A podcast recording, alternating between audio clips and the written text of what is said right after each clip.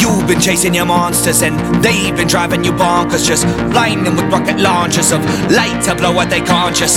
If you really wanna juxtapose and take a darker color with the blush of rose and then you put it in your ink and watch it go. Your mind is always open when your eyes are closed because you're blind to color and you're blind to greed. Blind to all the things that you don't need. And you find a mind and then you plant a seed. Then you nourish it a little, You're let it building breathe. it up, they're breaking it down. Wanna give up, keep holding your ground. Turning it up and tap to the sound. Oh, the sound, the sound of change. I can hear it now. The horns are playing, the victory sound. I live in the now. The sky's my home and I live in the clouds. Now and never, bound forever, making a change. It's November of 2020 from the Troy Lee Design Saloon in Corona, California. Ladies and gentlemen, welcome to the Whiskey Throttle Show. Today we've got four time national champion, 25 AMA wins to this guy's credit. The MX kid, Mike Kudrowski's with us. Mike, How you welcome to the doing? show. Good, good. stoked to have you here, man. It's uh, You've been at the top of our list for a long time. We knew we wanted to have you. I've been going back and forth with you for probably six months or so, trying to find a date that would work. So we're stoked to have you here. Um, with me, as always, Grant Langston, six time. Good to be here. Not, right? na- not Can- national. Can, we champion. call you that? Oh, yeah, yeah. but remember, regionals don't really. Oh yeah, count. that's right. Regionals don't mean anything. Wait, what about seven time? He's a supermoto champion. Oh, I thought I added that. that was in the six. Yeah, That's in the but six. thanks. I'm trying to give more. I was going to say it's like gratuity. Just throw a Yeah. little extra percentage. In I'll the take End. seven. Send them over. All right. Donnie Bale's our producer. Everybody, What's going on? Um, I'm excited. This I think Mike was kind of in all of our uh, where we were kind of fantasize about being a pro or uh, you know you just loving racing. For That- sure. that, I'm, era was so. I'm cool. telling you that him, him being on, I'm, I was super excited because the history that he has, it's like he's crossed a bunch of generations, really. Yeah. Yeah, yeah. You know, so it's really And it was good. also when I was really tuned into motocross, watching everything I could, and it, it was fun watching that. Pretty much from '90, you know, everyone talks about the '90s being the great era. It really was. yeah. It really was great. And how, you were, how old were you in '90 then? So I would have, I would have been, tur- yeah, I would have turned nine. Okay. Early in the year, So you were really getting into motocross and watching. I was that's I what- was racing, and we were Yeah. somehow getting these pirated VHSs through somebody, Yeah. and I would get that 125 outdoor, the 250 outdoor. Uh, not not so much of the 500. Never really got to get those videos, but um, I remember watching you battle and Cooper, and yeah, Yeah. those were some fun, and how Hey. tight those battles were. Hey, I hate to crush you. I was 23 and 90, and I was going to the races that they were racing at. So I was seeing it live, and it was just, it was the best ever. Oh, you had to one up me, didn't you? I did. You know what? I don't even Listen, have I it. don't have a six-time champion, so I do have to one up you in some way. Okay, as long as you feel good. he was also part of what is considered maybe the greatest race ever in Atlanta. Yeah. Yeah. Uh, was that 90? 90 Um, it was probably '91. 91, I think. 91 Atlanta? Yeah, because Oh, yeah, yeah. I was on the 250. So Yeah. '89, I was on on the 125. Okay. Because me and Bradshaw were racing East East That's Coast right, that's right. 125. So.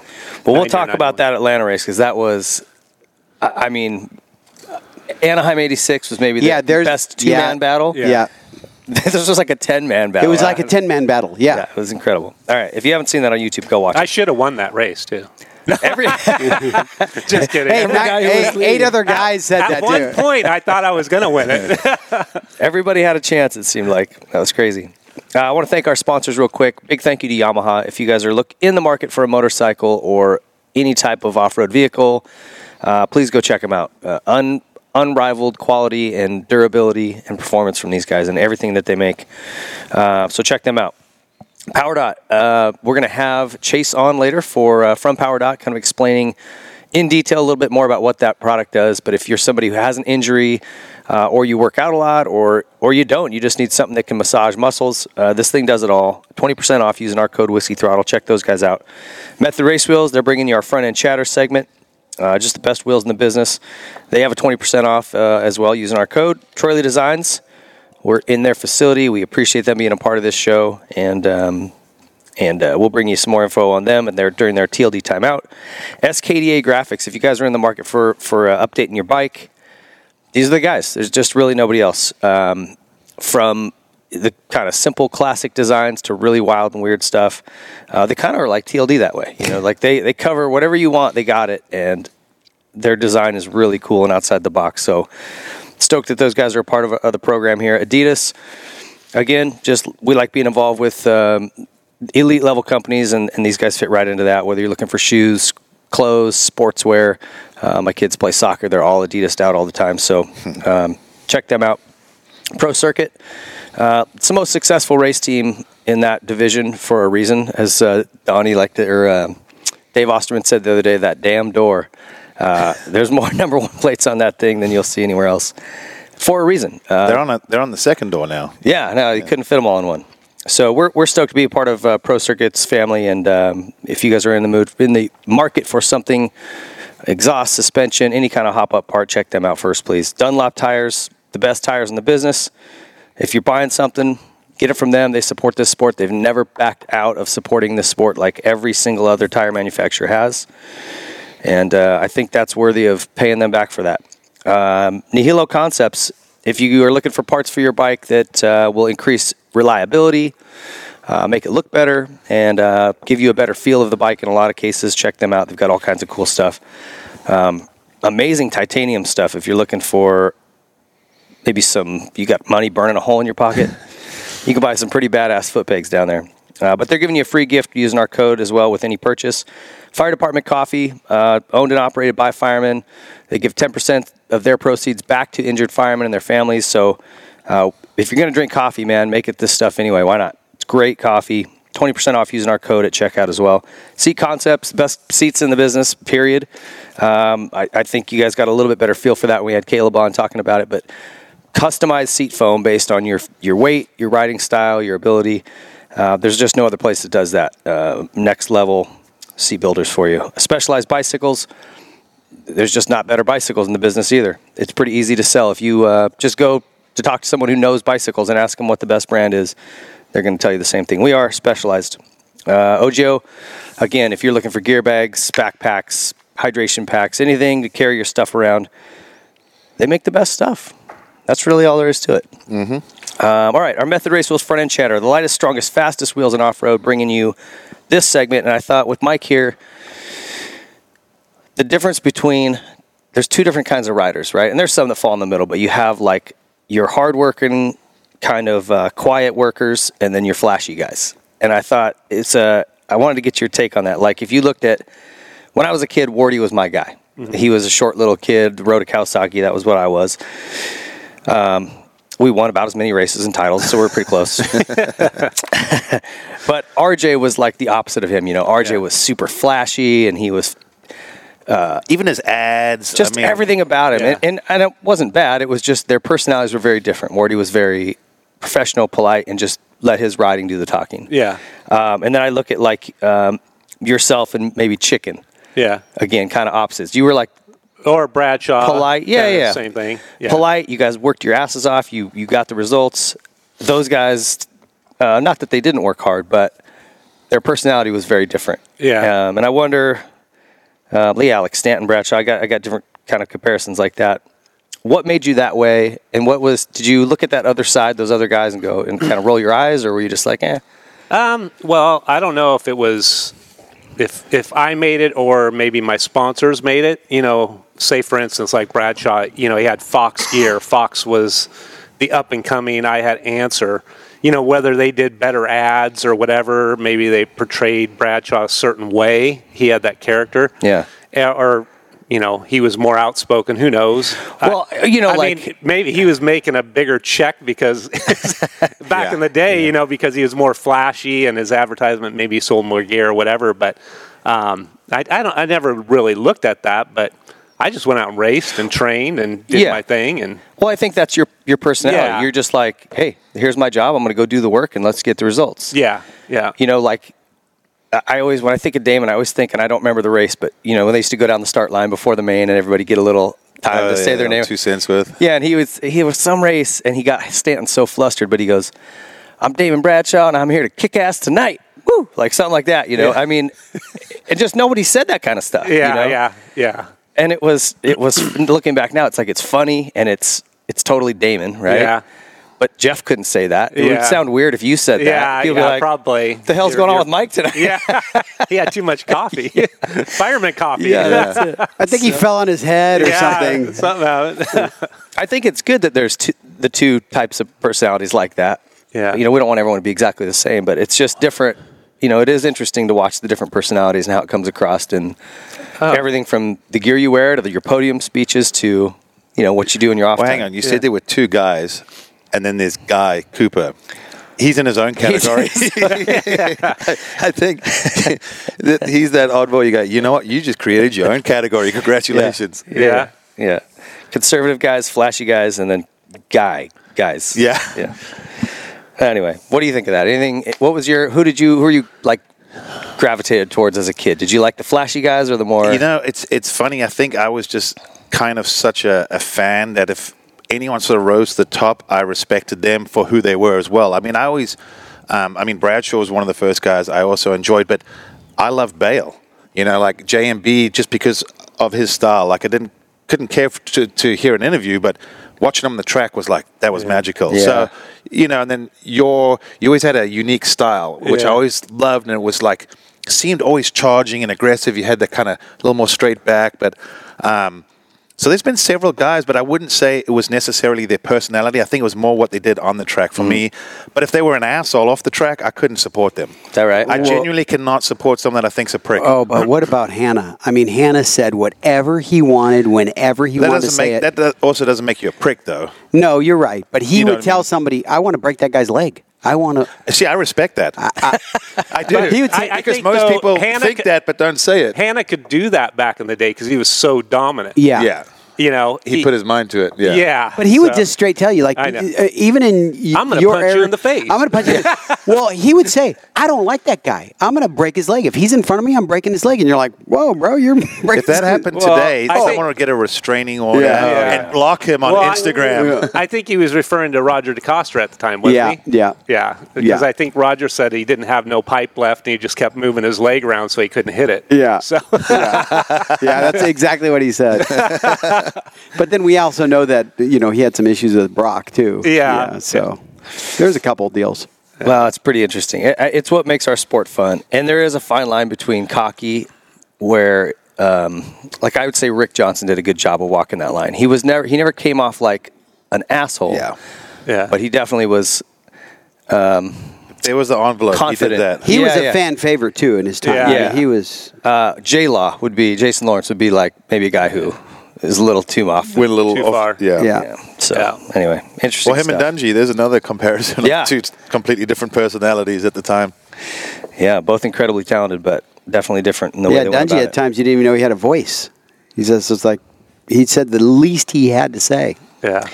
Yeah, he just pushed a button and a little computer recording came out. all right, hey, get over to whiskeythrottleshow.com and uh, go through all of our merchandise we've got for, for sale up there. Uh, thank you to Temecula T-shirt printers for putting all that together. Also, all of our podcasts are listed on there with a lot of photos from the guys. Um, you can get to the YouTube shows, kind of everything you need to do in there. Also, we're giving away a free Troy Lee Designs SE4 helmet. All you got to do is go and sign up. Cost you nothing. We're pulling that uh, next week. So I'd get over there quickly and get signed up for that. Um, all right, let's jump into your your story, Mike. Tell us where you grew up. I grew up in uh, Canyon Country, California, which I still reside in. Oh, you're still there? Yeah. S- not Yeah. the same house. No, Okay. I, I, you know, I lived at my parents' house, and I moved up to Acton, which is only like 20 minutes away. Acton, Algo Dulce area, and now I live in Saugus, which is still Okay. in the same area Yep. there. So I remember uh, pictures. You had a house. This is when you had that red Ferrari or whatever it Yeah. was. But you had a house. You had a track like right in your front yard. Yeah. yeah, yeah, Okay. Uh, I built the track there. Um, gosh, that was back in I think 92, 91 or 92. I built the track. Um, John Stavitsky built the track. He was a big track Yeah. builder back in the day, and he brought all the equipment there. I think I was going to a national, and they brought loaders, dozers, you know, skip loaders, water truck, everything. And he moved 5,000 yards of dirt, and I came home Monday morning, and they red tagged all the equipment. The city came out. No And way. You're only allowed to move 500 yards of dirt, not 5,000. So, so John, I had all this equipment there, so I had to haul it all back out. I had to get permits. I had to get soil samples. I had to build little retaining walls, and And the track was it already done at that uh, point? he already leveled it, so it was basically Anaheim Stadium flat now, Okay. out of a hillside. He took all the dirt out of the Oh, hillside. jeez. So about a year, year and a half later, we finally got John back out there, built the track. I was already so far into it, and uh, Yeah, you've yes. already spent thirty grand or or, whatever. Uh, yeah, for the equipment coming in and out, and then you know the permits and all Ah. that stuff. So, um, but I finally got it built, and it was great having it there. You Yeah. know, it was it was good. Um, You could clearly see that track from the 14, and there are days that you could go by and see him riding. yeah. Oh, is that right? Yeah. For a fact. Yeah. You just look off to the east, basically, you you know, just to the right of the freeway is kind of up on the hill, and you'd go and you could just see him riding around right next to his house. Yeah. Donnie, Donnie's our resident stalker. Yeah, Like, yeah, he, uh, yeah, I'd have people stopped on the freeway. There'd Yeah. be you He know, was one of them. sometimes- Yeah, a cou- was couple people. binoculars. it'd be What are you 10 talking about, people. freeway? I drove up to his house. What are Yeah. you talking about? It was kind of like the Cowie track off the 15. Yeah. People would stop there. Hell, they brought the Well, it's school also- buses by with the kids when we were out Yeah. there testing Oh, really? with Wardy. Oh, the really? school bus would pull up for like five minutes. All the kids would be watching, and then they'd go off. Oh, that's and his right. house was slightly elevated, like above. It was on the hillside, so it was a clear, clear view of his track.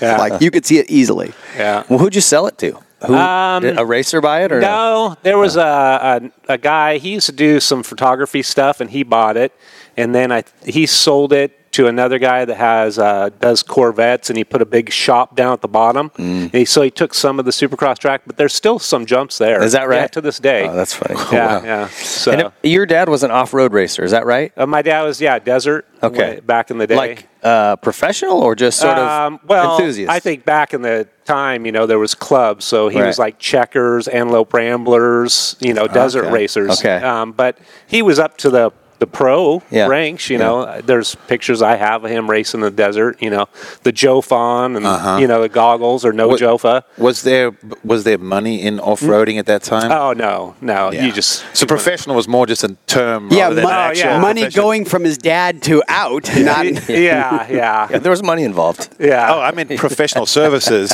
yeah. No, no. So you're obviously around bikes from the time you were born. Yeah. Um, how quickly did you get you on one and what'd you So ride? I, I think I started riding about three years old, and so Indian Dunes was my local track. That's Mm-hmm. where I started. Um, that's where I started racing everything. I mean, I can remember being out there as an amateur rider and seeing Johnny O'Mara come out, and he had the Works Honda, and he had the Mm-hmm. Gators, Osho Uh-huh. Gators over his boots, you know, and all Answer products, and and J- I don't know, was he always Answer or JT? Did he have? He was JT early on, yeah, I yeah. think early on and stuff and so that's where i grew up is in that area and then you know as i started racing more and more you started doing the cmc races and Yeah. come out the saddleback and ama stuff and was was uh, gosh, what's it even called now? The one that's on the side of the hill there. It was Piru? Pyru, is that Uh, was Piru. that around back then? uh, no Oh, okay. that wasn't around so when i started racing when i started professionally then pyru kind of came around um, and then i rode there practiced there quite a bit I five MX, that would have been another one for you. yeah right? that's gorman Yeah. up Yep. there so that was around but more later and after indian Dunes. Pyru was a little sketchy though. Yeah. In some of the sections. it's- I remember when I went there, I was like, yeah oh, you get a little sideways. Yeah, you- you're going Don't for a swap ride. out and Yeah. go this yeah way. you'll end up in the I mean, pits. it was a cool, cool track. I mean, it was kind of unique. Yeah. but I still remember thinking, "Yep, It's the less than only safe. local motocross track that has an over under because the way it goes, Yeah. yeah. you have to go across side of the hill. Yeah, yeah. They've recently closed down though. It's Oh, been did they? closed for probably two or three years Uh, now. yeah. It's it's sad because you go so many of the guests we have on started at Indian Dunes. How many times have we heard that on the show? It's Indian From Dunes or Saddleback, Yeah, yeah. right? I mean, The Yeah. guys that came from '80s, even late '70s through '80s, early '90s. Yeah, Indian Dunes, Indian Dunes, Saddleback, Carlsbad. yeah. Yeah. closed, closed, closed. Yeah. And I guess it's Corona it- I- I, Motorsports. guess it's further out this way, but was Glen Helen around then back then? No, I Mm, probably Well, there was Corona. That's also closed. Yeah. Yeah. Oh, there's a ton of them. That I are don't know when closed. Glenn Helen started. Probably what? mid- Late eighties, maybe eighty nine. Oh, I, maybe I was there at 85? '87, so I know it was. I know it was before that. Is that. You think it's that late? Mm. Yeah, that's what I'm thinking. Because I, I remember going, you know, s- uh, Carlsbad, Saddleback, you know, all that, even Yeah. testing Yeah. everything. So, What was the first bike you got on then? PW. um, well, I think I had a Trail 70, and then I went to a Taljet 50. That was Okay. big in the day. The Yeah. Cornet shocks. I still have it in my house. the bike. Yeah, I redid it. I redid the whole frame, powder coat, redid the gas tank. So it's setting right when you come in my Oh, front you're gonna door. have to send us a picture of that. Yeah, I I've gotta probably see have that. one on my phone. That's pretty cool. Um, yeah, so yeah, I have that. So The bike. That's Yeah, it's not. it's- a, it's the one. it's Oh. the bike, and then I have my um, '91 uh, yeah, my 91 125 from Kawasaki, and then I have my 93 250 that they I have. So one's at the AMA Hall, Hall of Fame Museum. Okay. And then one is at Tom's White White's Tom house. White's place? Yeah. Oh, I've cool. actually seen both of them. Have you? I went to the AMA Hall of Fame a few years back. I was like, "Ah, I'm in the area. I got to hit it. Yeah. And then uh, Tom White's museum's pretty Okay. sweet. Yeah. Yeah. That's really nice. Yeah. Yeah, Tom's place is incredible. Yeah. Yeah. Oh. That's- the history going back to man Forever. forever. yeah, there's some really cool stuff in there. Yeah. Uh, do you have brothers and sisters? I have a sister. Yeah. Okay. She's five years older. Five years older. Yeah, okay. yeah. I was curious if you had anybody that any siblings that rode with you. Nah, she didn't ride or nothing. So what was what was riding like in the '70s up there? I mean, it had to be Um, incredible. You know, basically, we could ride out of our my house and we Yeah. could go down the sand wash. You- Hell, you could ride to Indian Dunes if you wanted to. Now, you know, I think they had a fence put up, so you had to pay to go in off of 126, Uh-huh. but you'd get through the fence somehow. Um, and then we just go right up in the hills. Yeah. I mean, when I grew up racing and riding, we just made tracks in the hills. It Yeah. was not a big deal. Yeah. The police weren't around. As as my career went on, I think I'm somewhat famous and the Canyon Country Valencia area for get, probably getting the most off road riding tickets yeah. and getting caught by the police and stuff like that in that area. But, uh, you know, then they start cracking down, cracking down. And, Didn't they impound your bike or something once, or something like that happened? Yeah. right? They, there's been a lot. I've pretty much went to jail. like you a know. works bike. Didn't you have like yeah, a factory I, bike I that Oh, had a impounded? factory bike, and so me, me and Eric Kehoe, when I was start when I was pro, we started riding together because he lived out there. Okay. So we kind of teamed up, started riding together, and every time the helicopter landed, this wasn't every day, but you know maybe every couple months. Yeah. I think they flew around and then they'd leave, and we had our name on the back of our jerseys. You know that was stupid, but yeah, but our trucks were parked there too. Yeah. And so the helicopter would land, and, and as he would always come to me, and he'd get a stick to shove down my exhaust pipe to see if I had a spark arrestor. Oh. Well, Kehoe, when the guy would come over to start talking to me and getting the stick ready, Kehoe would start throwing rocks in his exhaust pipe in his two stroke. So they'd go down and they'd get caught. And then he'd check mine. He goes, Mike, you don't have a spark arrestor. Eric, do you have yours in? He'd go, Eric's. Eric, good you job." got one. now, why do you run one and he doesn't? And I and Eric go, well, I just want to be, you know, I don't want to catch anything on fire. I'm like, the thing makes the bike too slow. So they write me a ticket and they'd give him a little ticket. So mine was four hundred dollars. Eric's was like 150, and he did this like five times. You know, Kehoe, you can ask him that. You know, so. Uh, That's pretty funny. and then uh, one time they finally go, you know what? We're we got to impound your bike, and we're you know t- you're going to write your big uh, ticket. So they had a tow truck come in. They took my Kawasaki 125 Works bike. It had the big radiators, all the stuff. The guy put the straps around on the belts on the back. Tied it up and he's driving out. And my bike's just like shaking around, and you know the radiators are like getting hit and everything. And then I had to go pay like four hundred dollars to get out impound the next day. And so they took you in. Did they actually book you in? Or yeah, no? so and then uh, it was New Year's Day. We were all riding out in the hills, and the helicopter came, and there was like six of us, and I'm like, man, if, if I get a ticket, I'm probably going to go to jail. You know, they're going to haul me in or something. So they're all, I go, we, when he lands, we'll just all take off different ways. And see if I get lucky. And Mercedes Gonzalez was there and stuff. And, and they're like, no, we got to stay. We got to stay. So I'm like, okay. So we all stayed. The guy walks over he's talking to everybody. Go, oh, Mike, how you doing? And he goes, well, you, you're you're getting in trouble today. So they ended up.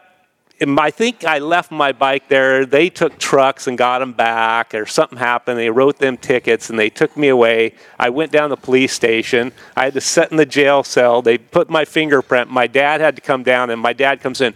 I can't believe he was riding there, and he, you know, made this big scene. They would get in the car. I've he told goes- you about He gets in the car. He goes, "Well, I had to make it a big scene." So, you know, thought thought that I was really mad at you, you know, and stuff. You're so. sitting in, in in in full gear in jail. Oh yeah, yeah. I, I didn't have my helmet. I think I left my helmet there, but I had my jersey. Hey, on, that would have been a leathers, great boots. uh, answer ad. Yeah. You know, like, Yeah. hey, how about this for your image?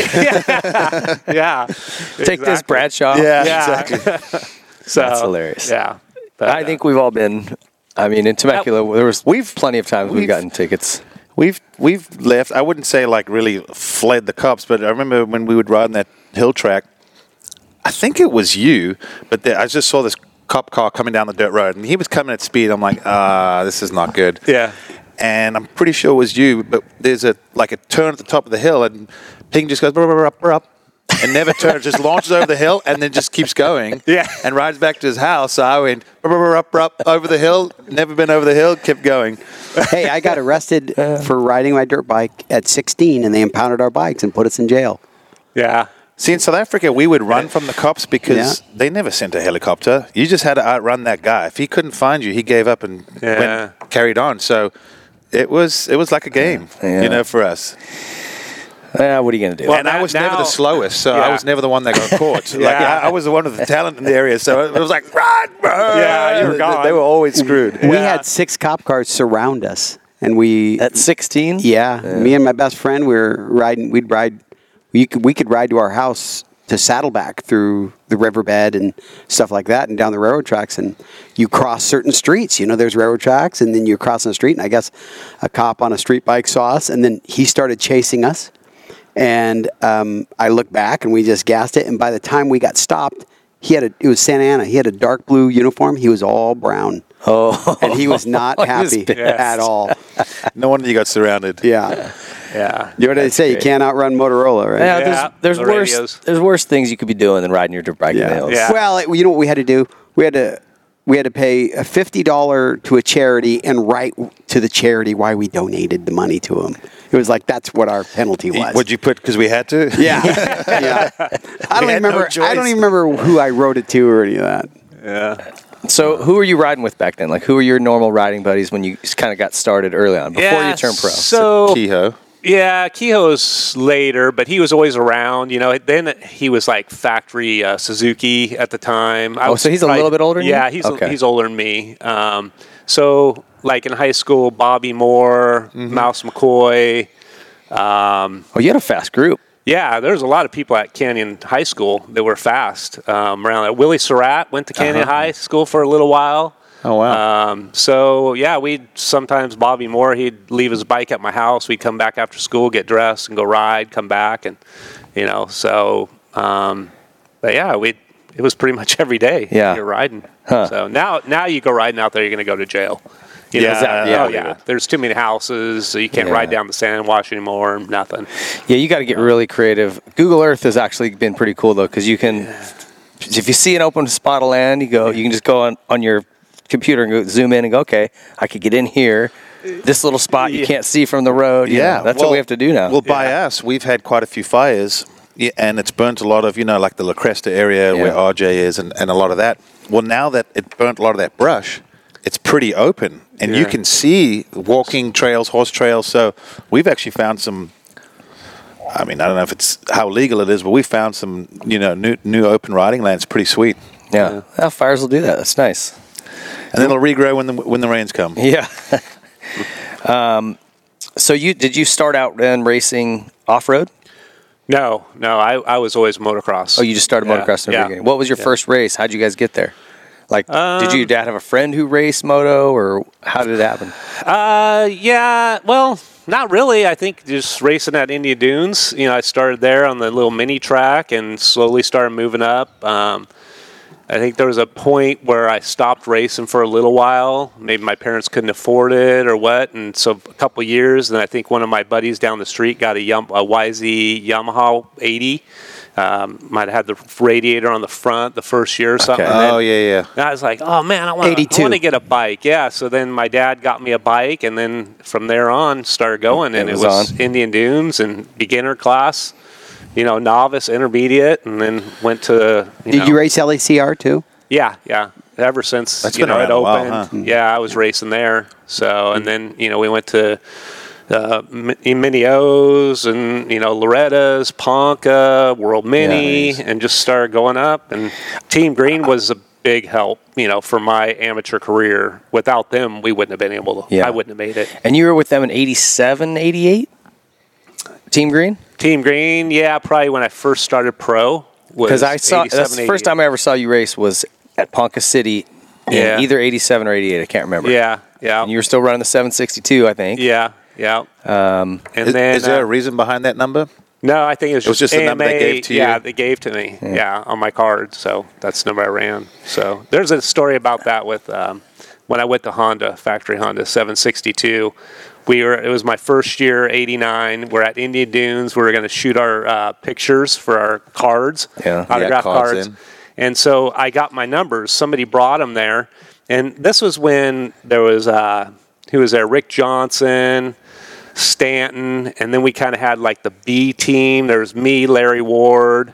Cooper was a factory guy. I think George Holland was a factory guy.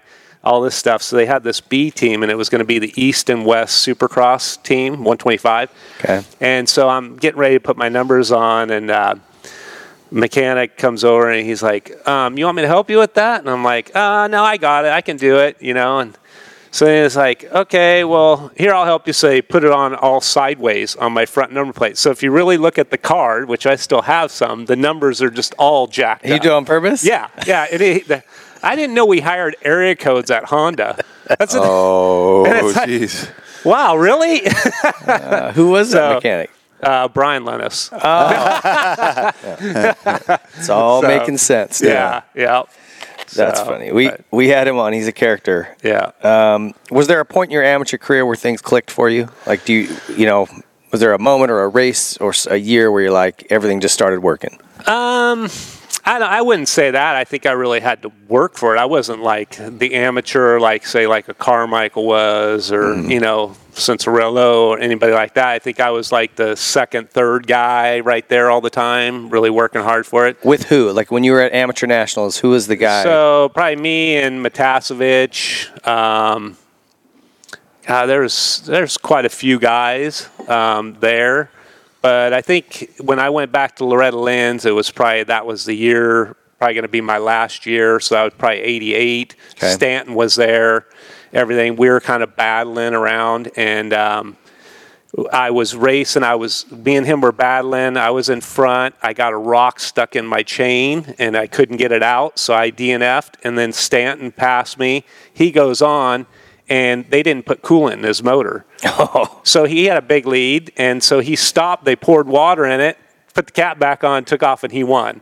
Oh, the, wow. The race there, so you know That it is was a like- pretty big lead. Yeah, so it was like one of those things where we us two were pretty much the guys at Yeah. that time. So and then uh, the next year, eighty eight, I went to Gainesville Team Green, went there for kind of a one off race. I think I did Texas too and the, na- the national? yeah, the Okay. national, and I was 762, and I think I got lapped um, by Kehoe and George Holland, and that's when they were factory Honda and Suzuki at the time, and I got lapped, and I think I got 20th both motos.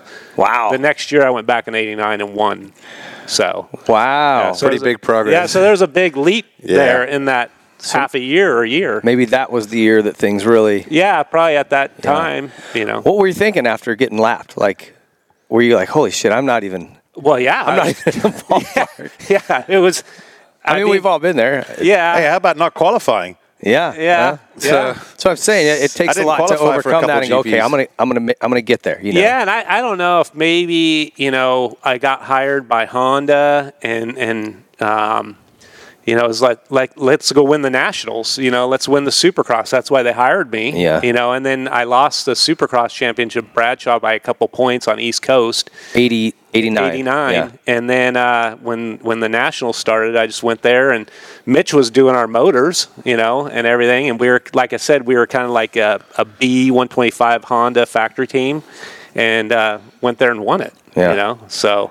How much faster was that Honda than the Cowie you were riding the year before? Um, it was it was faster. Yeah, I think there was some good. You know, it was a good bike at the time. Yeah, and, yeah. And uh, Mitch did a really good job. It was fast, real competitive. Obviously, I mean, So he, you know. did he do suspension too, or you guys have work suspension? We had we had show a work suspension, but uh like I said, it was it was like the older stuff. Maybe it was a year or two older. hand-me-downs? Yeah, or I'd call it trash can suspension. the stuff that kind of worked, but it didn't. Yeah, it's So, not too scuffed. Yeah, You're welcome. But it was it was better than stock. yeah, you'll still take it. Gladly, yeah, I, right? it was way better than stock. So, and that could have been the the turning point too, where you know you, you got to a bike where you're like, "Geez, this thing's fast," or "Man, this thing handles," or "The suspension's great." I mean, we all know it. We've been on factory stuff. Yeah. You can't beat it. Yeah. you know? Yeah. it's it's just you need Hon- it. Honda kind of had a weird deal that year. They did have. You don't usually see them with a full s- fleet of guys, but they had a lot of different riders that year. Yeah, yeah. We were all out of box vans and stuff, and yeah, so was that was Honda uh, kind of a I know at the time Honda was so still kind of was the powerful team you wanted to be on. Yeah. When you signed that deal, were you Oh, thrilled? oh yeah, I was. I, I can remember like when I had a Honda jacket, I was like, yeah, I'm with the I've arrived, I'm with the yeah. guys now. But there was also like the, pressure. T-birds. Yeah, Pop your collar. exactly. But there was a lot of pressure that okay, now I need to win. Yeah. You know, and and two, I think. I think it was that year um, Johnson. I went down to his house, and at the time he was, you know, he was on top. I think he had just broke his thumb or his navicular, scaphoid, yeah, yeah, navicular. at uh, Gainesville, and it was maybe the next year or so. And and I went down there to. He goes, come down for like a week and hang out and train. I said, okay. I thought my training program was pretty good. Now, my training program was me. It wasn't. Yeah, I didn't right. have a trainer like the guys have now or whatever. And I went down there, and I remember it was like Wednesday, and we we rode in the morning, and we did like two 40 minute motos. It was hot. And then we rode from the track on our bicycles back to his house, and it was like 40 miles. And I, I remember my legs cramping up on the side of the road, and I was walking on the side of the road. Is that And- right? And Ricky's on his road bike circling around me as I'm walking, and I, I can barely walk because my legs are cramped, and then my calf, and I'm trying to drink as much as I can to get that to stop, and then finally I got on the bike, but I'm like, oh, I'm I'm at this level, I need to be up here. Yeah. So I think that kind of pushed me up to that next level. That you was know, good to oh, I, see. So did you stay down for a while or No, just? I just stayed down that week, and then well, you got a glimpse and you're like, oh okay, yeah, yeah, okay. it was That, big. that we couldn't end soon enough. Yeah, That's all he can handle. Yeah, He's I like, would- I need a vacation. It was like buying a boat. The happiest day was arriving at Yeah. RJ's. The happiest day was leaving RJ's. It was. It was. Yeah, but it taught me a lot. You know, For so I think that was a big push that Yeah. you know you need. I can I can relate a little bit because I went from South Africa to Europe to the GPs, and same thing. My training was just what I had seen and heard guys do, which was go for a run, maybe some sit-ups and push-ups, and Yeah. then a little bit of riding. But we didn't really really do hard, long, tough motos, um, and then go to Europe, and then hanging out with Stefan Evans. I was like, Oh, that's that's what co- building a foundation is. I mean, he'd be on the bike for two and a half, three hours a day, and then go on the bicycle for sometimes two hours a day. I'm going, oh no, that's a week's worth for me. Yeah. He did that in an afternoon. Yeah, So yeah. yeah. it's a bit of a wake up call sometimes yeah, too, Yeah, and I think that helps for sure. Really helps. Really helps. Puts things in perspective because you go, well, he's doing all that, and it's obviously working. Yeah. So I think it enables you to go, okay, that's what I should be doing. yeah. Talk about that first season in '88. Um, you had done some super two. Did you do any supercrosses in uh, '87? Um, I think I maybe one or two. Okay. But I think '88 was my first transition, getting some Supercross, getting some nationals. Um, you know, doing Loretta Lynn's and and all that stuff, big time. Like to the point where I'm gonna I'm gonna win and then go on to Yeah. full time. so in '88, you rode East Coast 125. Uh, yes. Uh, no, it was West Coast. West Coast. Yeah. Then 89 was my first year with Honda. Honda, okay. And I, I ended up doing a Golden State and I broke my foot or something. So then I transferred over to the East Coast. Oh. I was going to do West Coast. And it Who was swapped during- Um, with you? I don't. I don't know. It might have been if Larry Ward maybe came to the West and I went to the East, or somebody. I had to So look at the was results. it was it the same then where the East Coast series started later than the West Coast? Is that Yes, yes, because Okay. you'd have the Anaheim, Yeah. stuff like that. Well, there was a while where Orlando was the first round. yeah, That was like maybe that was in the it, '90s. It was a though, little huh? bit later, yeah, yeah, Yeah. because I can remember going to Orlando for the Because first. did, yeah, didn't they have like a Supercross in the middle of the outdoor series, or vice versa, Well, or an Hangtown outdoor in the middle or, of um, the Supercross? Gainesville, would be right before Daytona, so and then you'd have like two months, and then you get the second round of the national. Yeah, so weird. And then you did the 250 nationals, what eight rounds, and then you had four rounds of 500s. Yeah, So you were jumping off bikes all the time. it was weird. Yeah. the way they did it. Looking back now. Yeah. So talk about that '88 season. So you did ride West, and you were on still a Team Green Cowie deal. Team Green support. But you got second in that series, according to the internet. Is that right? Uh, well, are you? You're talking 89, 89. That was This behind said, Bradshaw. if I'm look, I, I got these off of the vault. Says Yeah. uh, runner up in 125 Supercross 88. Yeah, I think it would have been 89 because that would have been East Coast with Bradshaw. Uh, Okay. He won so the- how did 88 go?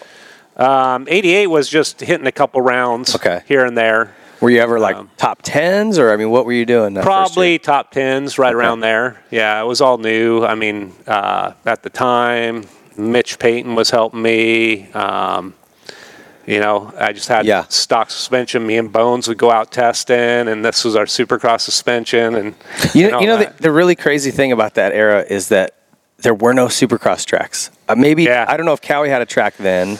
It was just starting to, because I remember I, I got invited to go there one day and ride, and I pulled up. I, it might have been probably eight, well, it was 88, and I knew I was going to start racing supercross, and I went to the track, and Ron Lachine was there, and uh, Wardy was there, and I think Matasevich was there. Um, and I'm like looking at the track. My buddy came with me, and I'm like, wow, this thing's pretty gnarly, you know? And so uh, I get on my gear. I'm nervous. I mean, I'm shaking. Oh my gosh. So I go out and I, I do like a lap, you know? And I mean, I didn't do any jumps except out in the hills or whatever. And so there was this big tabletop there. So I thought, well, tabletop, I can hit that. I'll come out of the turn, brah, brah, shift to third, hit it. Well, I came out of the turn, I hit that thing, and I went sideways off the track, and I, I almost made the tabletop, but I landed on the side, stuck it in the soft dirt, and flipped. Cartwheel. Right this off is the after bat. two laps. and so I'm like, oh man, I didn't get hurt or nothing, but my bike was all bent up, and everybody came running over. Well, they knew who Mike Kudrowski was now. you know, E- ego's a little I- I bruised. could I should have just left my truck and just looped out. It would have been the same thing. You know, so they fixed my bike up and then I slowly started going around and by the end of the day I was doing okay and then what, 3 years later I'm a factory Kawasaki rider there and you know Yeah. on our bikes testing every day. That's hilarious. So, But but there wasn't. I think Honda might have had a track then. Yamaha Well, had one at Deanza that yeah, was Honda janky. had uh, Honda Land in Simi Valley. Do you remember that? Uh-huh. That's right. Yeah. That's So right. when I went there in '89, then I just drove to Simi and then rode over there. All The okay. time. So, but as a as a Team Green kid, Yeah. there's not a lot of places No. to go. I was a Suzuki Suzuki support guy. Yeah. you know, ninety three four as I was trying to get into pro racing and. There was nowhere to go. Yeah. You couldn't really get on Suzuki's thing. Maybe you'd s- sneak in here and there, like Yeah. like you did at the Cowie track. But you're going to Star West, you know, Yeah, on, on a yeah. Tuesday night and Yeah. going, all right, how's my supercross setting? You Yeah. know, Yeah. Feels pretty good. Let me try seat bounce it. Let me stand jump That- it, that's- and then let me gas it on the takeoff and see. Yeah, bike handle's good. That's the craziest thing. I mean, Yeah. supercross is so gnarly, yeah. but, but now imagine you don't ever get to practice it. You're Yeah. riding motocross tracks and then you show up to Anaheim. Yeah. That's how it was back then. Yeah. I talk all the Exactly. time about that. There was a little track off the 60 freeway out here, uh, yeah. and it was, it just had a few big jumps, is all. Yeah. And it was on the side of a hill. Up by the dinosaurs. Yeah. Yeah. That, that was the testing ground. That's where we went. I signed I signed my contract to come race Supercross, and I'd never s- been on a Supercross track. Yeah. So when I got here- you can appreciate that. I was like, remember looking at the triples, I'm like, wow. You look at the face, I'm like, I can't even see the landing. This is. Yeah, took- walking it. I'm, I'm pacing it, watching the other guys, rolled it, and I'm like, it's getting in my head. I just got to go and do it now. Hey, at that And- and track, at track over there by the sixty, I'd see quads over there all the time. oh yeah, I mean, It was everybody. It Yeah, was a it was a weekend warrior. free-for-all. Yeah. Yeah. yeah. I remember even even through my whole racing career, I made it a point to never stop on top of the triple, the first one, and like look for too long. Yeah. it's always better if you went to the third one and then looked back. So, You're like, some- "Oh, I someone got told me that it Didn't look might as have been far. you. I remember, but someone said, "Don't, don't, go, don't go stand on the lip because it'll get in your head. Go do the landing. It looks a little." And I'm like, "Oh, that helps," but I'm like, "But it's still the same gap." Yeah. It, they're gnarly looking from the takeoff. Um, Yeah. Okay, so how did how did that summer go then? in '88? Did you do all the nationals that year? No, just kind of hit hit and miss. Uh, Yeah. Hit and miss. Yeah. Hit and miss. Yeah. Hit So and miss. how did how did the Honda ride come to be? Who called you? So, um, gosh, there was Roger was at the team, and then um, Because they obviously saw something. Yeah, Yeah. you must have had a Yeah. couple of good rides in '88, obviously. Yeah, so they saw something, and like I said, it was basically me and Stanton at Loretta's. Hmm. So Stanton was going to Yamaha, and and and the, uh, Honda had this amateur, well, the B team of Supercross for the 125s Okay. and stuff. So Dave Arnold, Roger DeCosta were the team managers. Um, and they offered me, you know, so much money, contract. I got a box van. Um, so it was good financially as well. yeah, yeah. It was the first time I was going to make Really making money. some money, Yeah. you know. And um, so I had my sponsor, Answer Products. Uh, I think at the time they were going to do the TX10, so it was TX10 had Answer Products, and then they had Cinesolo, I think was the other one. So half the 125 team did Cinesolo, the other half did the Answer. So Oh, it kind okay. of worked out for me because I was an Answer guy um, before. And um, Cinesolo. I remember thinking that stuff was so cool at Yeah. one point. I loved it. Yeah. Jeremy wore it too. I had Yeah. a poster with Albertine was world champion in '93 on Cinesala, and McGrath was Supercross champion. It wa- I think it was, um, yeah, it was a Cinesala poster. I Yeah. remember just Yeah. like, ah, get and, paid and with I that. think Wardy wore some Wardy wore solid it. gold He did, yeah. his whole career. Yeah. you know, pretty much. That all white stuff with the little green like triangles on the side. They were really cool. yeah, yeah, Wasn't what was the Hon- gear? Uh, maybe Answer made it, but it was like Honda, oh, Honda line. yeah. Did Honda you ever- Line TX10. Oh, that's the stuff Yeah, you're talking that's about. the stuff. Okay. Yeah, yeah, yeah, yeah. That's right. You wore that for Yeah. your time at Honda there. Yeah, huh? yeah, So um, yeah, so that year, you know, I was 762. George Holland was just won the championship, so he had the number one bike um, going to Gainesville. Um, I think me and Bradshaw battled again for uh, the East Coast. I think I lost to him by a few points, the championship in the Supercross season, and then went to Gainesville and won Gainesville, and it was like, geez, I might be able to win a national championship. So You know? you, you surprised yourself. Yeah, I think so. You know, I was. Well, I was going to to say if you came off uh, a distant twentieth the year before, Yeah. you don't walk in like I'm going to crush everyone. No, I I just got a good start, and frickin' Bones and Mitch and all them were on the side. and, you know, it was like hell. I'm doing fine. Feel fine. Let's go. Yeah. So did know? you win a few rounds of Supercross though? Uh, I think I might have won uh, maybe one, but, But I'm you saying know, that you still Brad- had it in you that you could. Yeah. I mean, I know it's national and Supercross. Yeah, but- Bradshaw was a Supercross guy. You know, Nationals, eh, maybe not as much, but um, yeah. So we we left the track at Gainesville like we came, we saw, we kicked their ass. Yeah. Yeah. You know, driving out there, me and Shane Alley going right on. Now, how did you connect with Shane? Because from the very beginning, he was with you. I mean, Yeah. So um, the year before, I went to Texas to a national as Team Green. Uh, went there in our van and trailer, and um, Shane was working for Larry Brooks at the time. He was his Okay. mechanic, and so we were kind of parked next to the the factory Kawasaki team, and then we were parked off the side, and and Shane was right there, and so.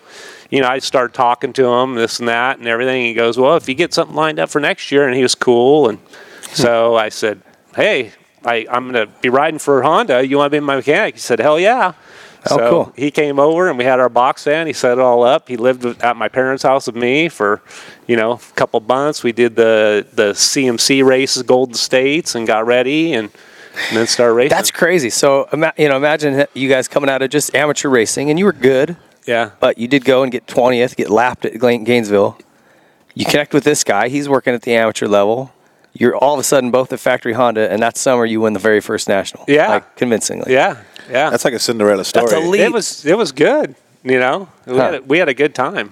So Was, I'm trying to think if it was 88 or 89, but the Miami race where it was all sand. yeah, Was that 88 that or was 89? uh, I think that was '89 because that was the first uh, East Coast round. Okay. Um, Uh, Bradshaw crashed like three times and, Yeah. and still won. That was a Yeah, wild race. Yeah, that's why he was he was good in Supercross. Yeah. yeah, Was that the weirdest? That's had to be one of the weirdest races you've ever Yeah, done. It was white dirt, white sand dirt. Yeah. yeah. and no one could really jump anything, huh? Oh, if you've never watched it, It, was I- I, I don't think I've seen that it one. rained. It was soft. It was Yeah. yeah. It was terrible. It wasn't very good. Yeah, I think I- it was the only Miami race they ever had, right?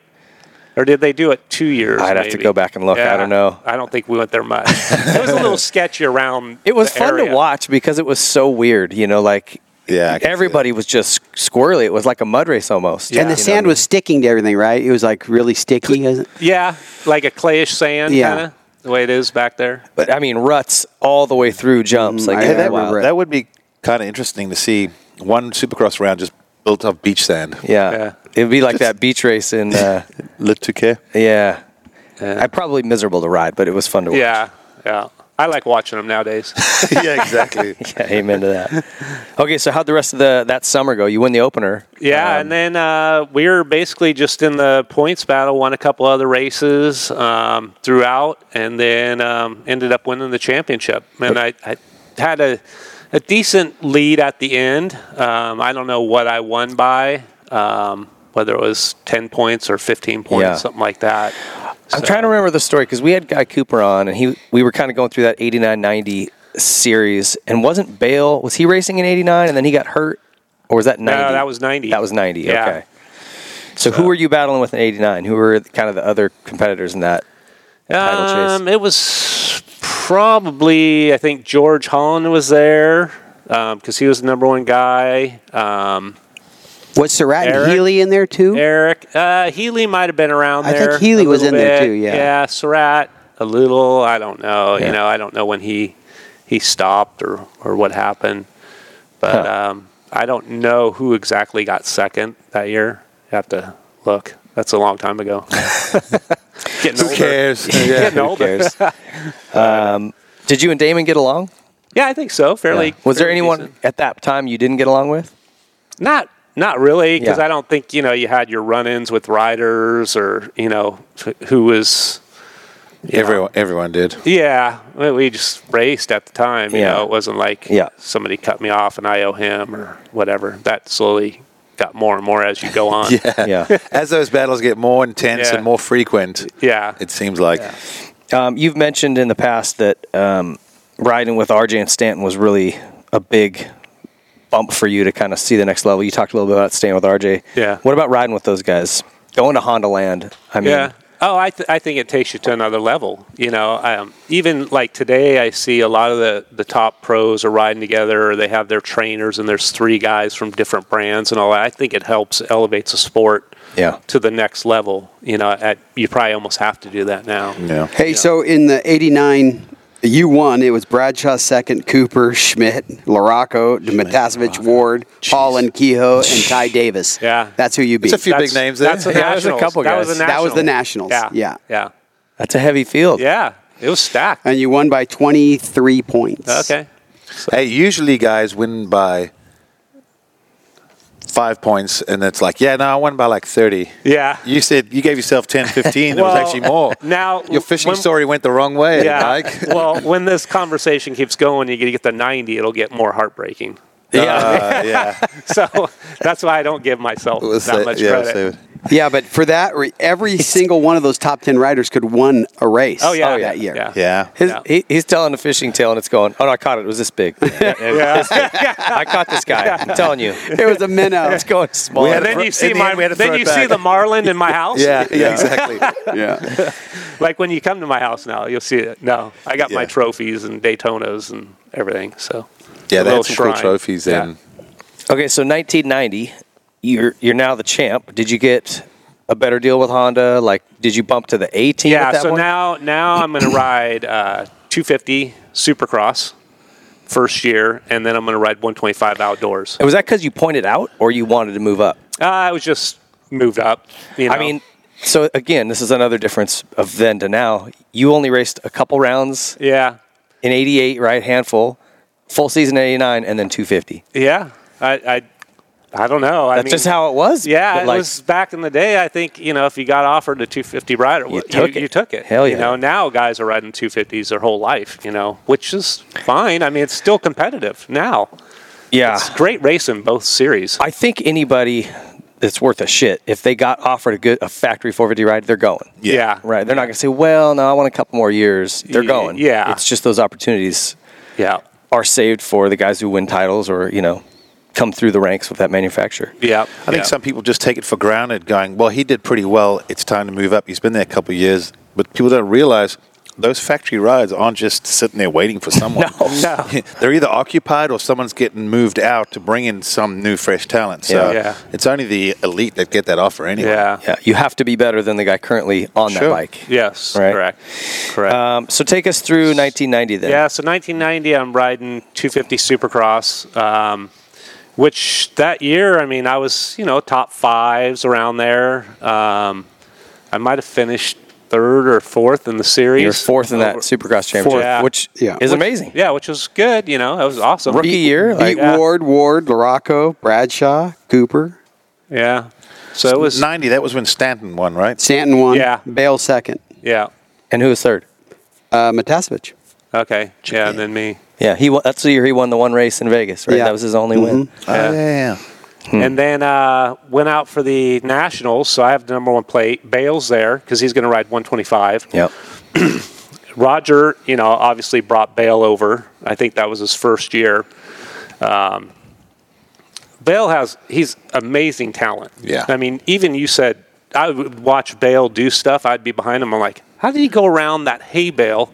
He was standing straight up Yeah. and down, turned and on the gas and gone. Yeah. It's like I got to Yeah. lean it over. I almost hit the hay bale. Yeah, I Oh, slide out. You know, he was just burp, burp, He gone. was, he was magic. Yeah, it and, was and, magic. you know, at the time, he was the first one to really start skimming the whoops, like clicking up the third gear on a 252 stroke and like hauling across them. Yeah. Before it was Stanton and Johnson, just rah, rah, big guys, you know. Yeah. So he was very talented. So we're we're going through the 125 championship, um, and he breaks his arm at Washougal. My bikes were terrible at Honda that year. It would Really? pop, sputter, Really? miss, everything. We went to Sacramento uh, for the national, and um, my bike was popping, sputtering, everything. And I ended up the blew the motor up or something. Well, we I didn't have a spare motor in my truck. What? Yeah, so we had to borrow one from Cliff White, which was Bale's mechanic. So we, or maybe he wouldn't even give us his motor, so we had to borrow one from Mitch because Mitch might have been the peak pro circuit team at the time. Oh, yeah, he so we would've just borrowed a started that. motor from Mitch to put in my bike. Um, and Shane Nally was not my mechanic at the time. And uh, Where does Shane go? Shane that year he there was some issues between me and him and I don't know if he wanted to be on the road Hmm. or not so he ended up not doing it so I had um, gosh dang it who owns uh, builds motors now down in uh, Irvine area uh, um, trying to think does the carburetors Oh, Tokyo Dean- Tokyo Mons Oh, oh, uh, Woods. yeah, Ron, Ron Woods. Uh, Ron Wood was my mechanic. So uh, we get a motor from Mitch. We race the race, everything. We're going through the year, and um, Washougal, uh, Bale breaks his arm in, in the race. So that night, Honda comes over. f- Uh, they come over to uh, Ron's room and go, "Here's a box of parts." and I'm third in the points, and Cooper's up there in second, and uh, Bale was leading by 15 points. Cooper second, I'm back 20. He's all, oh, you know, his ignition, flywheel, cylinder, head, you know, everything. All and this it's stuff. like, oh, And you never had any of this. oh no, this Yeah. stuff just showed up. Ron calls me, hey, I just got some stuff. He called me in the room. They just dropped off some stuff for us. I go, oh, cool. Went to the next race. There's four more rounds left. They go, Mike, you got to win the championship. I'm like, okay. I go out and practice. Maybe if you'd have given me this shit from round Yeah. one. Yeah, I go out and practice. I'm like, holy cow, this thing is fast. I think I won every single moto. They're on out. The last race uh, at, at Unadilla, I'm in the lead.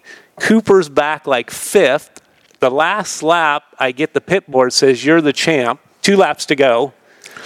I go around, I come around, get the white flag. The pit lane was right there, and there was a message on there, which I probably can't say. It says "Fu- "fuck it," and I'm like, "What?"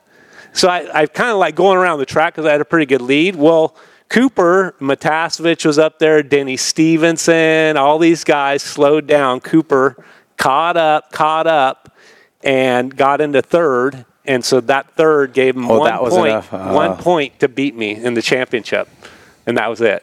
So I lost it by one point.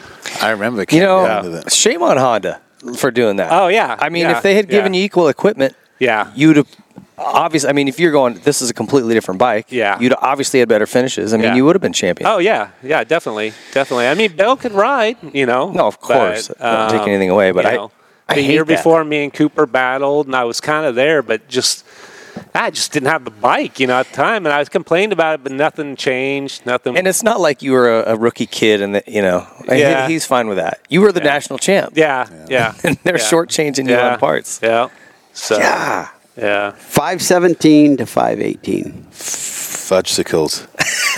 that had to hurt. Yeah. Yeah. well, I mean, uh, yeah. And back That's a lot then- of points. And to be one off. Matasevich Well- was 382. That's third? How, yes. Yeah. Holy. That's what I'm saying. It was it was really bad at the time because you know then a championship paid good money Mm-hmm. at the time. You know, so there went that bonus. It was gone. Yeah. You know, Nothing for second or third. Nah, either. hardly anything. You know, It's half. Pat on the back. yeah, yeah. Good job. Oh, So was that was that tough for you to to swallow, or were you kind of like, well, yeah, no, I, I hated that. You know, that was did, bad. Did it change your feelings towards Honda at all? Was there any sort of bitterness? Uh, Yeah, I'd say so. I'd say so. I think there was a little bit. I think Dave Arnold was fine. Roger, yeah, that I don't. I, don't, I Not- not like a Roger. I'll fan. say hi to him right now and stuff, but I think he had a lot to do with it. Hmm. It was all. It was all. We got to get Bale to win. European comes over here. I brought him over. Yeah, yeah. Everything to get So him. to I win. need him to win to make yeah. me look And good. then when it got hurt, it was like, oh crap. Oh well, let's go to Mike see if Yeah. we win another championship. Plan B. Hmm. Yeah. So I was a plan B on Roger's plan, if there is. so that probably had something to do with you moving to Cali in Oh yeah, absolutely. So '91. so now we'll go to 91. I go to sign my contract with Kawasaki. Roy Turner's a team manager, everything, and I go there and they go, "We want you to win the 125 championship." And I said, "Okay, but you got to give me a bike that I like." Okay? Are you going to do what it takes? And they said Japan was there, everything. They said whatever it takes. We haven't won one since Wardy did back in the day. '84. Yeah, maybe around Uh, then. So 84. 84. Yeah. so now we're almost what nine years Uh, Ara Yeah. about there. Yeah. So eight or nine years later. So they go, we'll do whatever it takes. So um, basically, I sign. I go, okay. So 250 Supercross, and then we're going to go 125 Nationals. And we went to Japan. We did the Supercrosses there. We went to the factory. We had meetings with them here's our 125, you know, blah, blah, blah. This is what we're going to do, you know. And I remember being at the meeting going, so yeah, so we need titanium bolts, linkage, get the weight down, you know. Hey, I got to be 155, and the bike has to be as light as possible, and all this stuff. Um, so Jim Felt was doing the motors there. Um, gosh, Rick Ash was doing the suspension and everything, and helping with motors too. And uh, so they built the bike, and I mean, we test all kinds of different motor So, configurations. so they everything. pulled through with their Oh, their- their absolutely, promise, basically. absolutely. So there was, yeah, they pulled it out. They factory everything. Was that how would that bike compare to the Honda, the good Honda? Um, I think it probably would be a little bit slower. You know, the Hondas were amazing, um, but I still like my bike. And, and, you know, I started out, we were kind of battling for the championship. Maybe I got a decent lead.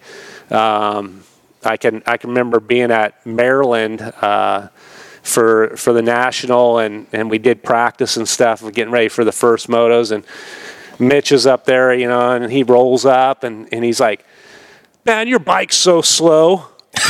and I, you know how Mi- Mitch would say that, you know, your Uh-huh. bike's so slow because he was pro circuit peak. Yeah. Those bikes were fast. Yeah. that year. And uh, I go, yeah, it might be slow, Mitch, but I love it. The thing run, runs good. The power band, I like it. I, I can ride it all day long, you know? you should have said, Mitch, you guys have so many fewer points than me. Yeah, exactly. you should have said. Yeah. In horsepower, ahead. Points, far behind. Yeah, yeah. But uh, yeah, so I like the bike, you know? Yeah. Kawasaki did whatever they could. That's it too, right? Like So. being comfortable and just Yeah. enjoying riding it is e, even makes up for having a, li- like a bike that had maybe a little more horsepower, but you didn't like the way it handled or felt. Yeah. Well, take for instance, okay, the KX 500, more than enough horsepower. Yeah. On factory Kawasaki's, we detuned ours. Yeah, Uh, I believe it. Uh, When we'd take off on the start, an amateur guy in the pro class would smoke me. Hmm. But I could ride mine. I could ride the wheels off that thing during the race, Hmm. where he'd get tired. It was yanking his arms, you know, too much power. You Yeah. know, you got to have usable power. That's Well, also too, even if it's your power is slightly off, if if the chassis and the, and the handling and everything's good, you can be on the gas a lot more anyway, Yeah. and kind of almost compensate a little bit for that lack of power. yeah, yeah, You can't give up a ton of horsepower in that class, but you can give up some for handling and comfort. yeah, exactly. So, how did Supercross go that year? this was 92. No, 91. Yeah, so 90, 91, I think we had a pretty good year. I think I probably, I think I finished, was it third or fourth in points again? in Did you Supercross? did you win Daytona that year? Or was that the f- later on? Um, That was ninety three, huh? yeah, I think maybe Or was it four? I'm losing the years. three, maybe 92, 93, I think you did. 94. I think you did win because uh, you had three Uh, in a row at Daytona, yeah. and you won it in. Well, shoot, would have been ninety. 95, 94, 93. Three. Okay. 93, 94, 95. Yeah. So um, I think Stanton was winning it all those years at Yeah. Daytona. Yeah. He was he was the guy. Yeah. It was, I I think remember it was- Stanton it has was- four. Stanton Right. 191. It was m- it was kind of muddy, Yeah. and uh, Bale went down a couple times. But I remember they had those the black sand rollers, and it was a little bit rutted in it. And Bale was just looked like he he actually rode unlike Bale, where he was a little out of control actually. Yeah. and he he came through pretty good, but Stanton won that year. I remember It Yeah. was pretty brutal. Well, I think at the time, they I think they put in telephone poles yeah. across the track. Those Yeah, were the just put loops. some dirt. And then they put dirt over the top, but it would wear into the telephone poles. Yeah, So- because you'd see. There's- I think that on one of the crash videos, you see a guy. I think he picks his front up and then must have hooked the telephone ball. Just goes, wow, flying down over the bars. You're like, don't do that again. yeah, yeah, Don't take that line. Um, Yeah. yeah, yeah. So that had to feel good to get that title back. Maybe a little. Oh yeah, shove that in definitely. Honda's face a little bit. Definitely. And who did they have? Did they have? Uh, Well, I who think, did they have put on the 125 that year? Because Bale moved up. yeah, um, Well, they would have the peak guys. yeah. I think That's that it. whole program Yeah. went to Mitch That's to right. the peak. So what was Yeah. that? Gaddis, So, 91 was McGrath, Jeremy uh, Buell, Yeah, probably. two Jeremy Swink, Yeah, um, Swink was there. and Mike. Either Mike Brown. Ah, it's been so yeah. many years. Yeah. you know, the peak team went. Yeah, and this- everything else. Those couple of years I mix up who was in there. Anyway, that was those bikes were good. Yeah, yeah, You could hear those things from across the track. And Yeah. went, Ooh, yeah. Crisp. crisp. yeah. Mitch's bikes have always. Uh, It's funny that he would walk up to you and say that on the, right on the line before you're about to. Yeah, it race. was. It was. They, he was. We were watching like the 250 practice or something, and you know, he rolls up and says that. I'm just he like- was probably like, well, did they have He, sound? he's trying to jab. You know. yeah, yeah. Did they have sound control back then? Uh, I don't. I don't think so. Okay. Nah, I think I I was we had gonna say- a little bit towards the end of my career in Supercross. Because his bikes always, like you said, had a. Uh, He, Oh, he'd shorten liked up. little shorties. Yeah. yeah, yeah. Even when they had sound control, there were times I'm like, I don't it's- know how our bi- bikes are passing noise control You because know, it sounds throaty. what's interesting, we rode a, a guy had built, rebuilt a brand new, well, rebuilt a brand new, rebuilt an 87 CR125, and we tested it yesterday for Vital. Uh-huh. And I'm looking at, it's a stock silencer. He had a PC pipe, but the silencer was the OEM silencer. And it's, you probably remember those models, right? It's uh, it was only this big around, and there's probably only a half inch of packing around Yeah. the core. You know, Oh yeah. they were pretty loud. Well, you had to repack it like every four rides. I'm you know. sure. Yeah. All right. So um, in that season, then what were you riding? You rode 125s. When did Yeah. you move up in '92? Yeah, to so- 250, 500. Yeah. So '92 would have been 250 Supercross, 250 National, and then 500. And um, so, you know, I think we had a good year uh, through Supercross. Still, probably ended up number three. I know I was number three for for a few years. You know, I was Wardy's number forever. And Yeah. I think I kind of inherited that a little bit at the time. got the three. Yep. Yeah, and then um, so then the 500s. So, so you were third in Supercross, second in outdoor to Stanton, Yeah, and then you won the 500 title that year. yeah. So um, I I just basically laughed at Stanton when I got on the 500 because my bike was so good compared to Really? his Honda. Oh, really? Oh yeah, he'll even tell you that. We've heard and stories. Wardy, me and Wardy on the 500, we it was just like this thing's incredible. Really? Yeah. So we've heard it from different people that you know, uh, like Dave Osterman was the latest one to say it, but that you'd show up at a track and the Hondas had a certain thing that they were good at, and the Cowies had like certain tracks they were good at. All, all the manufacturers, you could look at the track and go, ah, this is a good Suzuki track, or Yeah. was your Cowie kind of all around that 500? I, I think it was all around good. I mean, the forks on it were awesome. You know, uh, it just handled good. It was long. It flexed. Hmm. I mean, you could come out of a turn and just put it in a little slide and just rop, rop, rop, rop, just work the throttle and, Yeah. and you know, come out. It just felt good all the time. I, I rode a 92 KX500 and I wasn't going brop, brop, brop anyway. I, I couldn't hold on. I had an arm pump. I was such a squid. I rode one at Farley Castle. Yeah. Oh my gosh, I felt like a beginner. really? Uh, but uh, yeah, so they I- were special and- machines though. Yeah, and even eh, during the races, I remember being behind Stanton and his Honda just swapping Uh, out down the hill like at, at um, Washougal or something. I'm just laughing, going, God, he has to be like freaking out. He, like he's going to eat it. Yeah. You're just and sitting I'd there just behind be him. trailing, you know, just perfect and hit the turn and, and then finally go by him and be gone. you What know. was that roost like? It was it was horrible, and the funny thing was is is when I got on the 500, I decided to ditch my chest protector because Wardy said if you have a chest protector on and you're behind a 500, you'll never pass the guy. Yeah. So he goes, if you don't have one, you're going to get beat up so bad you got to get And behind. then you get angry. yeah, It makes you're, you going to make it get happen. passed to make it happen. So, I've heard this theory before. Damon has said the same thing. It would make me mad, and I'd ride harder. Oh, And I'm yeah. like, you guys are out of your minds. Yeah. Yeah. What if you catch a rock and crack your sternum? Dude, I heard the same thing, and I was like, all right, if they do it, I'm doing it.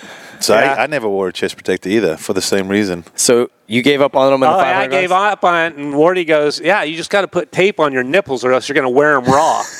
you know, so you know we're, we're in the semi, you know, put tape on here. What did you learn from your teammate? Yeah. Uh, Put tape tape to the nipples. nipples. Yeah, but uh, yeah, and, and I mean he was right. But I mean there would be some races where I'd just be pelted, you know, on your arms and just beat up so bad. Unadilla was the one place though that I Yeah. always put hand guards and a chest protector. I thought Yeah, well- Washougal was bad because that Yeah. dirt's Yeah. so hard. It's like it comes at you like hurts. rocks. It's a knobby coming at you. Yeah. you know, basically that. Uh, what Steel City? you know, Binghamton. Uh, Binghamton. That's what I was Binghamton was thinking. rocky too. and those long hills. Yeah, yeah. But I also had those those rocks that were like little square edge. So if it Yeah. caught you properly, Oh. it could Oh. slice you open. Oh yeah, yeah, yeah. How did that? Fi- how do your 500 champion? I mean, you're, you're first of all, I should note you're one of only two guys to ever win 125, 250, and 500. Yeah. Uh, you and Wardy. Yeah, And correct. Wardy just has 125 Supercross on you. That was one. you- Or Oh. right? 250 Supercross. Does he have 250? Yeah. the 250 Supercross. He has. Doesn't he have 125 Supercross? I don't also? think so. That Oh, okay. there was no 125 before his That's right. time. Yeah. 250 Supercross. He yeah. was 85 and 87. But you're the Yeah. only other guy that's ever won all three classes. Yeah. That's pretty Yeah. cool. Yeah, it was- And and that'll never change, right? Because And, Yeah, then, it's and, over. then, and then in Europe, it was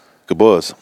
he's yeah. the only guy. Yeah, Gawars. Yeah, I don't know if he was the only. I know he was the first, but he m- he might be the only, actually. he might. Now that you have- mention I it. don't know if Everett's. No, because Everett's only rode 500s, I think, one year, and he was injured on that Uh. Husky four stroke.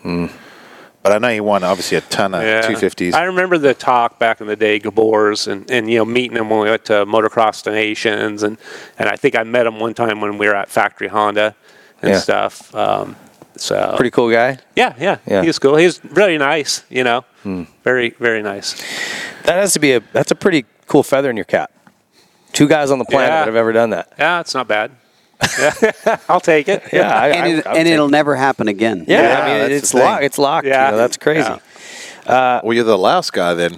Yeah, well, Larocco, mm, he well, he never won the 125 championship. No, huh? because he missed lost it to Emig that Emig year. at the last race, Maryland. couple uh, mechanicals that year. That's a Yeah. bummer. Yeah, Uh, which bike did you prefer of, of all three races, the 125, 250, 500? What did you like best?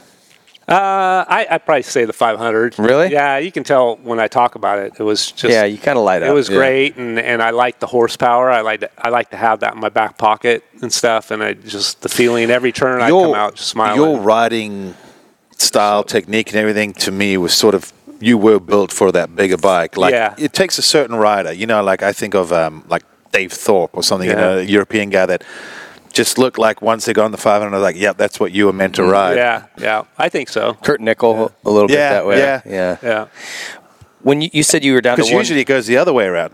Think about how many guys were pretty good on 125s, make that transition, and then just They- always struggle. yeah. So And I I went 125 to 250. You know, didn't Yeah. really struggle with the bigger bikes. yeah. So, You said you got had to get down to 155 to ride that 125. Yeah. Was that tough for you? Like, what's your? uh, what- no, that at the time that was probably right around where Okay. I was, but. But I think when I s- got to the 250 and then the 125, you get a little bulkier, heavier bike on the 250. Then the 125 comes, you're like, ooh, I better not eat so much pasta. yeah, I need to shed some weight. yeah. So, Yeah, because it does make a difference. 10 pounds on a, oh yeah, it's, It's- a lot. it's a lot. Yeah. Yeah. Yeah, definitely. but some guys I know had to starve themselves to get Yeah. down to a competitive weight. Um, Yeah. Okay, so 93. You man, I can't imagine you you when you went into Cali that year to negotiate, or did you have a multiple year deal already? I think uh, I might have had a two-year deal. S- Yeah, 91, 92, So maybe maybe it was two years. Okay. It could have been one, and then my second year, yeah, the salary went up. You know, now now I'm getting paid Jeff Ward money. You know, I'm I mean, I'm getting you were up there with the Rick Johnson money. The, Yeah, yeah. You know, all the top guys now. you were third, Stans. second, and first in the three championships you competed in. That's Yeah. pretty damn solid. Yeah, yeah. So, and I, I enjoyed my time at, at Kawasaki the whole time. I thought Roy Turner was fair. You know, me and LaRock leading, and now we're now we're going to lead into LaRocco errors and stuff. And you know, we all did our testing together. There was no secrets. He didn't have an opportunity to have something better than me. It was here's two. Yeah. Do you want it or do you want it? If you don't want it, you can use this. Yeah. You know, it wasn't like, oh, LaRocco, here, put this here. Mike, yeah, you're stuck with what you got. It was none of that. Everything was very transparent. That's, and especially when you have two guys that are so good, you, you can't play favorites, man. You'll just poison the morale. Uh, yeah, exactly. Exactly. But there's been a lot of managers that have done that. You know, Oh, yeah. They- well, we've they- heard it from. They put all their eggs in one basket Yeah. and think this guy has to do it. You know, So did, at Kawasaki, when you got there with uh, Larocco, did you guys get along? Did you guys hang out? Um, for the most part, yeah, I thought we everything was fine. You know, testing was good, all that. Would you go to Um, dinner together? Well, sometimes we had to because you know at the time We you did know, when we had to, yeah. we, we had dealer shows, you know, Sure. so like Friday night before the Saturday Supercross, we did dealer shows, or Sunday, you know, Saturday did tech inspection, then you had a dealer show or something. So afterwards, we'd go eat dinner somewhere together and stuff. Um, it was fine, but. Uh, you know, we were just you know we always test and you're always together. I don't know if if eventually his his dad was his mechanic. Shane was my mechanic. They kind of got together, but maybe his parents were like, "Well, if you want to beat him, you can't talk to him, you know, or, or you know, you can't share any information." Larocco is more, I think, on the diet, more the training. He was, you know, reading all this stuff and everything. I just went out and hammered motos. I was more of Stanton. I'm going to go ride my bicycle and I'm going to run. I'm going to ride. You know? Yeah. Yeah. and I'm going to come to the race. Hopefully, I got enough rest from all week. I was probably really tired still, and I'm going to go race real good. You know, So, you guys, even before kind of some of the run-ins you started having, you were already he was sort of peeling peeling back a little bit. maybe a little bit, um, but now you know, looking back on it, it's kind of like Days of Thunder. Yeah. you know, okay, you got you got two guys that want to win, and Yeah. they're from me and. Grant, Yeah. here we are. Pretty close, yeah. Okay, so somebody's going to say something that's going to piss you off or whatever, and and then you know you're racing. For instance, okay, we're going to probably this is probably going to go to Red Bud, Michigan, eventually. um, No, we weren't going to bring that one. yeah, up. we were going to talk about We're- that. we're, we're not like that at all. yeah. so uh, you know, things happen. You're like, really, my teammate? You've been behind me the whole frickin' race. You couldn't pass me, and then the last lap you do that. That's what pissed me off. Yeah. that set me over the top. What happened in that? I mean, it- they don't show the actual pass or whatever. Tell me what. They happened. did. Oh, did they? I've seen it. Yeah, so He gets into the rut, and Mike basically hits the rear, he this Mike's rear out of the line, and you he you go T-boned down. me basically. So the, here's the inside line, the rut. You were and in he the went rut. up on the bank and hit me so hard that it kicks my bike up out of goes the way, up. and then he like burp, burp around me and then takes off. so you went down. Yeah, I Yeah. went down. I had to pick up my bike and everything. So, you know, there's a lot of stuff going through my head that next half a lap. I had a little bit of time to think about it. I couldn't catch him. I was trying to. I wish I would have.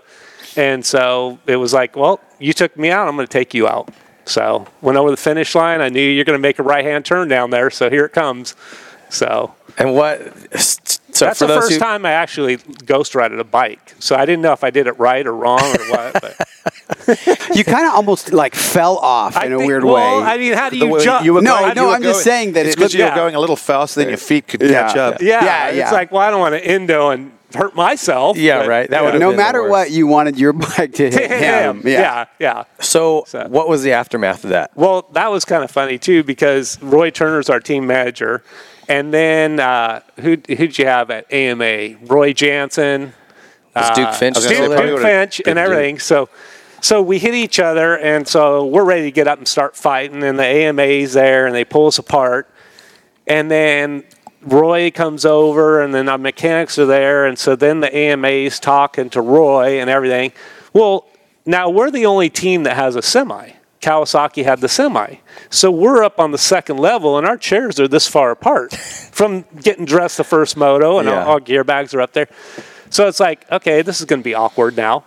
So uh, we go back and Roy said, I need to talk to both of you.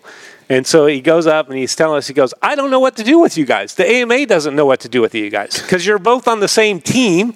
You just T-boned them, ghost rode your bike. They don't know what to do. Yeah. You guys got to settle this down. You know, you can't be doing this. So basically, we got a little slap on our hands, you know, and that was it. Yeah. Um, I didn't get fined. I didn't get in trouble. I didn't get points docked or anything like that. So the next the next moto, we take off and Larocco's in front. And and this year, me and Larocco were pretty much ahead of everybody in a, on a Quite a race. bit ahead, huh? Yeah, we'd be a minute, two minutes to third place.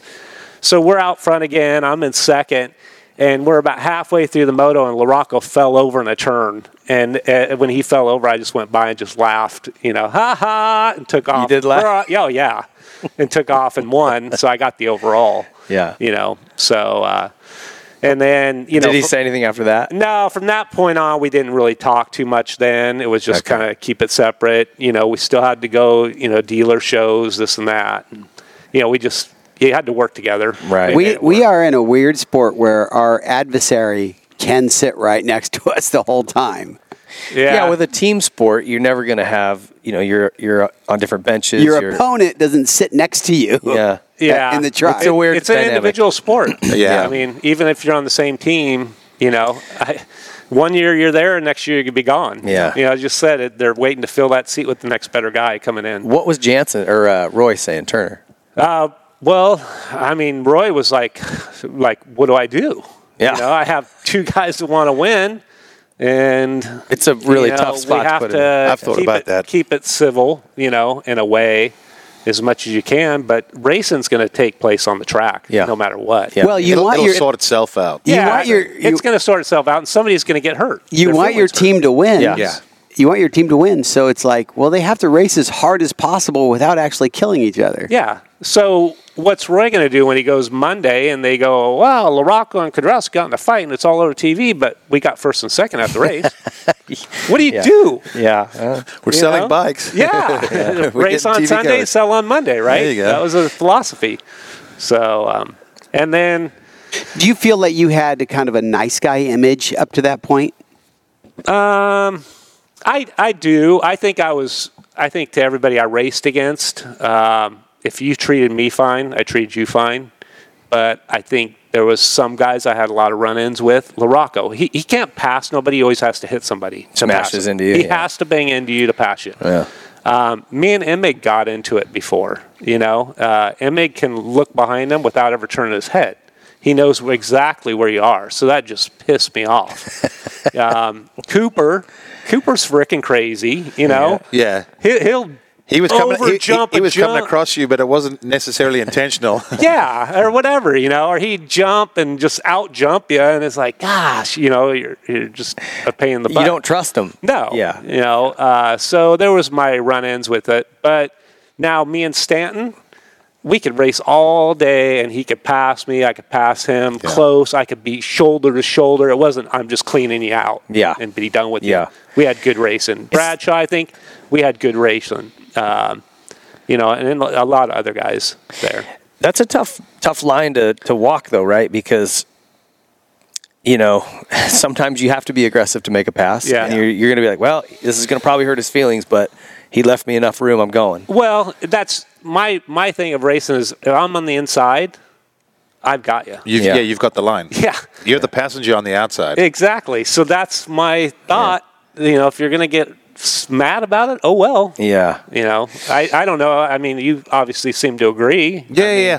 The, the, the thing is, I I think. If if you're racing like this into the turn, not this, Right. Yeah. Right, right, right. Yeah, yeah. you know, and and I see his wheel there. It's like I should just let off and let him go. Or and square then him up or do maybe I'll something. find his lines. I'll pass him back. Mm-hmm. You know, or I'm going to hang in there and hopefully I make it. But he could put me over the berm and Yeah. I fall. Yeah. So I think too, though, just with tracks changing, four strokes, passing's also changed a little bit. you know, back back it seemed like in at least in, in the 90s or late 80s with those two strokes and that there were more inside lines, so Yeah. you could you could make a clean pass or. There were you look at a lot of those uh, turns. The berms got blown out later in the main event, so a lot of times guys went for that block pass at the exit. But um, it was aggressive, but it didn't have to be dirty either. Yeah. Yeah.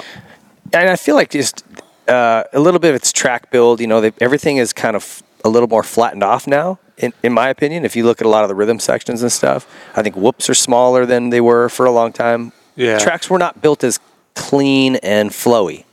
Now So- it seems like at so Supercross, speed- to make the pass, you, you, you come out of the turn, you just stay a little bit lower, you get next to him, he hears you, and you have the inside to the next Yeah. turn. Yeah, it was just back then that there was more on the track to slow you down and break up your rhythm. Yeah. which caused more mistakes, and the bikes were a little harder to ride. Yeah. that power band is only this wide, right? Actually, So- that's a good point. You know, watching some of the racing from then, there was so many times through a rhythm, someone was up, someone was down like this. Nowadays, everyone's doing the Same- same, same thing. thing, yeah. Because of the power, they can all triple out of the turn and carry on. mistakes made for great racing. Oh, Even if yeah. it was a little one Yeah. on a two stroke, that meant five, ten feet at the end of the straightaway, Oh, you know? so- Absolutely, absolutely, and you know, like some of the races where you get the the moisture at the nighttime on the two stroke two fifty. Sometimes it was hard to do the triple. yeah. Yeah, Yeah, you'd come light out of it the up. turn and you light up the tire. You're like, uh oh.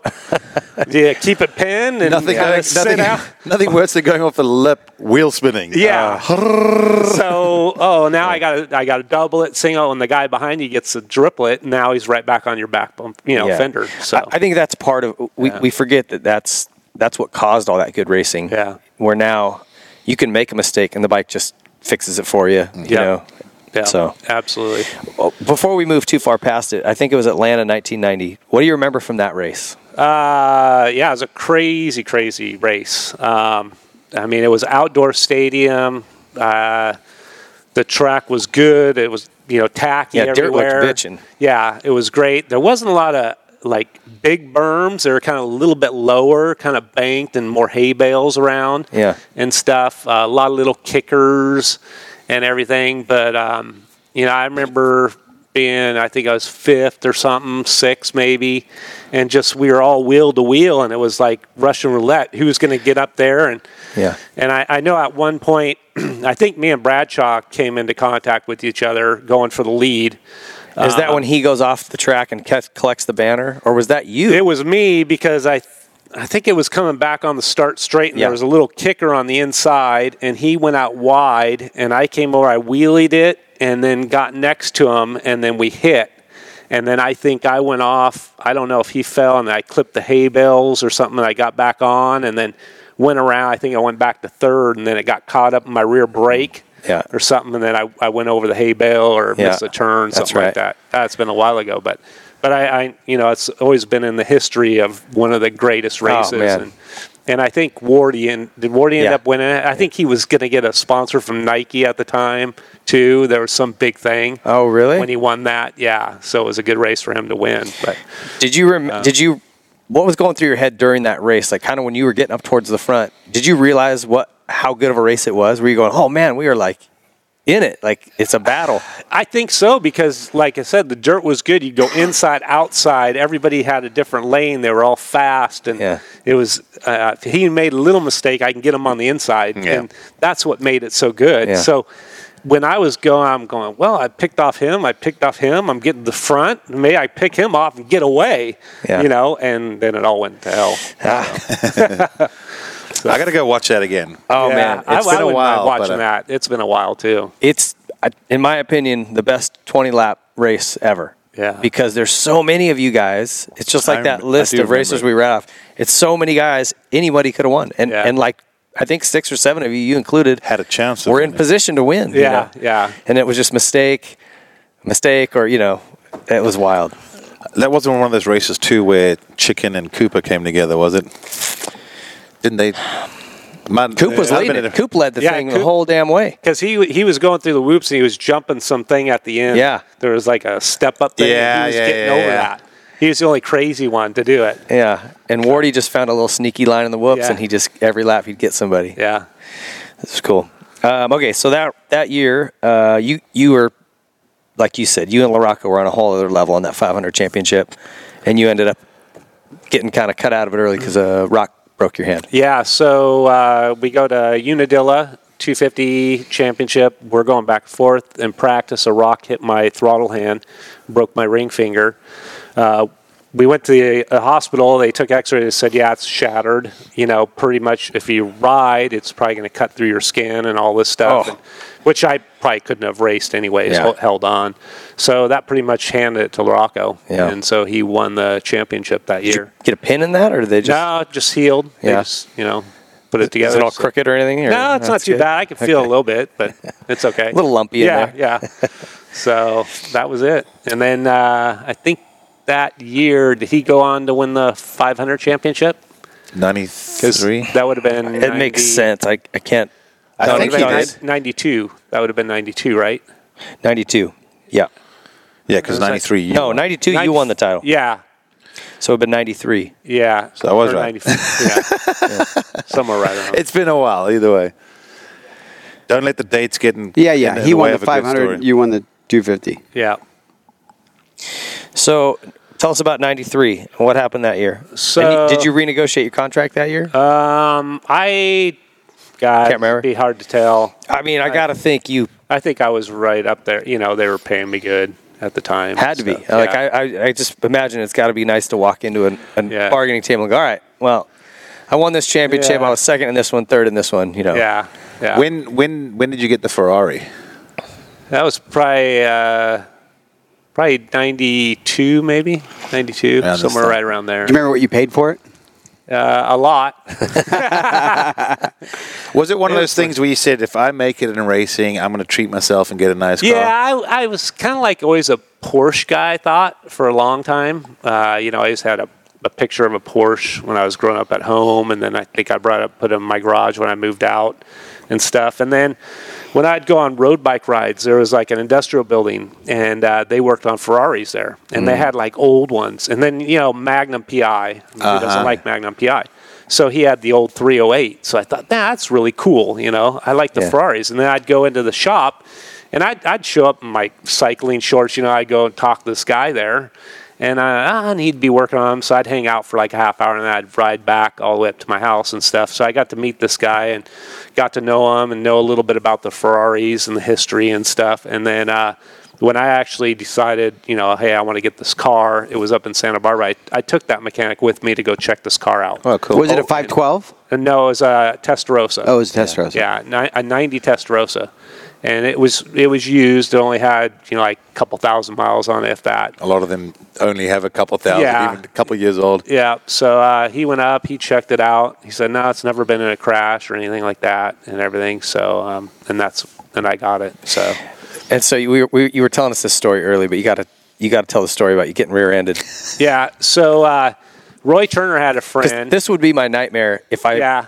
spent that much money on a car. Yeah. I would just be like, stay back. yeah, wrap Yeah. yeah, yeah. I don't think I could even enjoy it. 'cause I'd Park be it in so your worried living about room. It'd be in your living room. it. Yeah. yeah. So um, Roy Turner had a friend, and he had a Ferrari like mine.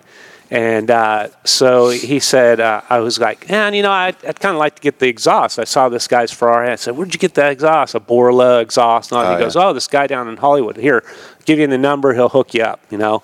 And they specialize in Ferraris and all this stuff. So I called him. The guy orders the exhaust, everything.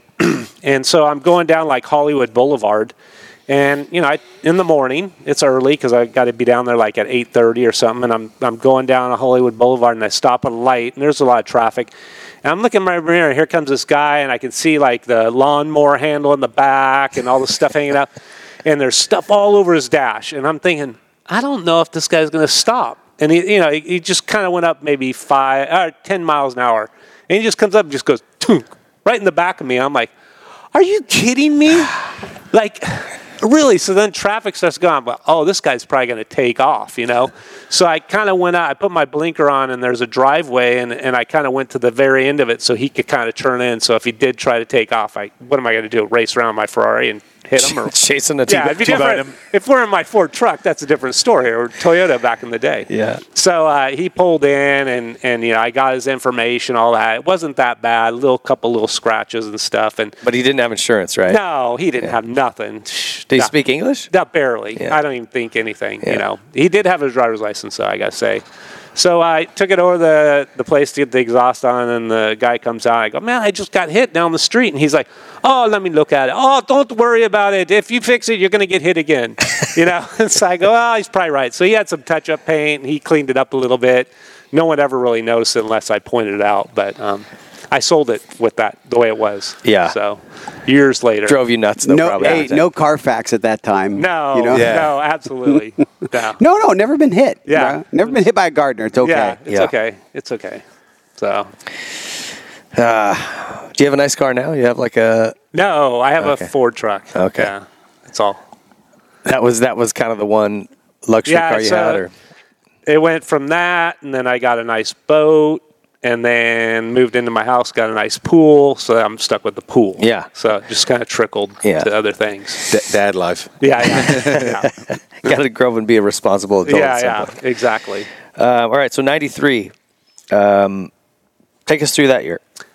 So 93 Supercross, um, kind of still up there battling. You know, now I got my track built. It's like all gun ho, you know, and I think I might have finished second or third in points. For You were that- second to McGrath in for that, '93. yeah. So McGrath came in, you know, he's, you know, Supercross, right? That's all you can say. Yeah. He was great in Supercross. Phenomenal. He was good. And uh, so he stole that show from me. Did you? Did that catch you off guard? What did you think of? Because even the year before on a peak bike, he did some 250 races and he did Yeah. pretty well. Yeah. But I don't think anyone thought. when he's get to the 250, he'd roll right into winning, winning. So I mean, clearly he was just better. you Yeah. know? They, he was fast. He got he got starts. Yeah. McGrath got every hole shot, whether it was a heat race, man event. I would be fifth, sixth. Yeah, he'd I'd get have- a start, and then he would just Check jam for out. two, three laps, and then he'd cruise the rest of the time. Yep. But Yeah. you still had, I mean, you were still the only other guy within 300. You had 300 points, 301 points. You still got a lot of points that year. Yeah. What did he have? 350, 358. Yeah. So he beat me by 57 points.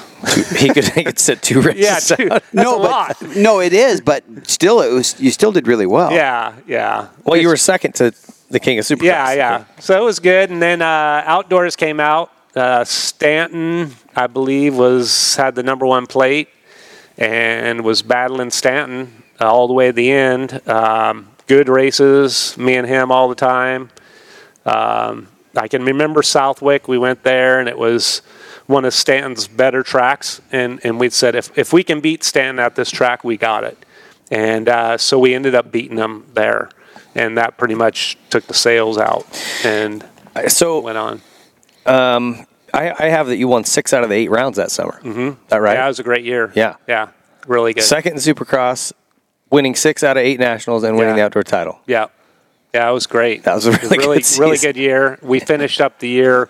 I think Glenn Helen was the last national, and um, I, I crashed real bad in practice. Oh, that was the one long 40 minute moto. Yeah, and I crashed real bad, and so I didn't race the last race. I'd already wrapped the championship up. Oh, is that right? Yeah, and so then 500s were the next weekend in Washougal was the first round, and uh, I banged up myself really bad to where my back was real sore, and so that I think that was the year Larocco won the 500 championship was '93, and uh, yeah, Larocco won that year. I I went to Washougal. We rode, tried to ride a couple days before on our 500s to set them up, and I could barely get around the track. And then I went to the race, and I couldn't start the bike or nothing. Oh, man. And so I got on. We took off to start. I fell in the first turn, and Roy Turner picked up the bike in the first turn. I got on. I just grid out, kicked it. And a 500, it's somewhat could be hard to start Yeah. and got it started, took off, and I think I got up to like fourth or something that moto. And then the second moto, I think I got third or fourth. And then um, we went to the next round. I think I got second to Larocco.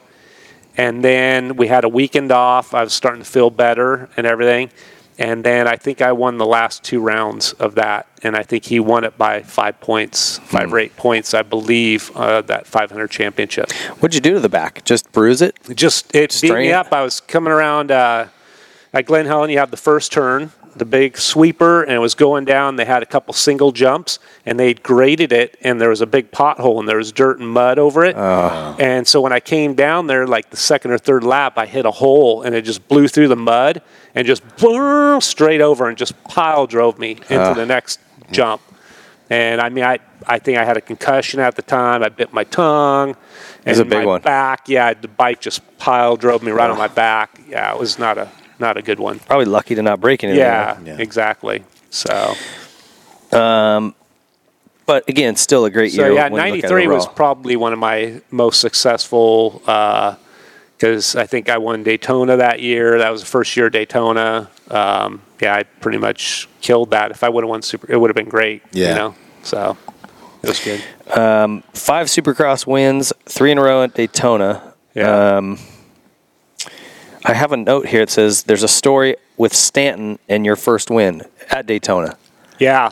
So Something happened to his bike, or what? Yeah. What was the deal? He said something to you on the line about it or something. Yeah, so um, we're at Daytona. Uh, me and Stanton battling, obviously, in the 250 Nationals. And uh, so we get ready for the parade lap and we take off and uh, we come back. And Stanton, I think, was lined up to next to me or two over and they start working on his bike. And I'm all to Shannon, well, what's going on? He goes, oh, they're messing with the linkage bolt in the back or something. And I'm all, really? He goes, yeah, it's jammed in there. They can't get it out or they can't get it. Something's broken.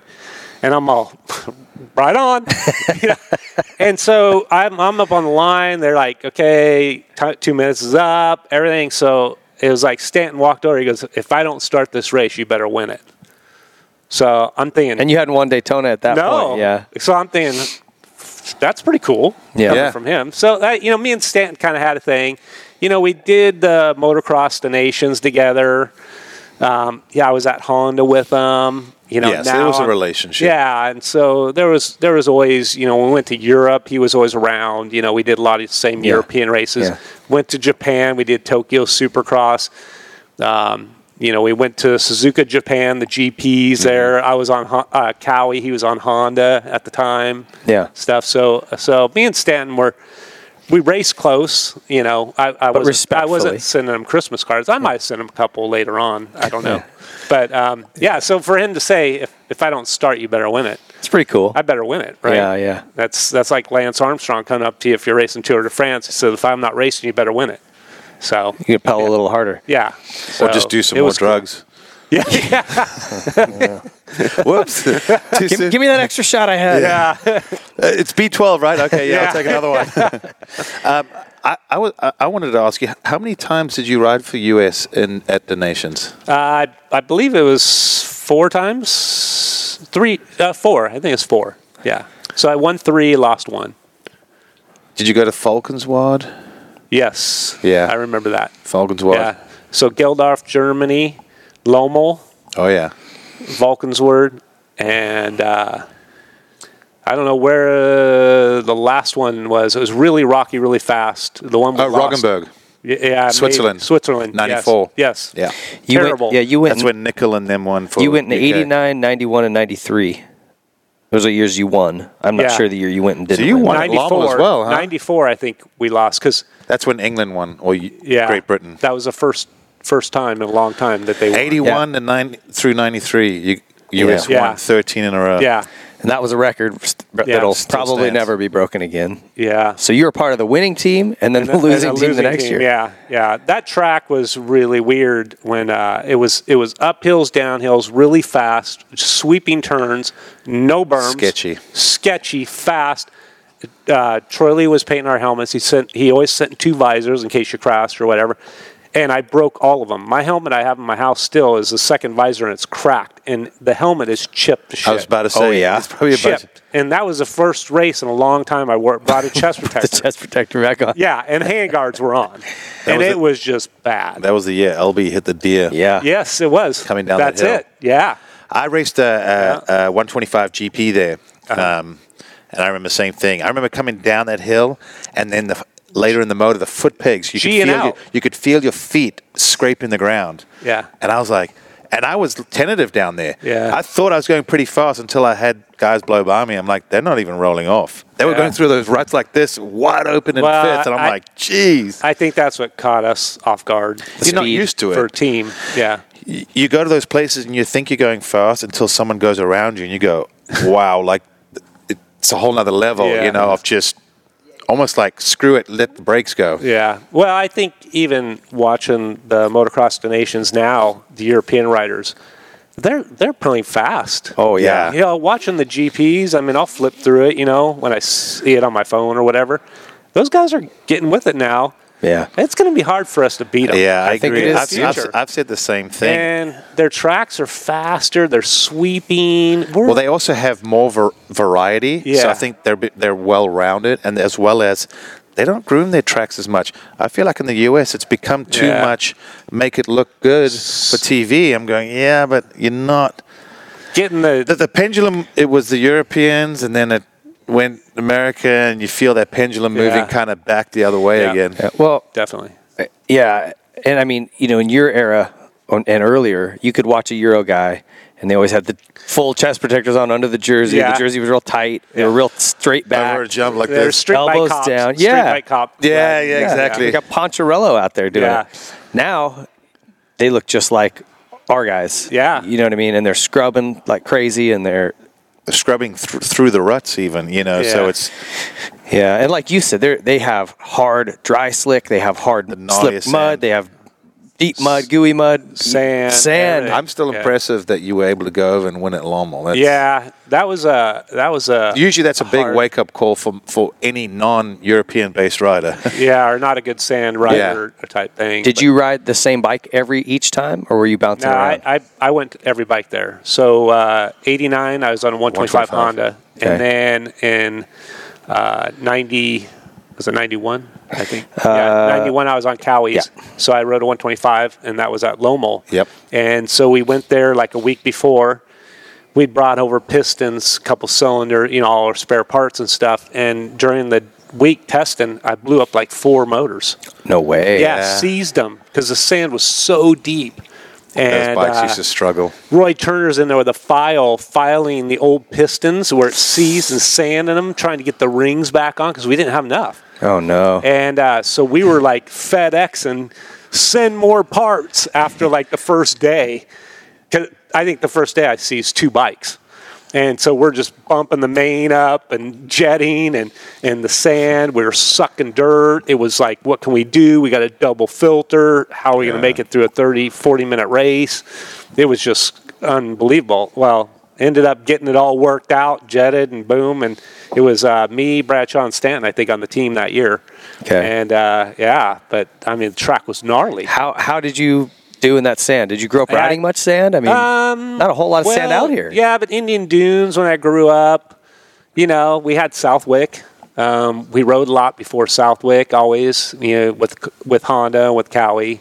Yeah. Um, so I had my fair share of it. it uh, you know, Yeah. It wasn't like I grew up out at Bean Canyon or somewhere. but that's that's a different kind that's, of sand that's over there. huh? soft, real soft sand. There's no bottom to it. yeah. What what was the biggest adjustment you had to make? You think standing more?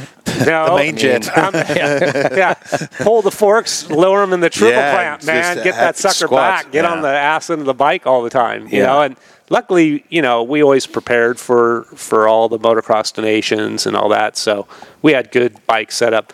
My my setup at Daytona never changed for three years. Uh, that right? I went the same track. We set it up the same. That's what we went with. That's you cool. know, once you got it, you got it. No Yeah. one's gonna. Well, make that's it. that's why some of those guys are so good in i- you know Holland in that sand because Yeah. they have the setup. Yep. Okay. Do I put my forks here? I run this tire. I do gearing, this tire, and I yeah, got it. Yeah. yeah. That's like if you w- probably went and saw Hurlings in person at one of those tracks, it would blow your mind because when I first went to Europe, I got a very rude awakening. I had guys blowing by me, triple digit, didn't matter, never heard of them. And in fact, in 90, I think it was 1997, because obviously I'm coming to Europe and I'm watching all the 125 GPs. Eric Eggins was the Sandmaster. I and he remember that. won the Dutch GP. I forget the track. It might have been Leerup or something, but he wins the Dutch GP. The very next weekend, only maybe 100 miles down the road, is the French GP hard pack. He didn't qualify Yeah. purely because he wasn't couldn't wasn't fast Yeah, enough on hard yeah. pack. But I'm like, how do you win and not qualify? Like, Yeah. it- it- That's pretty wild. yeah. Well, you know, Villapoto went over to Europe, which I commend him for doing it. But I think that was a little bit of a wake up call too. Well. You know, that's a that's a tough Yeah. tough thing. Those guys haul. and like GL said, I think maybe guys doing it like when in the early '90s or through the '90s. Bobby Moores and Schmidt, Yeah. all them, 'Cause they went over and did Trampus it. Parker, you know, they won world champions, Yeah. but it took them a couple. I was going to say, couple took, years. took them a little bit to Couple get years. their feet wet and get in Yeah. there and then figure it out. and I think you have to really Even want to do Lackey, it. it Yeah. took him a little Yeah. while. I don't think RV. I think he was just going to fulfill contractual obligations. yeah, maybe. I don't And- think his heart was in it. Yeah, No. you can't go over there half-assed. It's hard enough to do it anyway. yeah, Right? yeah. What What was your MXDN experiences? I mean, was that where does that rank for you in terms of? Uh, I I think it's one of the biggest things you can do. You know, especially back in the time, um, it wasn't. It was more you got elected to do it. It wasn't more are you volunteering to do it. Now it seems like guys are, you know, I'll volunteer to do it. Yeah. It's not. you Yeah. know, It's changed for sure. yeah. So why do you think that is? There, there was never been money in it. It's Well, never about that. No, so. but I think now the guys can make so much money over here, Supercross and Nationals. It's like, why go over there? Why am I going to risk it? You know, who knows it's, what it's they're become, training? it's become for? an inconvenience. Yeah. truthfully for most of the guys, Yeah. it's just a, it's just It's a long season. interruption in your Well, and if- preparation for the I next. think year. if they put it a week or two after our series ended, you guys would be more willing to, to do that. It's like six weeks after, so you got to Yeah. keep training, Yeah, and you keep can't- riding. well, can't do that. th- well, that's the thing. The the FIM and, and AMA or MX Sports and Dorna, whoever's running it now, f- um, they if they really want to make it what it was. They've got to they've got to be on the same page and Yeah. work together and go, hey, you know, this is how we're going to do it. But they try to do that for a little while because I remember I think it was like 07 when it came to Buds Creek, and they were saying, all right, we're going to have this three year rotation. You know, we're going to go, or sorry, four year rotation. So it'll be Europe. America, somewhere else in the world, Europe, you know, so it'd have this like rotation. I'm like, oh, that's pretty cool. Makes it a little even for everyone. And it's been 20 years straight in Europe within a 100 mile radius. Really? Yeah. So, yeah. it's been England, Holland, Italy, Belgium, you know. uh, all yeah, the- but they just came to Bud's Creek what a couple years ago? That was 07. Red Bud. Or Red Bud? Yeah, Red Bud. Yeah. So No, no, that was only that was just a few years two ago. years. Yeah, yeah, ago. yeah. Red Bud was, was 18. yeah, 18, yeah. two, yeah, two or three years ago. So But there again, it had been eight years because Yeah. it was 07 and Right. 2010 they went to Colorado, which was keeping on their track of what they were doing. But yeah, I mean, it's, like you said, if, if the schedule is so far different and we got Monster Cup the weekend after donation, it, it doesn't work. Yeah, no. yeah, What's uh, what's that feeling like being up there on the podium playing the anthem, winning? I mean, those crowds are crazy. Like the stuff you Yeah. just see the photos, you Yeah. go, "Wow, that's got to be heavy." yeah. I think uh, for me back in the day was when I went over to Europe. They had those damn horns. Oh, yeah. Err, err, all that They stuff. still have 'em. I know, but now, they have are air here. raid sirens. Yeah, now they're here, you know, and stuff. But I, I just remember over there racing and hearing that all the time, you know. Yeah. That was kind of cool. Um, it's, I mean, obviously, uh, it was awesome. I remember when I flew home, that's when it kind of really hit. It was like, damn, we just we just beat everybody in the world. Yeah. There's no one that can beat us. And and me personally, whether I was on a 125 or 250 or 500, no one can beat me on that Yeah. bike. Yeah. So that was kind of cool. Cool feeling. You know, and and luckily I, I did get to to ride all three bikes, Yeah. 125, 250, I- and 500. I- that, that's Do that. probably a record I'd like to find out who else may have that. I guarantee you that's a very, very, Yeah. very Ward- short Wardy list. might have done it um, too, Yeah, because Wardy. you know our, our like I said, my Cali Didn't, didn't 500 Emig do it too? Didn't Emig wear it right at 500? there, Uh, too? he might. He have- rode 125. I Yeah, don't think for he would have sure. ridden a 500, would he?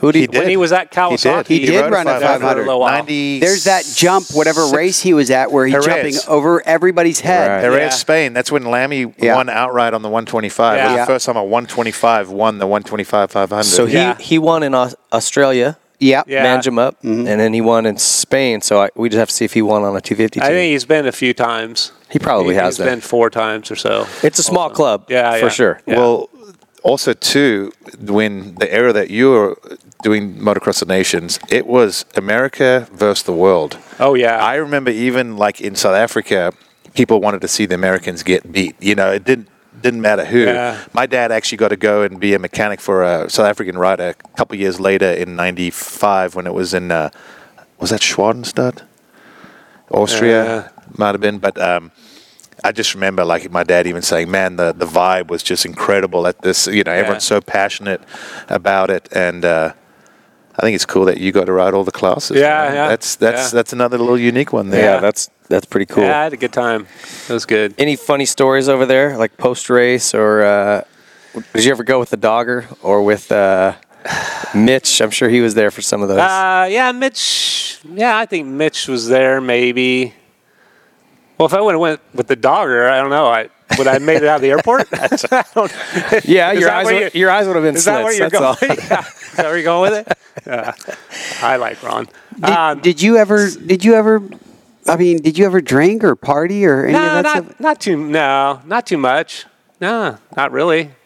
Just kind of did our thing. I think when you know the one good thing is when Shane Nally, when we he became my uh, mechanic, was he'd been with Brooks. You know, so I, So he had, I don't need to say much more, right? I mean, you guys have been in the industry a little bit. Um, so it- Brooke Larry's kind of on the wild side. So I think he was kind of fed up with that. Like, if I'm going to spend all my time wrenching on your bike, you better give me 100% of your Yeah. time. Yeah. You know? So he, he kind of told me that straight up. And I was like, dude, whatever. I want to win, you know, whatever it takes. So, and I, I don't know. I just never got caught up in Yeah. that or, or never wanted to or, you know, really go to Havasu. I think I went to Havasu once or twice and, and uh, I think I remember coming home and I'm like, Dad, I'm going to get me a boat, man. Oh, he goes, yeah. Well, then you might as well kiss your career goodbye. And I'm like, hmm, Really?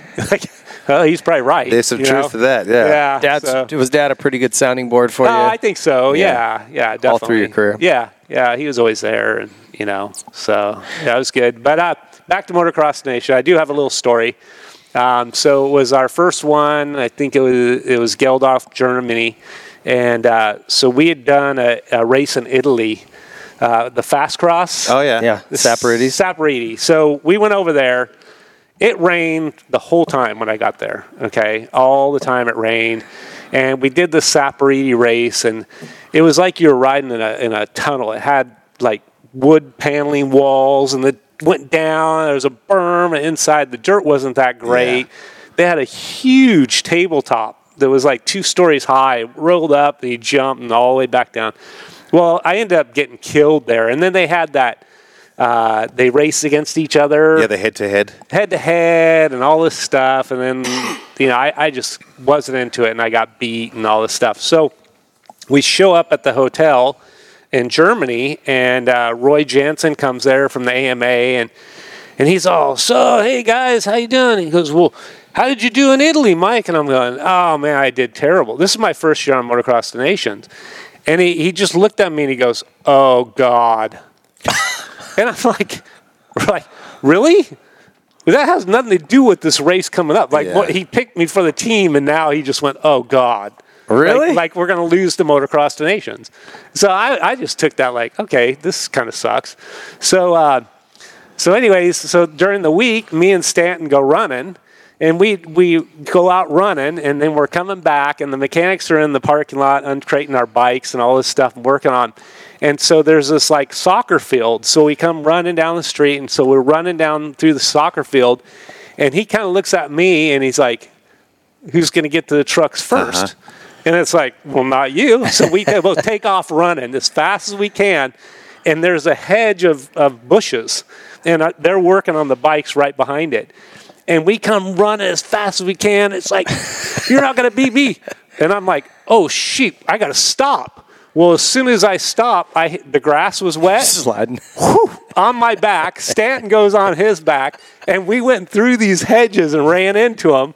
Luckily, we went in between the things, you know, and slid down in the parking lot. And it's we both look at each other and just start cracking up, and everybody else like looking at us going, What "You are guys you are a doing?" bunch of idiots." Yeah, what's wrong with you? you know, two? so uh, yeah, so that's what I said. Me and Stan had a lot of good times and stuff like that. And that's then, a full on Days of Thunder move, Uh, right? oh, it there. Yeah, was. yeah. Yeah, it was just Going you know, going down the passageway. Once a racer, always a racer. You know, you're always going to go for it. Was that where the you you showed us the uh, foot pegs off your? Yeah, so, Yeah, that's so, what uh, I got here. I- I'll, I'm going to post this on our Instagram page if you're listening to this on a podcast. But he brought in some foot pegs Tell us, tell the story behind these. Yeah, this is incredible. So Al worked at Honda, the factory. So '89 was my first year. I'm going to Motocross Nations. So they get my bike all ready to put in the crate, and Al was the fabricator. He he was one of the original guys that built like the Honda factory bikes, the aluminum tanks. The, Oh, you know, does all the welding there. He bit me. He built me a bitch and stand for my truck, so I could put my motorcycle and then my bicycle and all this stuff in Oh, there. wow. And he bolted in my Toyota truck and everything. So. So we go to a motocross nation. We uncrate the bike and we pull it out. And he built, took these foot pegs and he painted them American flag and put stickers on them and everything. And he put them on the frame on the bike. So when Shane uncrated it, he's like, "What the heck?" So we ended up running them in the race. And uh, so we, we won that year. I won the 125 class. We won the championship and shipped the bike back. And Al took them off the bike. I, I didn't even really. I remember s- the foot pegs. There's probably something because I know Roland Hines was there and and the magazine guys were there. So somebody probably has a picture of those. at the New and time. shiny, yeah. from from when you know the bikes were sitting there and they're all taking pictures. So um, I went to Tom White's function for his museum, and uh, Al showed up there. I hadn't seen him in what. 25 years Yeah. or something, maybe longer. And he goes, Mike, I heard you were coming. So he he goes, I, I wanted to bring you something. He pulled those out of his pocket and he goes, I've had them in my garage and I want you to have them so you'll have them, you know, the rest of your life. That's super And, uh, cool. so, yeah, so I, I have them hanging in my garage. So I thought I'd bring them here to the show and maybe some showing. Those little touches on that kind of stuff, just it just it's even a more of an allure on the bike and and Yeah. the things these guys did to him. Oh yeah, yeah. It, it made me like more proud of the guys and mechanics that went the extra mile. Yeah. for the- There was always something stuff. about And the it- stars and the stripes that just when you showed up to Motocross the Nations, it was like, yep, that's the team to beat. you know, yeah. like, well, this these are all hand built anyway. You can tell. Uh, you can see definitely this. not, no titanium was used in those. no, they're heavy, but this little m- piece on the back is to catch the Kickstarter, so yeah, it that is doesn't. correct. So it doesn't ding the teeth. Notch it. Yeah. Yeah, pretty cool. We'll, There's- we'll post a picture of those. That's a cool Yeah. story. Those are actually factory sharpened foot pegs too, with with a um, And so that was what year? That was with ni- a hand file. eighty nine. yeah, that was eighty nine. Yeah. and that was in where Germany. Yeah, Geldorf. Geldorf, Germany. Crazy. That was the last round of the championship in 2000 when I was there, and I remember it never stopped raining. It's slippery and snot. too, I, I- probably. yeah, I had just wrapped up the title, and I crashed like twice in the first two laps. And I remember I pulled in, and my dad was pissed. Whatever. I was Dad, like, I I'm already already won the champ. title. I'm in Yeah. the states. Where I'm over it. yeah. I could see that not going over well with Puffy. Uh, it was the only moto I never scored points. Did you ever destroy a rental car? What's your worst rental car story? Um, my worst one is see, it's always with Stanton. I have to talk with Jeff one of these days for a while. Um, so we were over at Mount Morris, Pennsylvania. I don't know if I've done any off road. I don't think I did, but um, so we'd always go get um, yogurt after dinner. okay. And so we were leaving. No, he, he goes up, he gets in line for the yogurt.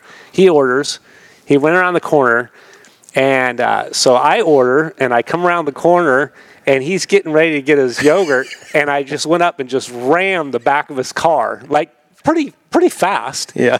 to where it, it he went past the drive-through window, and the girl, I remember her just going, like looked like somebody just lost control and hit his car. Yeah. and uh, I think man, I think Bevo was probably in the car. There was a lot of us in there, and uh, just slammed him, and then. He has the nerve to put it in reverse and come back and nail me and and so then it was like, oh God! So that girl was just she just was, didn't know what to oh, do. She no here Mount Morris, Pennsylvania, you know, middle of nowhere, right, the college town. So she thought we were all drunk. Probably that was her first thought. And then um another time, I almost killed everybody. Is I came through the parking lot. And it might might have been that same day or something. And I gassed it, and I'm coming down. Well, I didn't know the parking lot had like a dip, a couple dips and I go to put the brakes on, and, and I caught air, and then it skidded, and then anti lock, and we weren't stopping. And I came down, and I think I just made it to where the curb was of a parking stop area. Well, otherwise, I was going over the curb, in the grass, and down a ravine. But yeah, I was a, it was not a good, good good yeah, sight. We did that once. Racers in a rental car with full insurance is Yeah, I always got full insurance. it's a grenade with the Yeah. pin pulled. Yeah, That's and for sure. and my first year with Honda, I wasn't old enough to rent a car. Hmm. So a lot of times, uh, Rick or, or somebody I flew in with, they I, would, Uh, ride with I them. would ride with them from Yeah. the airport to the hotel. Yeah, it was 24. Uh, I don't know if the Yeah. age of Yeah. it changed, but it was 24 to rent one, right? Yeah. So there was years I couldn't either. Yeah, Um, hey, we're going to take a quick break. Stand, stand by, stand down. Be back with more Mike Kudrowski. I want to introduce you guys to PowerDot, a wireless muscle stim unit that is controlled by an app on your phone. It's incredibly simple. This is something I've used for a little over a year now to help with arm pump and nagging injuries, and I've had amazing results with it. They recently worked with Adam Cianciarillo to help rehab his knee after surgery. He had an ACL replaced, and after talking to him, he's, it's something he swears by. He's adamant that this is the one thing that got him back on the bike, bike quicker and got him healthy. So if you have any muscle pain, any nagging injuries, or you want to recover the best way possible, head over to powerdot.com forward slash whiskey throttle for a chance to win a free unit or get 20% off your next purchase. That's powerdot.com forward slash whiskey throttle for 20% off and a chance to win. You can thank me later.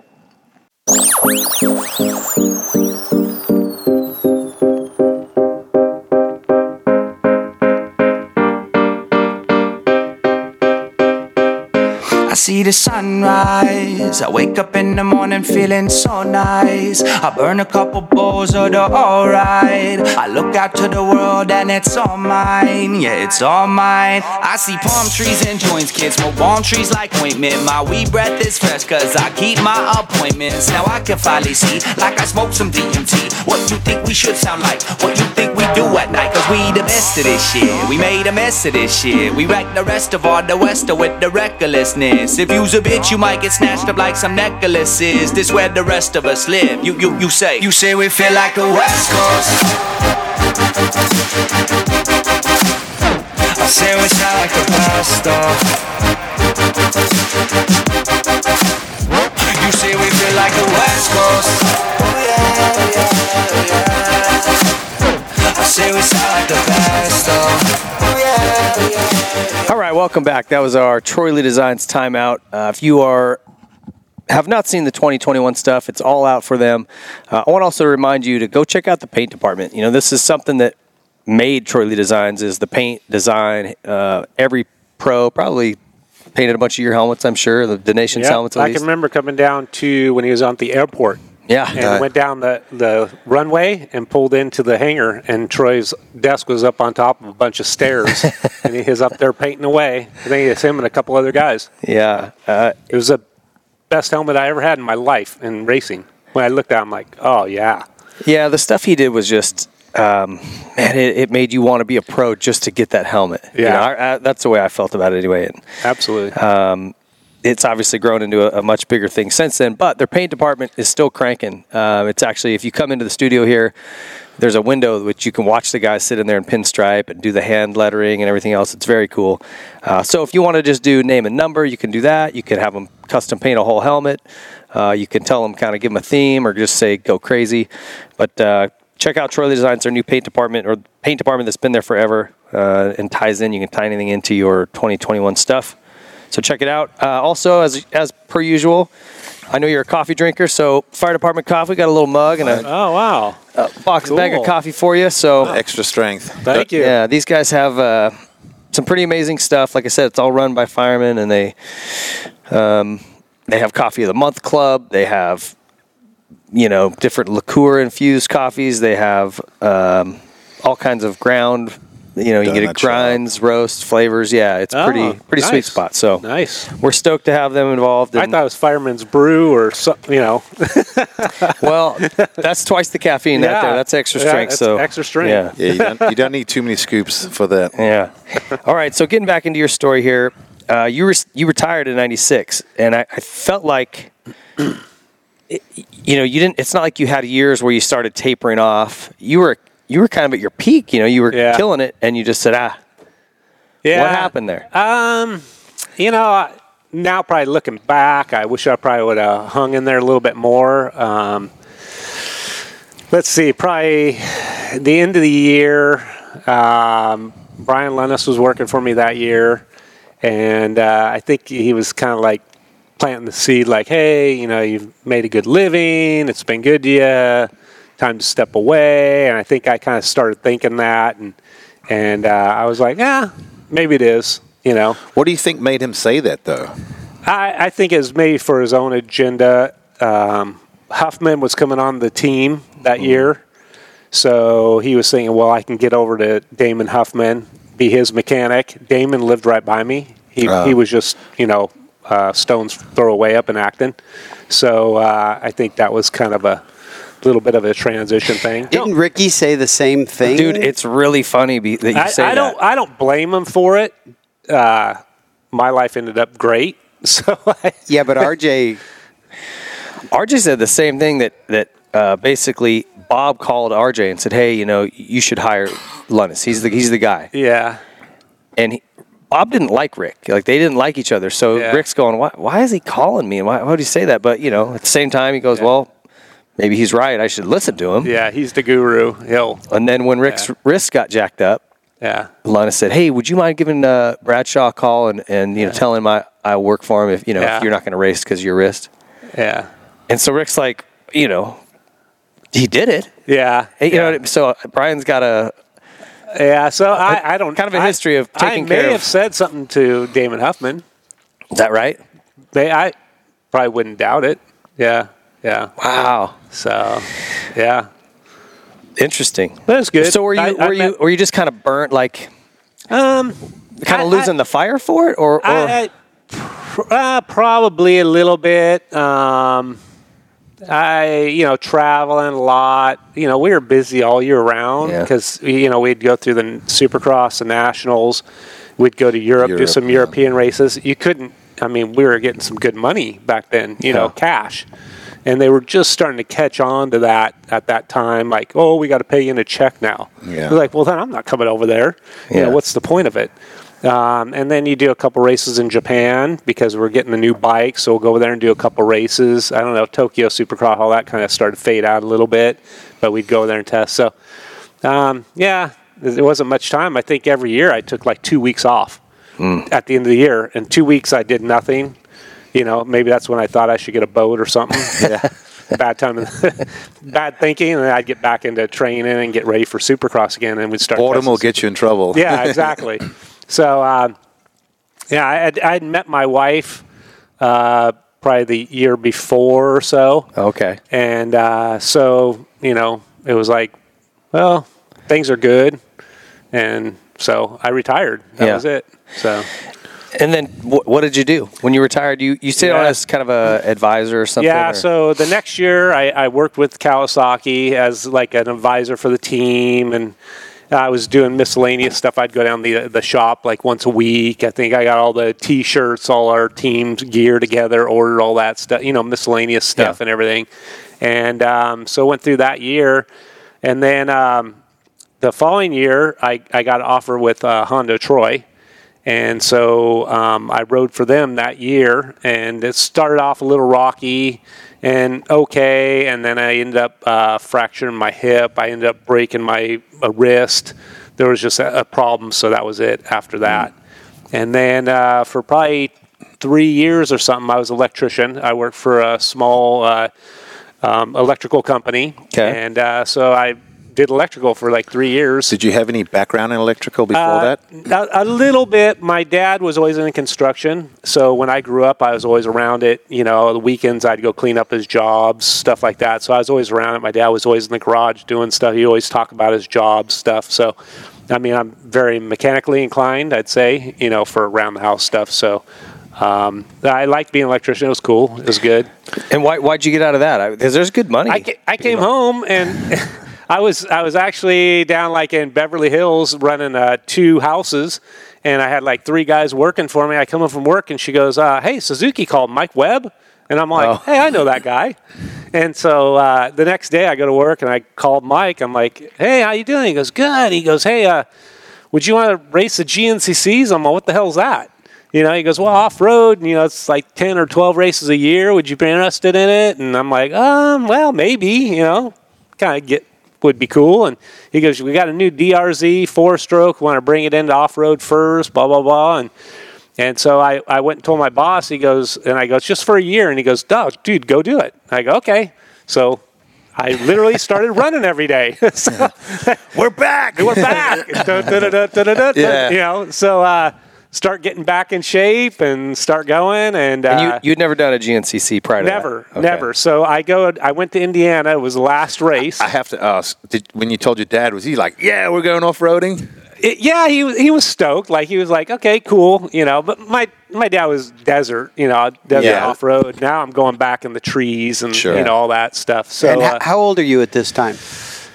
what was I probably uh, third 28, 28? Yeah, you retired pretty young. Twenty nine, Uh, yeah. So that's Yeah. fairly young. Yeah, I, I kind of wish I would have maybe went not as long as Larocco, but maybe somewhere right in Sure. there. You know, Yeah. maybe a couple years before Larocco. He he went on for a long time. You know, um, so got into off road, and that was by far the most fun I've ever had racing. Is that motorcycles. right? Oh yeah, yeah. My, Okay. My teammates Rodney Smith, Steve Hatch Good guys. Um, yeah. my my wife, their wives. I mean, we we got together and it was like we were best buds. Were, were I you? think a lot of that is when you in those series that is like like Supercross and, and motocross is under the microscope. Yeah. When you go out there, it's more of a camaraderie. Everyone's kind of looking out for each other. It just seems like the vibe is more Mm. like inclusive for everyone. Oh, absolutely, absolutely. Now I've got to say, Rodney and Steve didn't tell me everything because they wanted to beat me. I was going to say you, they don't want It- the motocross guy coming and exactly. beating them. So you know, you come into off road and it's like, oh, he has the name, but can he hang? Yeah. Yeah. not- So- not all So the secrets. Now you're going to hear some stories. were, were you making enough to like s- like survive those years off of off road? oh yeah, yeah, Yeah, yeah, okay. yeah, yeah. I- Suzuki at that point were putting a bit of money into we, it. we were the top team in off road Yeah. Yeah. by far. Uh, we were the only team that flew back and forth to the races. Hmm. Only three of us. Everybody else traveled because they're all back east. Right. You know, Indiana, Ohio, Ohio, Ohio, North Carolina, North Carolina. You know, uh, Randy Hawkins True. owns Yeah. everything. You know, in that area, all the people, fans, everything, Yeah. pretty much. How was that bike? Because I when it when I first saw you guys were taking that race, and I thought, ooh, that thing's heavy. Yeah, it's it not was- real fast. I wonder how it'll do. Yeah, it was it was uh, a lot of work in progress uh, from the first race. Um, you know, uh, very frustrating on my part is the suspension wasn't good. Hmm. The bike was way too wide. I had gotten to Especially if you races got through where the I tight thought I did sections. like muddy races. You got to do off road. Well, I'm sure you've done an off road race. I now. did one GNCC in Palatka, Florida. I don't know if you did that. Yeah, one. Florida. That's not bad, but go back eastward where the mud's like this deep, and you come down a downhill, and it's like hundred feet each way, and there's ruts, and there's Oh, yeah. water, Yeah. and there's people stuck. You're coming down the hill, going, I don't know where to go. Yeah. Well, as you learn and off road, wherever somebody's standing, it's probably dry. So Right. go for them. Aim for Yeah. the people. Aim for the people. They'll move if they want to. Um, so, uh, so yeah, so we started, you know, doing that, and the bike, it, it, the two strokes made a small line. My cases were this wide. I was getting hung up. There was races I'd go into a rut and just ooh, almost over the bars and zing, zing. yeah, wheels just spinning, huh? Yeah. What what am I going to do? I'm trying to lean it sideways. The bike now has mud. All, it was it was a lot of work, and then it would just overheat and stop, Yeah. blow up, grenade the motor. Does sound like a lot of fun. yeah. So it, it wasn't Sounds it amazing. wasn't fun for like three or four races, and so then uh, Yoshimura came into it. And they they had uh, actually his name was Kenny, and they had him come over from uh, Japan, and he worked for Yoshimura, and uh, so he started working on the bike. Okay. And so he started building the motors, and then he was working on this and frames and da da da da, and the bike started getting better. Um, I started getting some better suspension uh, Showa was kind of stepping in. Uh, we were making it a bike, and they wanted to go race it. I did race the two stroke for a little while, so then I was kind of getting, you know, I could finish a race and get some experience and get up there, see Well- what it's really like. That was another thing I just just dawned on me. You hadn't really ridden four strokes, right? No, no, this, So is, this is my kinda all first new for four you. stroke. Yeah, I, I had to learn how to start it. I mean, you know, yeah, like, yeah, the what, technique and all that. what is the motor doing? What are valves? When's the air going in? When's the gas going? You know, all this Yeah. stuff.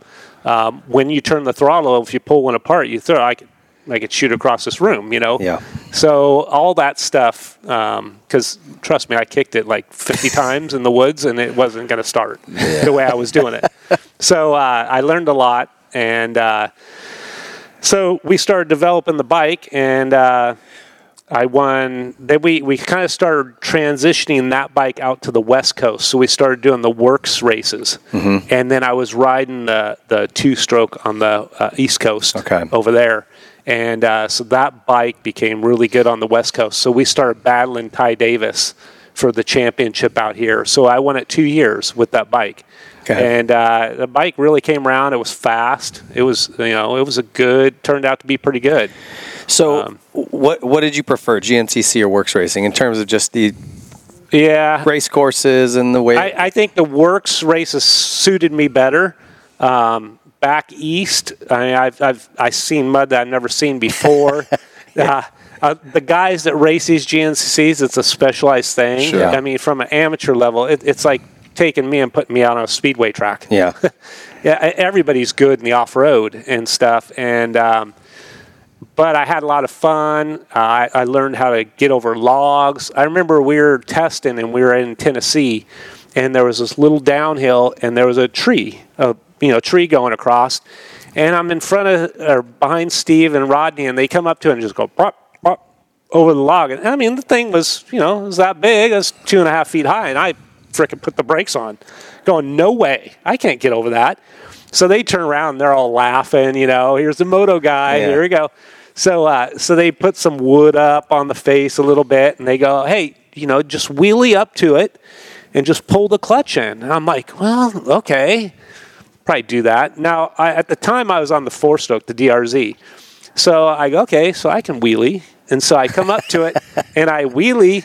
Well, then it was like I wheelie and I forgot to pull the clutch in, so I just gassed it, and, then I you went got the "Whoop, ba-dung." zing," and I endowed, and the trail is going this way, and I'm going through the trees down where all the leaves are and stuff and branches, and I'm just like feet off, handlebars, laying on the front. I never hit a tree, and I got down the bottom, and those guys are up there just going, "Whoa." Like you saved it, and then they start busting up laughing. Oh, I'm sure. And I, I finally come out, I go, oh, I cannot believe I did. I almost died. And uh, they they finally worked with me a little bit, you know, and stuff. And I, I got better at it and Yeah. stuff. But uh, like I said, I had a lot of fun, a lot of fun with them. They slowly gave me some techniques as we started racing and stuff. Yeah. And uh, how are you doing back there in those? ah, it, it was, you have to be tough.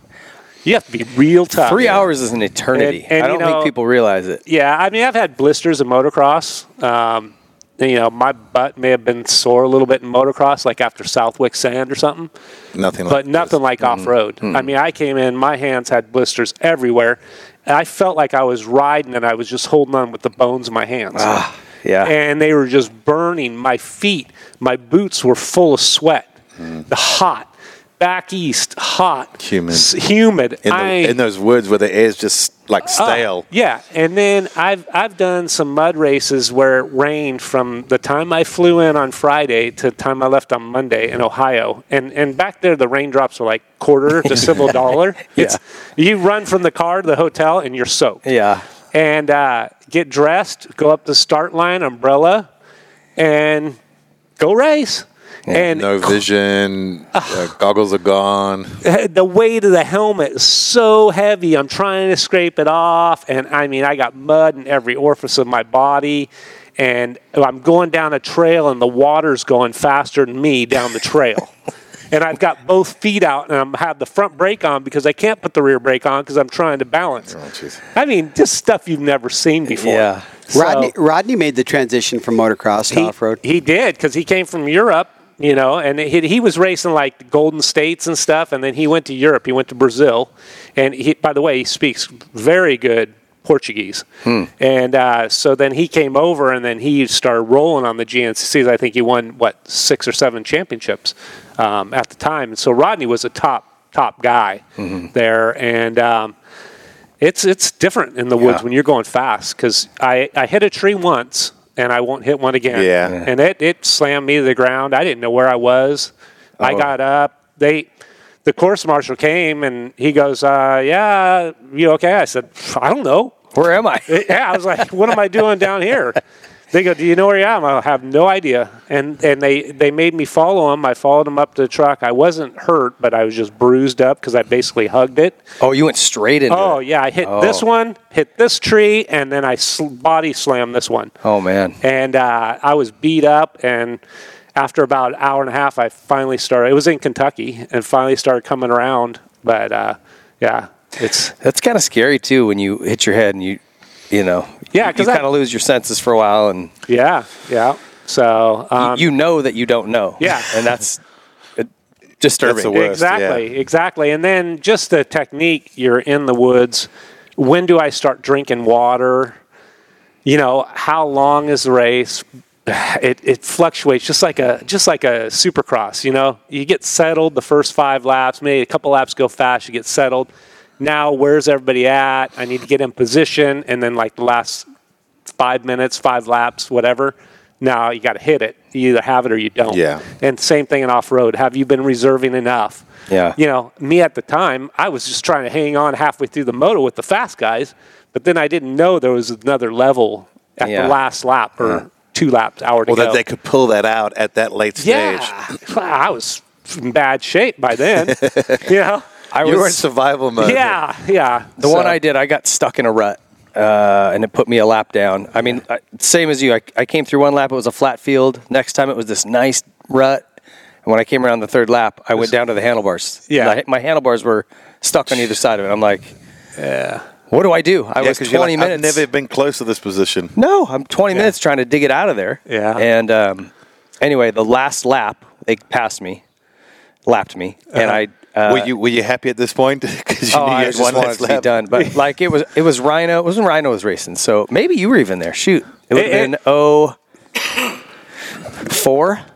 It was me. Yeah, Okay. because I did it from 2000 to like 2007 was my last year. Okay, So right in that. I was blown away at how fast Yeah. the pace was Yeah. at the front on the last lap. You know, and like you said, maybe it, it was fast and then settled, then fast again. Yeah. but you guys were hauling ass at the Yeah. two hour and 45 minute mark. And I'm like, Yeah. what the hell? Yeah, it's it's it's pretty gnarly in the woods. You know how fast they're going. Yeah. when, you know s- the fast guys. That's why you'll never find a a GNCC or works rider that's overweight. No. Yeah, yeah. Oh. They're all wiry. not I'm like, I totally get it. Oh, you because lose everything they do is long. Is it's long It's basically endurance. like being a marathon runner. endurance. It's all endurance. Long time. Um, when you know when I first started riding off road, um, Mike Webb, and Tom Webb took me up riding. There's a famous hills in Southern California, Bean Canyon. Yeah. And so we we went up there and we're riding these hills. And I've I've heard about it. Hannah used to ride up there. I think I even rode down the lower part, some of the tracks. So we get up this hill and then we go down this long sand hill. And we get down the bottom and Mike goes, Yeah, so we're gonna go back up that. I go, There's no way we can make it up that. And he goes, Watch. He starts his two page I mean for like five minutes. Rah. He, he goes, and I'm just like, oh my God. And so I go, I get about three quarters away, I'm rah, stuck. I'm like, how did he do that? It's just a technique. The slide. Y- yeah, the slide. it was the slide, right? Yeah. Yeah. And so it, it's just you know how to work the edges and this and Yeah. keep your momentum. And I was just like, motor, rah, straight up the middle, Yeah. you know. And uh, so I, I learned a lot there too about off road. That's a good place to, to, to ride, though. Oh, yeah, There's a and then- lot of variety out there. Yeah, we do. Like we rode for like three hours, and then we come in. I'm like, okay, so you know, I'm ready to take off my gear and stuff. I'm like, no, dude, we're filling up the other the tank again. you got a two and a half gallon tank. We're gonna go on another one. I, I was there till like five o'clock in the evening riding. I'd never ridden that long day, in my yeah. life. You know? Did you enjoy that or were you like, ah, I'm kind of. Oh no, is a I lot. did Yeah. because it was like wow, but I, I dug the off road too Yeah. because I swear the whole time you're kind of laughing, especially when you're riding with your buddies. Yeah. and and then you know as we start racing, you're at a, at a pretty big pace. You're still laughing. Hey, did And- Tom try to fill up uh, your fanny pack with every tool like he does to everybody Yeah. else? Well, he he does say you know you got to think about if you're out there, you might spend the night. you know, so bring what you need. So we, we I always had my little fanny pack with stuff in it and everything, you know. yeah, I So Hmm. the didn't hard- even like the thought of that. Someone saying that the hard- hard be stuck out overnight. Hell no. Yeah, Yeah. then I'm out. Bring the satellite phone. yeah, yeah.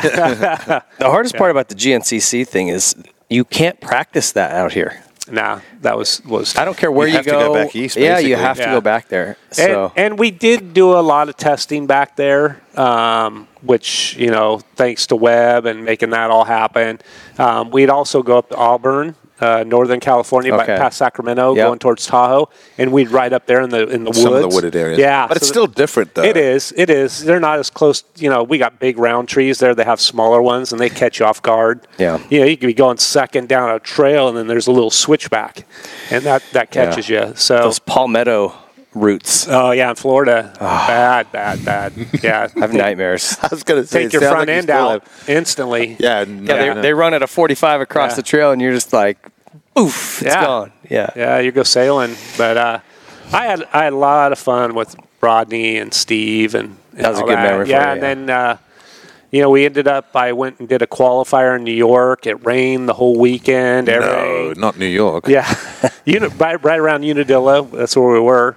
And then uh, went to six days and did six days in Brazil. So, I saw that. So tell me about that experience. Um, because that's another won a one gold you have medal. to you get selected. Yeah, so Nominated, I, yeah, whatever you so wanna I call got it. selected um, at the time we were doing the GNCs and then the works races. I think I was leading or won the championship in the works races and everything. So we went over there. So I was on the trophy team. Um, you know, it's basically pack all your stuff that you're going to use and Yeah. go. And uh, I was over there what two weeks before, maybe a week after, and then you got a, a whole week of racing. And That's a um, month.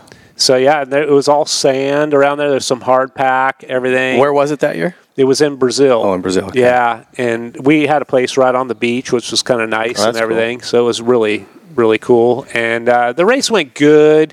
Did you get good at changing mooses? Well, beforehand, when I'd go to the GNCs or wherever, I would practice with them. So I had all the tools there, the stand, it was bolted down to plywood. And uh, so I would sit there and bust out maybe five times. I'd change tire on Saturday before the races. Hmm. So I got pretty good at it, yeah, to where, you know, came in. But you're always thinking, like, you know, don't fall and break something. You got a long day. Those guys were fast back there, the Europeans and stuff, Yeah. too um, you know, it was a little bit different racing because you had a, a time spot. So you're kind of you have your your schedule, and there's arrows, and so you'd go on the street, and then you take a trail, and you have like ten min- or thirty minutes to get to this checkpoint, and then from that checkpoint, the next one is a time section. So it could be like four minutes. So it could be a motocross track, it'd be single track, whatever, until you come to the other end. So you go as fast as you can there. Okay. And so you have maybe five or six of those during the day. And then at other times during the day, I'd come in and, and I'd have to do a pit stop. So our, our team would be there and they'd put gas in. And so, say I had 30 minutes to get from one checkpoint to the other, and during there I had to take a pit, I would go faster and then get into my pit, and I'd have probably eight minutes. It, I could change a clutch, I could get gas, get something to eat, and get back on the bike, and then haul butt to the next check, and then I'd make it in time for my minute to start. So it's you're always playing wow. with a minute; it's a time. So And there's there's penalties for getting there too soon too, right? Yes. I, I never, yeah, so if that you seems come so ar- weird to yeah, me. if you come around the corner and they see you, you cannot put your feet down. But if you sit there and really balance, you could let other people go. And but Oh, once really? you put your foot down, you're done. You're, you're get docked that time. So it's a funky little deal. So guys will just sit there and track stand for like Yeah. minutes. Yeah, Yeah. yeah. And then uh, usually though, you're you- in the morning you take off in a group of three, so you see those guys all through the day, so you know when you're okay. Yeah, timing wise. And you know, it's a guy from Europe, or maybe he doesn't speak. He could be from Finland, wherever. You know, so you kind of like go, "Hey, I, I got to stop. I got to change a clutch," and he'll be, "Oh, okay." And then we kind of all ride together, and then their pit will be because there's a pit area. Right. So you pull in, and he's going, "Okay, I'm. I know Mike's going to change clutch. Okay, and then we'll all take off together. Like, hey, come on, type of thing. So even though you're different teams, you all are riding together. you're, you're still individual on your time yeah. spaces there. Huh. So uh, So then in the evening, you come in, you got to change your tires. So you don't have to change tires, but you better. Yeah, you want Yeah. to. So, like, I loosen up the front lugs, uh, take the nut off the everything. So I just roll in the the rim lock will be loose, everything, both sides. Come in, throw it on the stand, keep my helmet on, and just start slamming, changing the moose. And they'd have a moose already lubed up, everything. They could hand me tools, everything, but I got to do it all myself. Throw it back on, get the wheels back on, and I only got 10 minutes, and then I have to push it. I can't ride it and then put it into uh, like storage for the night. And then in the morning, Rush to put it away. yeah, and, and you have to make your minute. If you if you don't, you get docked another minute, another minute. Hmm. The more you're late, so you lose time as it goes on. That seems like the most stressful Oh. part of the whole thing to me. Completely stress. That was the whole thing right there. Yeah. So Like the riding was easy. yeah. So the last day, I uh, I I could not get my moose on. It was either the front wheel or the back wheel. I couldn't get it on. I could not get the bead on, or else I was going to break the bead. And the last day was like a motocross. Oh. And so you know you got these big tools. You can always break that bead real easy. Well, as you start riding, the bead's going to come off then. So you got to be careful. Yeah. And I couldn't get the moose to get off the bead on the bottom, and I was getting ready to break it. So I said, screw it. I just put the wheel on so I could roll it and get it into park for me. So I knew in the morning, hey, I got to pull that wheel back off, get it back on. I'll have five minutes in the morning to get ready. So I pulled it off and I'm trying to get it, trying to get it. And they're like, hey, Mike, you got three minutes. Oh no. Mike, you got two more minutes. And I'm like, and everybody's like freaking out. Everybody just froze around me, it seemed like. And this European guy comes over, he goes, Here, take this, put it over here, pull this, do this. And he's like walk, walking me through it and like, just get it. I get the axle on, I pull it off the stand, and you can't start the bike. I jump on it, ting, and I'm like, oh, and I hit the kill switch, and man, all those officials just turn around like, where did that come from? Oh, you accidentally just hit the button or Oh, something? I started the bike. I kickstarted. I was so Oh. excited to get to the start line. Oh, And I, I just jumped on. I'm like, I got to go. Because it was a good walk. yeah. And I stopped it and I just start. I jumped off real quick. I start pushing it, and they're looking around who started their bike. Nobody said one said nothing. anything? And Ah. I get up in the line. I took off on my minute, and I rode up the line. I told the guys, I go, I got to, ch- I got to tighten my axle and everything, my rim locks. They're like, okay. So we rode about a mile, and then we pulled over on the highway, and I went out there with my tool bag, then tightened everything up, tightened my axle. Okay, let's go. And then we went and finished the day. So yeah, very stressful. that- Ah. Super that part of stressful. it. So Yeah. weird. It's like you become a mechanic there for a Yeah, minute. yeah, yeah. I have never changed a tube or a tire. I've changed a wheel. Sad to say it, but Yeah. I've never changed. it. Sorry, bastard. I've done it on a bicycle. That's a lot easier. I, I never had to until, Uh, until exactly. This, I you know? never really had to. Yeah, GL, I think you should have kept it to yourself. Well, now, Some now things are best left unsaid. No, because I'm I'm I'm I'm stressing out thinking about him stressing not getting the wheel done because I would have been yeah well I'm out of this one. Hey, I go Yeah. I go do a lot of stuff with Jay Clark all the time, and I watch him change a tire, Oh. and he literally does it in like a minute. Uh, Yeah. Oh, guys that are good. It's like, Like he does it so fast, and it looks like he's it, it just looks like he's not even working on it. Well, Oh, that's, yeah. that's why I take mine to the shop. Yeah. Why take away those Yeah. guys' thunder? Oh, yeah. they are so good at it. It would be shameful for me to Oh, yeah. do that. well, like when you go to Supercross, you see the Dunlop crew. They're changing Oh, yeah, tires. oh, they're yeah. not sweating. When I do it at home, I'm sweating. They're man. talking and they're just Yeah, doing this, and no I'm like, problem.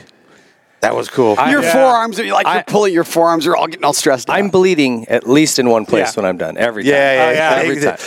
trying to get the tube in and to get it out. Yeah. One Your- thing your, or and your- another. your kids pick up uh, vocabulary from the garage. Yeah. Daddy, what son of a bitch? Yeah. Don't worry about that. Um, Don't tell your mother. So you, but you won a gold medal in that, right? Yeah. Yeah. So I was in that For the individual. Yeah, so I was in that top percent.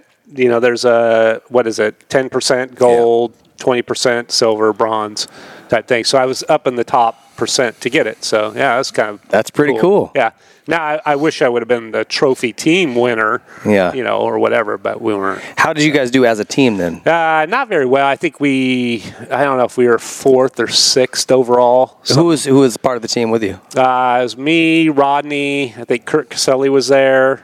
Um, That's cool. You got the Yeah, and there was a uh, Hmm. couple other guys from back east. Uh, Jason Rains, I think. Uh, there's six of us. But so you guys don't ride. It seems like it would make sense for you guys to ride together. but Yeah, they no, split they, you up. they huh? split you up, so you start on whatever row. Right. So you'll have your your row, and then every day it changes. Hmm. So depending how you did in your, they'll always make you run with the same guys how you're doing in your special test. Hmm. So say I had a really good day, and now I bumped up to a whole nother level of guys. So in the morning I don't really know until I roll up on the line and I see the guys next to me. Wow. So and then you know the first couple days it's like all new guys every day. Sure. So, and then it maybe at the last couple days because now you're kind of locked into the same guys that are your speed, like And y- qualifying speed, basically. Then you ride with them the last couple days. So, Mm. Um, What about those works championships? So those mean a lot to you? yeah, they mean a lot. Um, you know, it was a lot of good races we did. Um, they they paid really good at the time for for wins for the work series. They're really promoting that a lot. Mm-hmm. Um, a pretty good turnout. Me and Ty Davis. Oh, Pretty Also, that's when uh, bike sales were doing pretty well, so Yeah. the, the manufacturers had the budget. Yeah, and we're putting in, putting money into it that series and making it big. It's still going at this time, and I think Yeah. it's doing fairly well. Yep. Um, seems like they're getting good turnouts for West Coast and everything. Well, Donnie's doing it in the side by side. He's Oh, done okay. a couple of those rounds. Yeah. Yeah. oh, Uh, okay, yeah. So. Just destroying shit. Well, I, nonstop. but I but I've been in the last few years. been riding on bikes too. oh, have you? Yeah, yeah. I love the works races. I, I haven't I saw been some recently. of the footage but- from the, the Vegas one. And I was like, dude, that actually looks like a lot of fun. yeah, that, And that they one were was in fun. and out of that. Was it the Orleans or? yeah, it was Uh, the Orleans. That was fun. I Oh, always used to call it the New Orleans, but Yeah. I realized Is that- Sean still running it? Yeah, Yeah, he is. Yeah. Okay, him and his wife. yeah. hmm They're, they're they're kids? based out of Havasu. Yeah, how old are the kids now? Uh, they're they're getting older. They're Yeah. getting up there for Did sure. they flee California as well? Everybody's fleeing California. um, Best race bike you had then? KX 500? Yeah. We kind of touched on that. What about the Yeah. worst? Worst race bike you had in your pro career? Uh, she's Maybe that Suzuki early on. uh, the DRZ. I mean, it was a production bike. I mean, Yeah. I. I don't know. Most guys But- try not to think about the worst bike I too know. much. I mean, what what's bad, bad. You Yeah. know, I don't know what is bad. I mean, I still dealt with it, and if it was Yeah. bad, we made it better. Yeah. You know, that was Yeah. that was one thing I can credit with most of my teams was when it was bad, we made it better. It Gotcha. wasn't just, well, that's what you're going to That's ride. what it is, Yeah. So. what about teammates? Sounds like you and Stanton got along pretty well. Yeah, uh, me and Stanton. Um, I think pretty much everybody I raced with, you know, as far as teammates, was pretty good. Yeah. Um, except you know, me and Larocco had our things, but it was two guys racing for the same thing. Yeah. Um, it didn't seem like you made a lot of enemies. I don't- Yeah, I- off road, you know, all through there. Rodney and Steve. Um, I think, you know, when uh, when Hughes came on the team and I was doing the works races, that was there was a little friction there, um, a little bit at that time. Um, Must have been all you, because Rhino's really easy to get along with. Yeah, that was probably all me. Usually it is. Heard you were a bit of a dick. Yeah. so uh, you know, but what was that tension? Just you two just didn't really jive or? yeah, I think just completely different personalities. Um, Do you yeah, like? Do you like your? Do you like your hips? did I like? yeah. Did you Lock- lock, lock. your, lock your hips? Lock my hips. Is it lock or unlock? He likes to was unlock. I, yeah. Lock, unlock them. I don't know. I don't know if they're locked or unlocked. Is that a writing technique or something? yeah, he talks about unlocking your hips. Oh, I don't know. I was probably doing it wrong. That's why I Probably. didn't like me. Yeah. Oh. Well, that was peak Rhino too before he Yeah. became. Well, I w- I, w- I told Mike even before the show. I said when when Rhino came on the show, I was curious. You know, is he's going to be like you know rah rah rah rah, but he was very like humble. It seemed Yeah, like he's a lot different now. yeah, yeah, he's mellowed way out. Uh-huh. It's nice. Yeah. Did you ever clear the air with Larocco? Did your guys ever talk after? Uh, yeah, I've seen him over the last few years. Did you ever laugh about it or? Anything? Oh, I don't know if we laughed. I just say, hey, how you doing? Good. You know, I think I think he's probably gotten a little bit of razzing, and I get a little bit of razzing. So, um, you know, when he was at Geico Honda, uh, Shane, my old mechanic, was working there. that's right. Uh-huh. you know uh, Dan Bentley that was with Stan forever. He knew the whole thing. He was he's that Geico. Yeah, I'm sure. I'm sure there was some jokes Oh here yeah, and there. and I I think we're old enough now. We're way past that. Yeah. you know we kind of laugh. at But it we've now. always said, go look at anyone's career. At some point, people get a little heated, a little upset. I think it's totally understandable, and Yeah. we've all gone and reacted just at the heat of the moment. And you look back, I've laughed at some of the stuff I did. Going, Yeah. yeah. you know, that was. I've laughed at some of the stuff you've done too. I bet you have. Well, it was an interesting rivalry with you two because you were both just like workhorses. Yeah. you know what I mean. You you were Similar in some ways. When you're Yeah. on the bike, it seemed Yeah. like. Yeah. Even just your attacking styles a little bit at times looked Yeah. a little bit alike. yeah, and you were both tough. You know, like Yeah, I think it was neither one. Of, yeah, neither one of you was going to really give Yeah. give up space to the other guy. Yeah. so it was a it was interesting to Yeah. watch. I don't think it's anything to be like get teased about. It, it was amazing. Oh yeah, I, I think It made for great racing. Well, I'll tell yeah. you what, as a fan, it was yeah, awesome. hell yeah. Yeah, I think it was great that way. I think it'd be great as a team manager to have those two. If I could have a team with two guys like that, That one Yeah. went bad. Yeah. I- it'd make my job easy. Yeah, when third's a minute back, Yeah. you're like, oh, they can crash and they'll still be all right. Yeah. It's probably another record in history, though, when you uh, have two guys on the same team that you show like tussling outside of the truck, right? Yeah. I don't think I've ever I don't really know. remember I seeing don't that know. someplace I else. don't really know. Rhino and I right. had some Yeah. words and getting each other's face, but Did Stanton and JMB ever get into it, or they just didn't like each other? I I don't think me. I think me they and avoid- Stanton both didn't like JMB. he but, but he seemed like he was always on his own, doing his own He, thing. he wanted to be, or Yeah. he didn't. He, Did he- would, he wouldn't give us time of day, or you know, That was the thing, or right? him He and just- Roger. he You know, would- him he- and Roger would go on the rental car. They wouldn't care about us. You know, I mean, Stanton would be what, what? Are we just trash or don't care? and that's also going to add to that. You got to imagine it's a European coming over here. yeah. It adds to that. You know what? Get and lost. he didn't wear deodorant. Oh, he stunk. Oh. yeah. Which one? bad. Well, both. I, mean, Yeah. I, I I, I think at one of the races I even put on my leathers apple pie, you know, all American. but, Yeah, you know, yeah. So I, I said I probably me and Stan didn't get along with him at all, but he could sure ride a bike. Oh, yeah. Can't take that away from him. Did he just not like engage with you guys at all? He just sort of stayed to himself. Oh, and, no, stupid American. They don't know what the time. You know. Yeah. It's Oh, that's- really? Yeah, that's the way. yeah. also too. If you've got if, if Roger's not doing the hey man like fit in and you know be liked a little bit. If you're off doing your own thing, it's only fueling the fire. Yeah. Because I know what it's like when people are like that. You're like, you know what? Screw that guy. If I'm not going to win, I hope anyone wins except that guy. Yeah, you know what yeah, I mean? yeah, like yeah. you get that Yeah. mentality. It Yeah. snowballed on him hard. He, Yeah. he wasn't as as much as people respected and appreciated his talent. Yeah. He was no good with fans. He was Yeah. no, you know, he, he didn't even try. Yeah. like you said, you know, you got to try a little bit. Yeah. Yeah. Americans are pretty open. I mean, there's been plenty of French guys that that we embraced here. You Yeah. know, Yeah. Yeah, you I just think, Well, it- I- I I think think- if you make an effort to fit in, you're always going to be okay. I mean, obviously, I'm foreigner, but now an American. But I just think that I people like sort of me because I was sort of fit into the American Yeah, way. yeah. You, you know, Yeah. yeah. Well, you just and be there- friendly, be there's genuine. More, I think there's more Europeans now because before it was like one or two, but y- yeah. nah, you know, Pouchon was here, yeah, uh, Fernandez is here. Um, you got some Australian guys here. yeah. Um, so there's a lot of diversity in Yep. the motocross now. Yep. Uh, Shimoto. Or, Yep. Shimoda. Lawrence Brothers. Uh, Yeah. Lawrence Brothers. so there, there's a lot of diversity in the motocross that's pretty cool. it is pretty cool. You know? How did you How did you get along with fans? I mean, like y- you seem to have a lot of fans. Did you Do you have any funny fan stories? Uh, Well, just the typical signing body part type of things. I probably wasn't as famous as Hannah or some of them, but um, I, I always signed till the fans were gone, kind of thing. You know, after the races and stuff like that. Um, You had a big fan base. Yeah, gave her out, gave out a lot of jerseys. You know, even off road. Uh, you know, was you know giving out jerseys and stuff and everything. So, um, but I, I yeah, I, I didn't mind the fans one bit. You know, It was Did good. you did you miss that at all when you retired?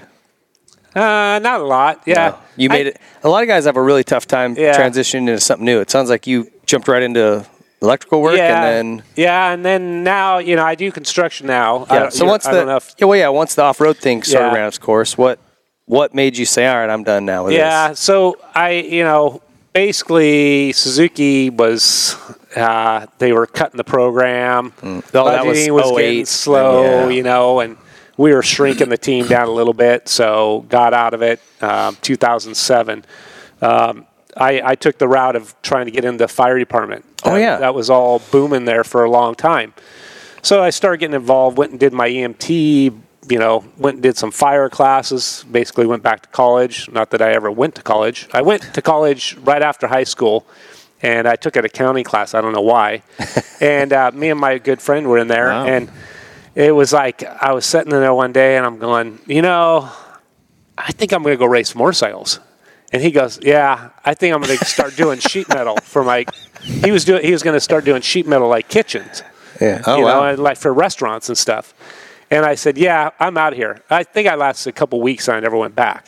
So I started. That's when I started. That was like '87. I graduated '87, so '88, and I started racing. Yeah, So yeah. I made a decision. This is what I'm going to do. So, anyways, back to that. So now I start going for fire department. I start going back to college. I'm the oldest guy in the class. All this stuff. Well, I And- thought I just interject real quick. Uh, I was a buddy of mine uh, who used to race also. We were both going to all these tests: OCFA, LA County, LA City, and I saw you twice. Yeah, yeah. At yeah. one time, I didn't. uh, You were driving away in your van, and Yeah. your license plate, I think, said MX Kid or something. Yeah. And I'm, and I'm like, that looked like Mike Kudrowski. What, what, what the hell are you be doing here? You know. And Yeah. then I, I think I bumped into you somewhere. Yeah, else. and then we ended up talking and Yeah. stuff and, and going from there. So that went on for like almost six or seven years. And uh, you so were, weren't you volunteering at Cal City or something? that, like that I got my firefighter one, everything. I, I took the paramedic route and it didn't work out for me. I got to the drug part of it and I'm like, "Eek, I'm out. It's a lot. And so it was a lot of money I was going to lose. And I was like, yeah, I'm not catching it and Mm. stuff. So uh, I had a good chance at Alhambra Fire Department, I thought. Um, so ended up getting the test results back and I was pretty far down, like fourth or fifth. They were only taking like two. Oh. And then it came back, well, you don't have enough education. I'm like, well, what education do I need? I don't need an AA or bachelor's degree. Yeah, it might help, you know. Yeah. So then I decided, yeah, forget this. So um, I ended up getting back into construction. And uh, so I work for a company, Southern California Builders. So I'm a superintendent, and I've been with them for about uh, seven years now. Okay. And so I started out as an assistant superintendent on a big project we did in Westlake Village. Um, and so I was there for like 18 months. So I was working underneath another guy. And uh, Are these big commercial commercial real estate? Okay. buildings. Yeah, we there was in the shopping center. There was a Target that went in, uh, in and out on the other side, and then it was just core buildings. And then we did a lot of the TIs, restaurants, and Build outs. And yeah, all that. build out shoe stores, this Gotcha. lawn- uh, hair places, all that. Um, so I got a lot of a different kind of building Yeah. there. And then uh, basically the honeymoon was over, and they said you're on your own. And then started been running my own jobs for like the last five and a half years. And how is that? So Is it something? You, it's- do you enjoy it? It's good. And so you were asking me if I miss the fans, and and this is where I kind of bring this back around is is I treat a job like a race. You know, when I go to a race, I'm prepared. Um, what's the track going to be like? Am I going to need goggles? What goggles? You know, what gear? How many Is it gonna tear-offs? be Do I need vented? roll-offs? Is it Yeah. not? Blah blah blah. So same thing with the job. I get a set of plans. I have my sub list. Okay, what's the job going to consist of? How? Wh- where do I start? What's going to go first? What's going to go second? Yeah. So you walk around this whole plan, and then at the very end, you've created this Yeah. win yeah. hopefully it's a win and you enjoyed it. It came out perfect, you Yeah. know. So that's the way I kind of look at it. So that's kind of taken over maybe Yeah. that thought of, you know, um, It's succeeding in a different way. it is. so that's the way I take it. If Yeah. if I probably wasn't doing that, um, if I, I, I wouldn't mind being a team manager for a motocross team at the time, but my daughter was born. I didn't want to travel that much more. And, you know, after the off road, I'd been out of motocross for a little while, so I probably wasn't a commoditive to get eh, back in there, Yeah. you know. But if I could probably do it again, I, I would like to be a team manager Hmm. for that. I, I think I would enjoy that. You'd probably be good at that. I can tell you're pretty detail oriented. and Yeah. and organized. Yeah, and and I've known Kehoe since you know he went with Honda. Yeah. and so I I, I think Kehoe's really dealt with that position really good. Yep. and talking to him and, and dealing with the different riders, different attitudes. I think he takes a very professional approach to it and everything. And then you know when when he wasn't doing it there for a few years. You know, it's like he was. I think, a sh- you know, it's like I'm off of the, cir- the circus. You know, I'm done. And then it was like all of a sudden it was like, you're going back, you know. Yeah. So he went back into it, you know, which is good for him. Yeah. I think he's great at it. But that's one thing I'd probably do if I could do something different. See, I I was a team manager one year. It was a startup team in different circumstances, but after a while, I was like, you know what? I don't like babysitting. yeah, That was the one thing that drove me it- nuts. Yeah, it- it's not as glamorous as you think. Well, it, was, Yeah. it also seemed 24 7 because you work during the week and then you're at the races. And then, like you said, if you're tired of traveling, that was the other thing. I'm like, and your I don't phone wanna go doesn't stop play. ringing. Yeah. it doesn't stop ringing. 11 o'clock Sunday night. The mechanic didn't put the pressure washer away. put it away yourself, okay? We'll deal with it Monday. yeah, yeah, yeah. That'll work. Well, Yeah, I, some I, egos. I appreciate uh, just anybody that takes, like, you just explained it perfectly. I, I look at this new career like a race. Yeah. I take all the things I learned in motocross and I apply it to this. Yeah. And it makes it f- fun, it makes it satisfying for you. Yeah, And I just love seeing people be successful post racing because it's tough Yeah. for a lot of guys. Oh yeah, It's yeah, really tough. definitely, And definitely. I'm sure you've bumped into racers. Yeah, I wish that- I could have made like eight million more during my racing. Well, that's that's a question I have for you. Did you make enough if you wanted to to never work again? Uh, no, especially now getting older. You know, I, I retired at a pretty young age. It's been many years since then, huh? Yeah, and the cost of living's gone Yeah. up tremendously. So you know, you got your income that you're getting so much a month. You know, so it it Yeah. shrinks too. Well, I, I think it, this is a So- misconception some people have. I mean, you you are like Hall of Famer. Yeah. And if a guy like you can't make enough to not ever work again, like that message needs to get to people. You're- Yeah. You're, gonna have another career. Oh yeah, yeah. What's it? You know, Yeah. how- start How- thinking yeah. about what How it's- many might be. people do you think actually were able to retire and not work? I know Ricky is one. Yeah. You could say Three- probably Jeremy. Four people Yeah. right now that you could say for a fact: But Who? Dungy, Villapoto, yeah. Jeremy, and Carmichael. Okay. Well, here's Actually, here's I would your agree with here's that. your difference though from them to me. Rockstar, Monster, Mm-hmm. Red Bull. GoPro, Yeah. Red, none of that was involved with us with Right. me. That's right there is millions of dollars every year to those riders. Well, thankfully That's- for those sponsors, because since Yeah. the recession, they help people actually still get paid a decent salary. Yep. Otherwise, Yep. it would have gone back to the 90s where a guy in the 250 class was getting maybe 2500 bucks a month for the year. you Yeah. know, Oh, yeah. 30 If you grand. if you were making forty to sixty thousand a year You're as a, pretty as a good. one twenty five guy who was winning, that Yeah. was normal. Yeah. Well, I remember when I came and I heard some of the numbers, and because I think at that point, uh, Casey Johnson was the first guy to get uh, Over six figures. 100,000, yeah. So, and that was the big deal. And then when I came, it almost was becoming the norm. You could always tell there was that transition where salaries would go to that next level, and there was always something. And I think around 2000 was motorcycle sales, and then after the recession, it was the outside industry Yeah. guys. You came at your career happened at a really good time for, in terms of money. Yeah. I think it was when it peaked. you Yeah. know, up to the It was- recession, yeah. it was like ridiculous. Yeah. and then, then it came down like a house of cards. Yeah. Yeah. as they do. yeah. Um, you did, you got inducted into the Hall of Fame in 07. What what Yeah. did that mean to you? That's got to Uh, be that was that was really cool. Um, I was excited about that. So that was basically the end of my year in off road, and uh, It was also f- good timing as well. yeah, I kind of. It think. was like almost It's your the end of, farewell. end of the career now. Yeah, you yeah. know, Bookended no, it. no more racing and stuff. And uh, so they do a really good program. We went to Pinkerton, Ohio. Um, it was a giant ballroom, a lot of people, a lot of members in Mm-hmm. the AMA and stuff were there, and uh, great ceremony. Uh, I have one of my championship bikes is at the museum, Mm. AMA museum. So if you're ever in the area, you can see it. There's actually Is that Columbus or is it Yeah. in Pinkerton? No, Pink- I think it's in Pinkerton. Pinkerton. Oh, it is, okay. Yeah, right. Because right the AMA is there, and then right next to it is the museum oh, Yeah. there. Um, Gotcha. So yeah, museum is badass. So, yeah, there's a lot of cool. it's like never a real seen it. trip down. memory- I, I'm glad I went because it's just a friendly reminder of all The- the like heirs. and and and all the yeah generations yeah, too. Hmm. Yeah, it's changed a lot.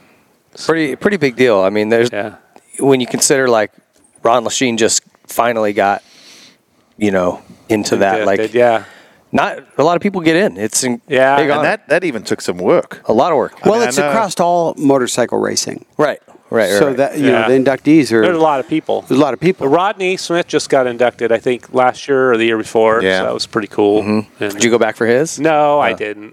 yeah. Are you guys still tight? Oh yeah, I Yeah. talked to Rodney uh, probably once a month. He just moved up to Idaho, um, not uh, recently, and then I still talk to my own mechanic Shane Nally every week or two. Yeah. So Okay, good. yeah, I keep in touch a little bit.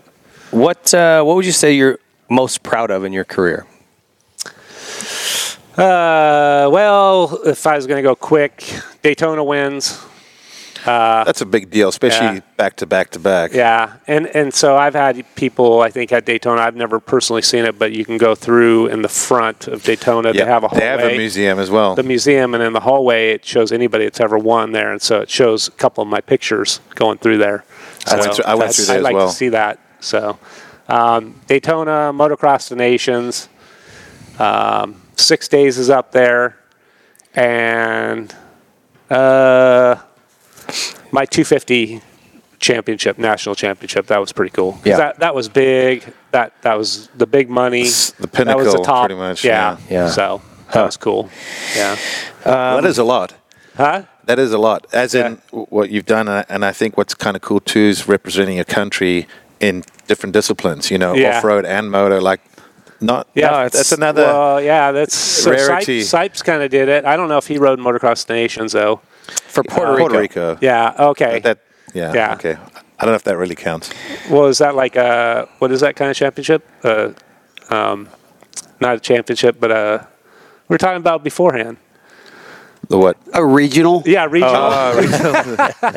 I knew where he was going. It's a region. Yeah. it's a provincial Yeah. It's a territory. Yeah. hey, you you were there. No. Um, championship. Congratulations, you tried. so and then uh, who's the other one? There's Um, your certificate. I think there's somebody else too that did six days and yeah, I know Sipes did. Moto guys that did. Yeah, I, I don't know Guy that it- Cooper did it, didn't he? Coop Larry did it. Wasser. Yeah. Guy did it. Cooper did yeah. it. yeah. Yeah. Yeah, that's true. Oh, that's right, huh? Yeah. Yeah. in Oklahoma, remember? He did it in Oklahoma and then Oh, he did it in Europe. He did yeah. it twice. He did it Yep. twice, yeah. I remember that. Yeah.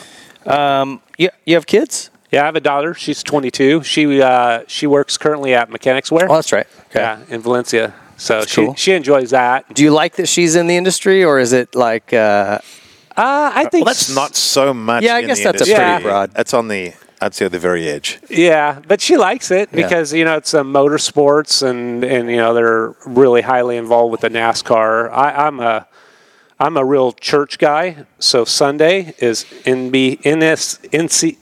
Well, I watch NASCAR, NBCSN, right? Yeah. Right. So that's my Sundays. Is Oh, yeah? NASCar. You're a big NASCAR Yeah, guy. love NASCAR. who's your guy? Uh-huh. Uh, Jimmy Johnson by far. Yeah, is my guy. But Hey, are you stoked? Now- uh, what do you think of Kyle Larson?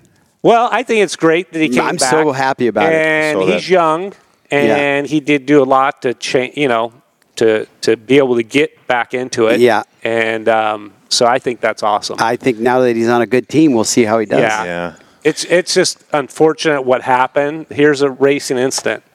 Yeah. You know, it Yeah, can happen to exactly. anybody. It happens to the best of us. Yeah. and it wasn't even at a you know full race. It was i racing. So, I'm.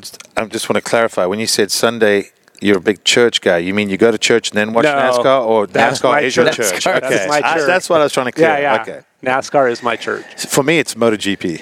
Yeah. I wake up and that's the first thing I do. Grab a cup of coffee. well, you got to and get watch up it. early, early. Oh yeah, but I, I, I it's weird. I'll wake up Yeah. automatically if the race starts at six a.m. my time. I swear I'll wake up at five fifty. You're ready I'm to like, go. that's weird. Yeah. kind of creepy, but it's cool. Your your mind knows. Good. Um, And you've been married for how many years? Same. 24 years. Yeah. That's pretty cool. Four, yeah. Yeah. Great wife. Yeah. Great And- family. And your friends knew when you were in love, oh, huh? yeah. When, when, uh, when the missus had the keys. yeah. When she was driving my Ferrari a long time ago, they go, Oh, you must be in love. I said, Heck yeah. I'm in love. They're like, honey, you're different. Yeah. Yeah. You drove, pff, you're in. Yeah. He, he doesn't let those hood rats drive it. yeah, Yeah. exactly. Yeah. The skank that was there last week, she was in the back seat. there Yeah. not even a back seat. Yeah. So. What do you do for fun? Uh, it sounds like Sundays you watch NASCAR. What else do you do? Yeah, um, I have a, a mountain bike, e mountain bike, so Oh, I, I all do right. that. Um, I just got rid of my 450, um, so I got an e bike. I enjoy doing that, so that's cool. That's Um, that takes mountain biking to another level. yeah, doesn't it? yeah, way. Well, it's almost in between. It's in between a motorcycle and a mountain bike. But it's brought mountain biking Yeah. closer towards dirt biking yeah, in a yeah, sense. yeah. I, I just feel bad when I'm going up the hills and I'm like going twice as fast. And and I I I done did these, I've done initially. these hills for like 20, 20 years plus on mountain bikes and stuff. And then when I'm going up there, I'm just going, wow, I can't believe this. It's so much fun, and I have yeah. a smile, and I'm not dying. I It passed makes a the, guy- uphills fun. yeah, yeah. That's yeah. the I went up uh, La- up to La Cresta on my e-bike, and there was a dude who looked pretty lean, like like he could be doing Tour de France, and he was on his road bike just pedaling away. And I got the t- turbo Caneva, and I'm like, Oh no, you started hitting it the turbo. and I'm like, because at first I try to actually slow down when I came Yeah, past the 'cause guys you to make kinda- it seem like, oh, Yeah. you know, I'm barely using my motor. Then I was like, oh, you know what, screw it, I'm going to own it. And I just came by him, and when I got to him, I pedaled as hard as I could, and I came by just with a big shitty grin on my face, and the guy just looked at me like, you're an asshole. yeah. Grant's doing the cranberry juice challenge on the bicycle. Yeah. yeah, yeah, yeah. Fleet- Um, Fleetwood Mac playing. and his Fleetwood fanny Mac pack. playing, yeah. That's right.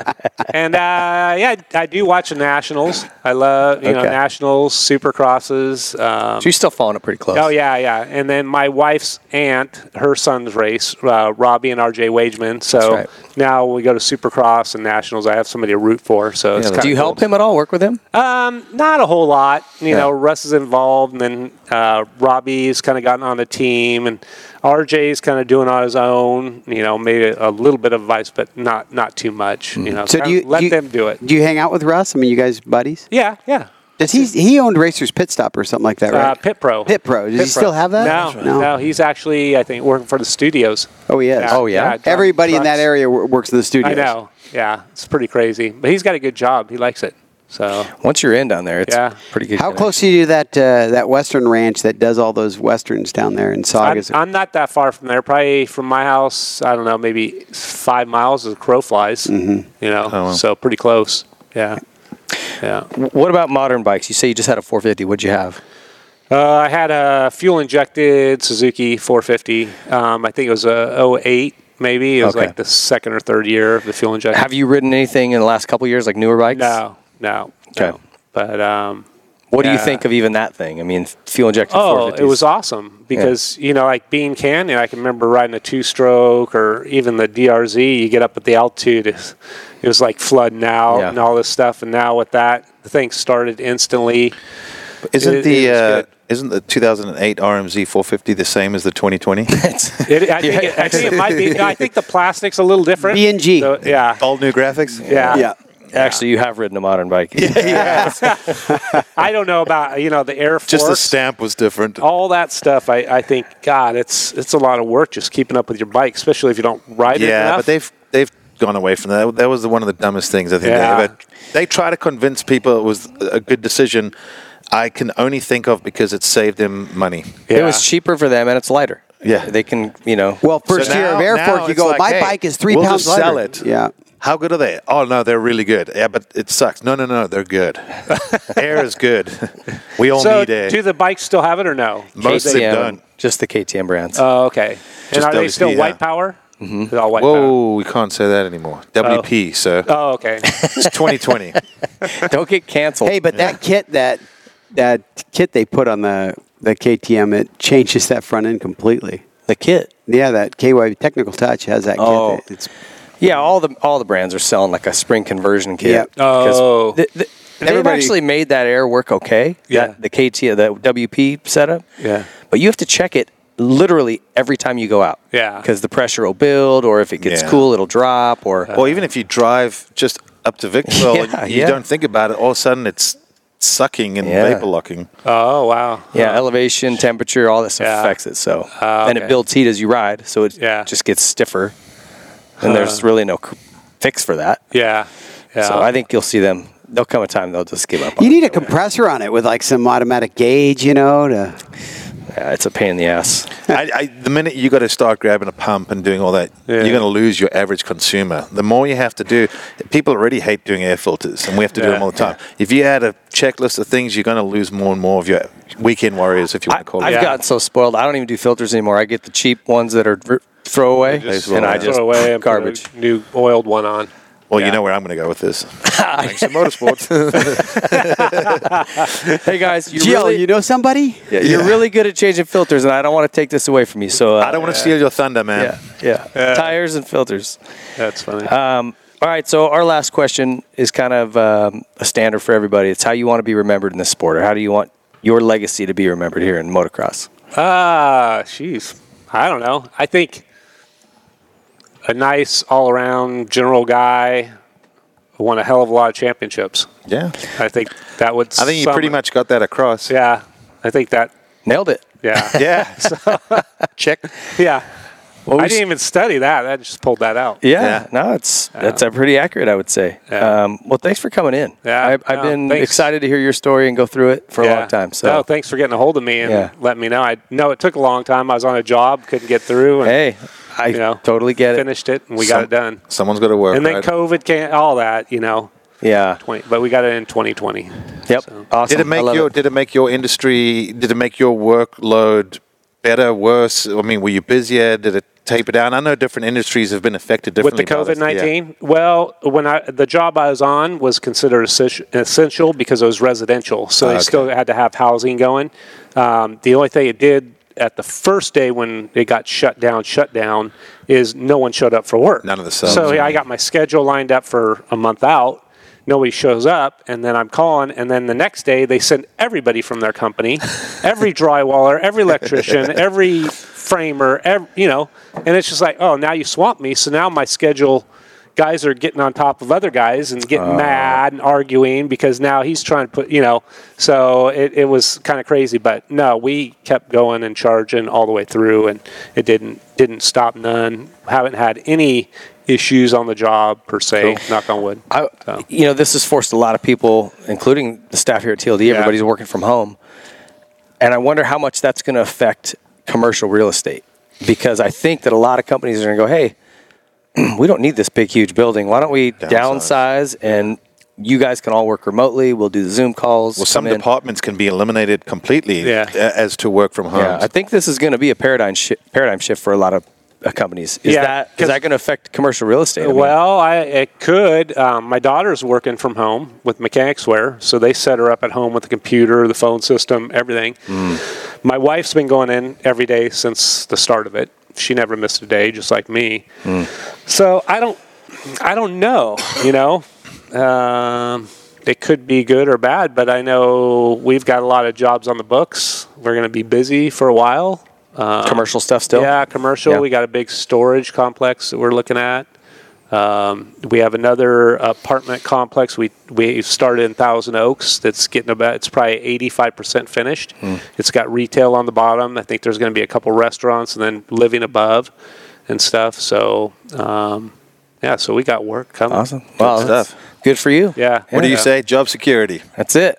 Yeah. Yeah, people got to live somewhere. Yeah. Somebody's got to build it. Yeah, exactly. All right. Well, hey, thanks so much for Okay. coming in. It's been an absolute Thank pleasure. you. Mike, Good thanks a seeing lot, you. man. Catching Yeah, up. good times. Good job on the nationals. Thank you. You're Appreciate killing it. hey, uh, coming from him, that, that means a lot, actually. Uh, Yeah, yeah. Hey, even when David Bailey told me that the one time, he goes, "You do a phenomenal job." I was like, "Really? yeah, really?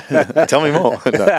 But just because I always listen to David, so I it means a lot when people, especially Yeah, no, someone like you that's say that. good. Yeah, Thank that's you. Great, really good, really good. That's our guy, the best announcer in the biz.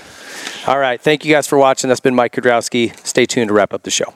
At Nihilo Concepts, we have a passion for innovation and for motocross. Our mission is to develop parts that will improve the durability, functionality, and the appearance of your motorcycle. We're proud to say that everything from Nihilo is made in the USA in our state of the art manufacturing facility in Stuart, Florida. Whether you race every weekend or you just ride for fun, Nihilo offers high quality, innovative parts that you just won't find anywhere else. Nihilo offers custom engraved engine covers, one piece titanium foot pegs, brake tips, internal engine components, specialty tools, frame grip tape, carbon fiber components, and so much more. Check out our website, NihiloConcepts.com, and see for yourself why teams like Red Bull KTM, Rockstar Husqvarna, Troy Lee Designs, and some of the fastest riders in the world choose Nihilo Concepts. NihiloConcepts.com.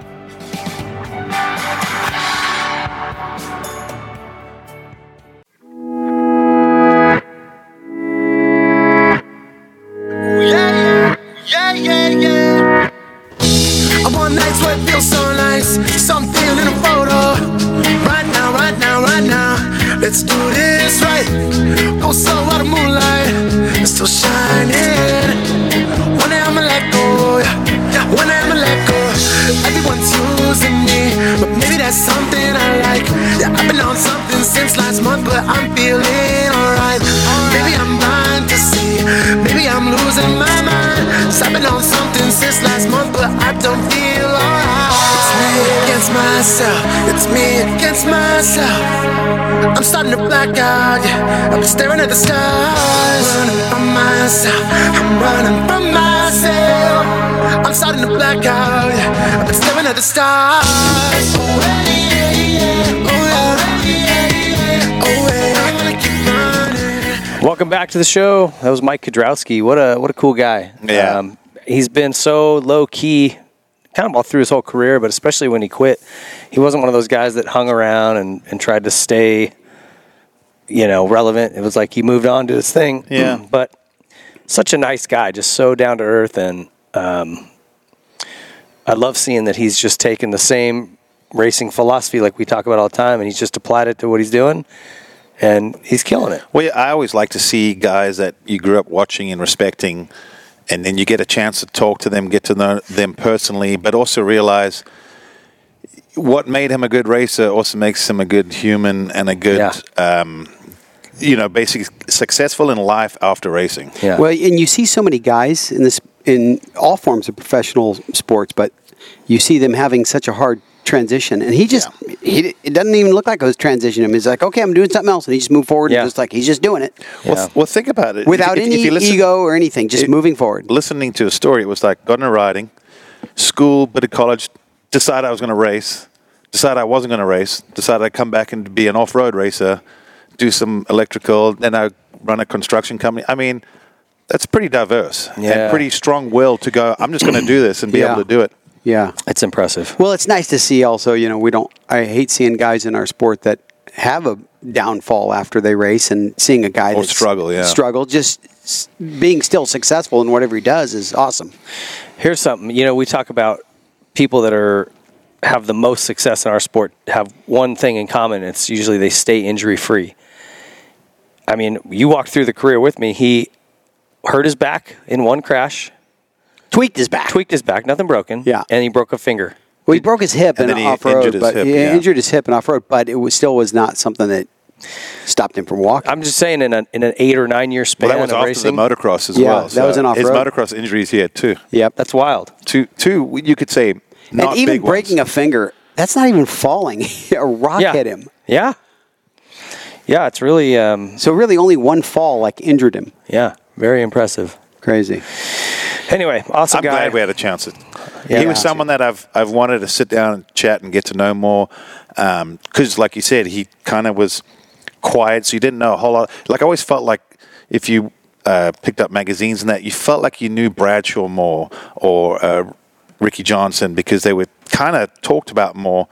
Um, he was a little under the radar at times, and then, like you said, when he was done, he kind of was a little bit quiet. And I, I didn't even realize he lived in California because a lot of times with those guys, they go and they live in where they grew up, you know, Pennsylvania, Yeah. out in the, they go back to their regular life. But uh, yeah, he was, um, he's what I kind of thought he would be, if that makes sense. Like I always thought he was a, a stand up guy. Yeah. A- And then of, after chatting, it's like, that's kind of who I thought he was. Yeah, solid guy. Yeah. but also when you when you run through his accomplishments in succession like that, it's like holy Did shit. A lot. Yeah, How about the fact that he went from 20th one year Yeah. to winning, it's to insane. winning it the next year with a three digit number? Now, there's a lot about him that's very very impressive. So stoked we had him on. Yep. Uh, hey, we caught up with Chase Novelich from Power Dot for our sponsor spotlight this week. They've been with us since the beginning. Uh, amazing company, amazing product. And we wanted to chat with him about some of the new things. You know, that, that company continues to evolve and, and adapt and, and add new features into there. And we wanted to chat with him about that. So we caught up with him. Have a listen uh, to Chase sit down with us earlier. All right, we're here with Chase Novelich from PowerDot, and uh, these guys were our really our first sponsor when we started this show. So it kind of has a, a, a personal place in my heart. I, I really appreciate you guys supporting us without even seeing a product. You just like the concept, so stoked that you guys are involved and um, continuing to be involved. Uh, so thank you for that. Yeah, absolutely. It's uh, it's been fun. It's been cool to see you guys grow. Um, it was a cool concept to begin with, and I think you guys have taken it somewhere that I didn't even know it was going to go. So stoked to be a part of it. yeah, it's been a fun ride. Uh, you know, I, I, we try our best on the show to talk about PowerDot from a perspective of us as users. Uh, but I think that there's a lot about it that it does. I, I'm not super techie, and so there's a lot of stuff it does that I don't even know about. And so that's why I, I'm stoked to have you on to kind of aside from just like for me, I got crappy knees, so I throw them on and I'll just cycle them through my knees, and it, it makes them feel better. Um, I'll be laying in bed and I can get my knee to bend, you know, 120 degrees, let's say. I'll run a cycle and it's at 180 or whatever, you know, whatever it is. Yep. Like it, I can tell the inflammation goes out, so I can see that it's working. GL likes to drink a cocktail, sit on his couch, and massage his neck and back, and he feels better.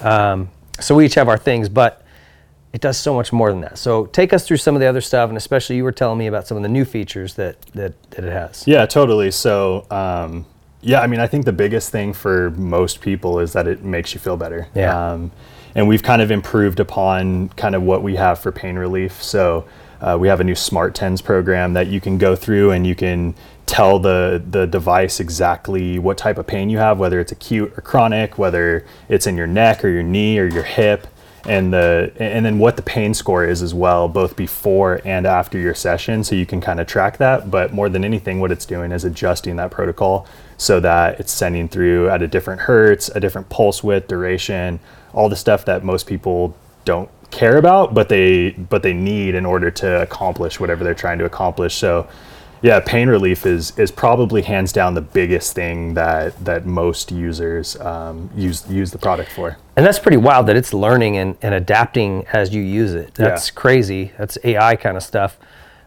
Explain the difference between um, a TENS unit and a electronic muscle stimulator, and this is both. Yeah, the yeah, Power Dot we- unit is both, but explain the difference because It i- I it i- think there's it some is both. confusion there.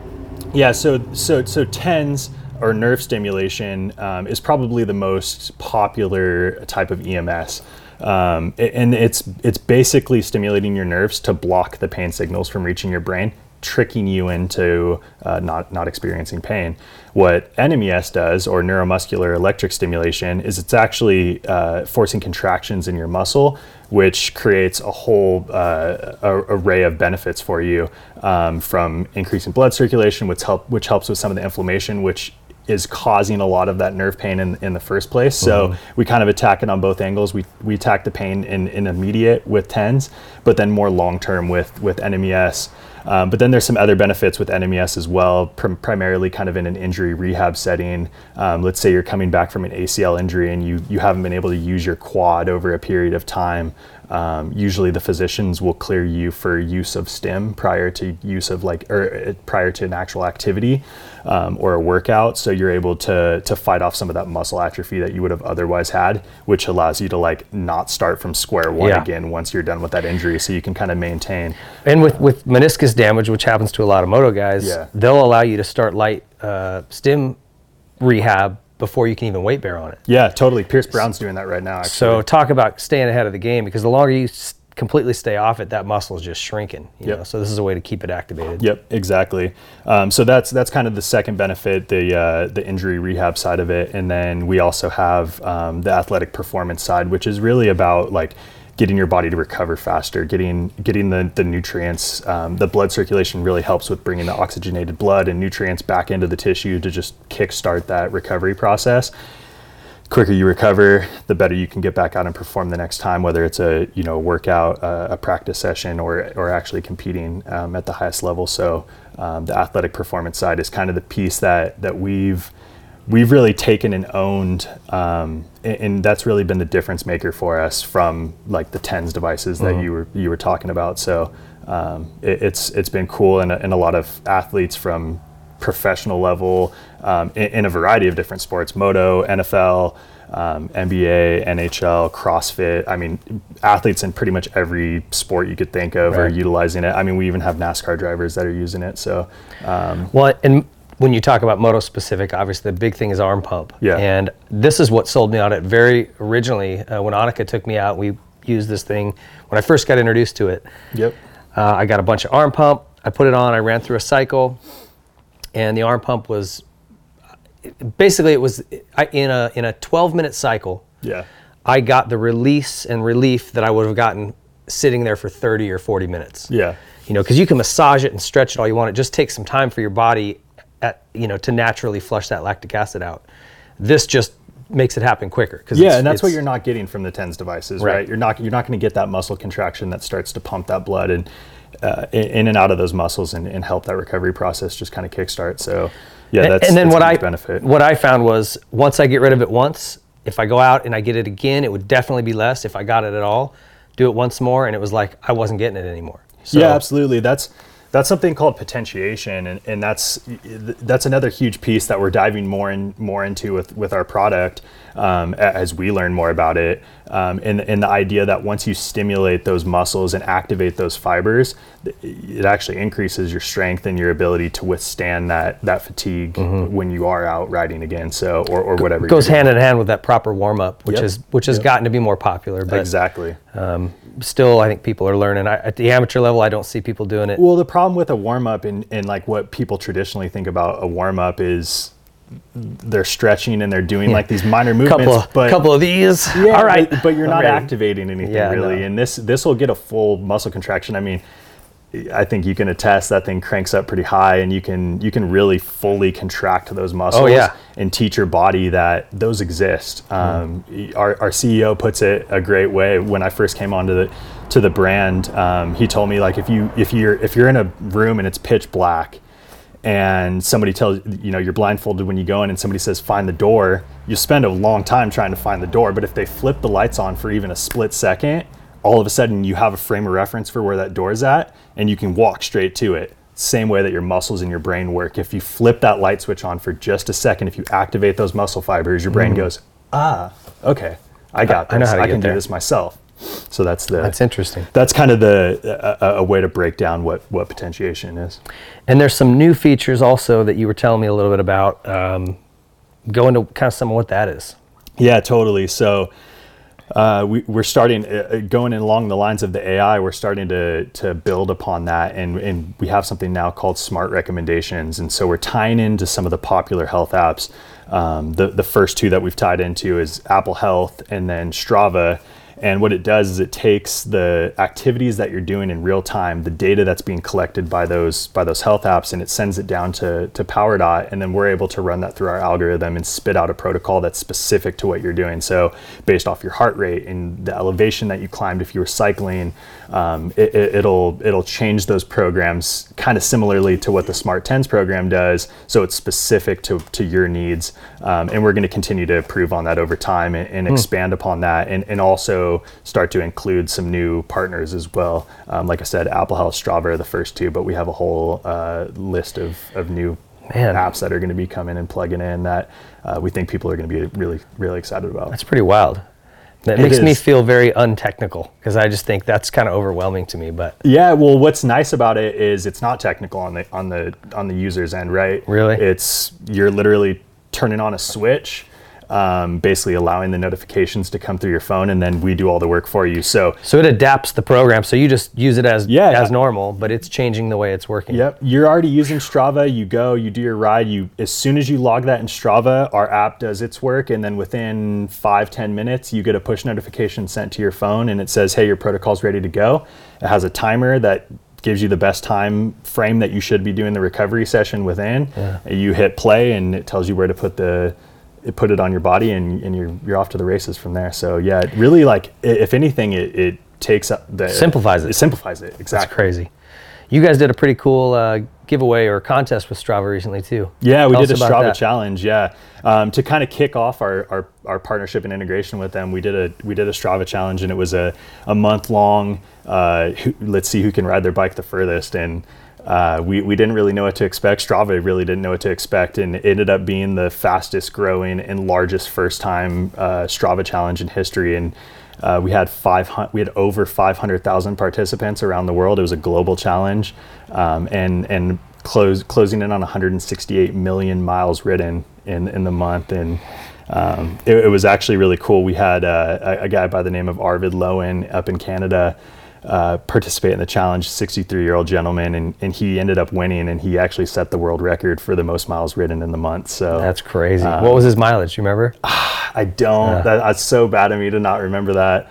Um, it's on our Instagram at, at mypower dot. If you want to go look up the post and, and some of the stuff around that, it was it was fun, and we have a lot of the a lot of the metrics around it, the the growth week over week. I mean, it's really four weeks, Yeah. 168 million miles ridden. Like it, it w- the growth was was insane, and it was really fun to watch. So Yeah, yeah, we that's were rad. we were And you- super excited. You guys had a ten thousand dollar prize that you gave out too. Yeah, exactly. We So, uh, yeah we was some we did a ten reason to thousand get dollar involved. prize, Yeah. and then we had uh, we, we partnered with a lot of great companies, Whoop, Amp Human, Kyoku Nutrition, and so we did massive giveaways with with their products as well. So Cool. Yeah, a lot of people got hooked up with some some cool stuff. We did some limited edition jerseys, leaders jerseys and stuff. So it was yeah, it was fun. It was a good time. Mm. Well, congrats to that dude, whoever he is. I don't know how many miles he rode, but Yeah, he no, had it- to have crushed it. he did crush it for sure. He Just we- riding back and forth across Canada. For you know a what's month. funny is he wasn't um, so so as long as you're on strava and you're tracking your your mileage through strava you can enter it any point through that month and so for i think the first week he hadn't entered and then all of a sudden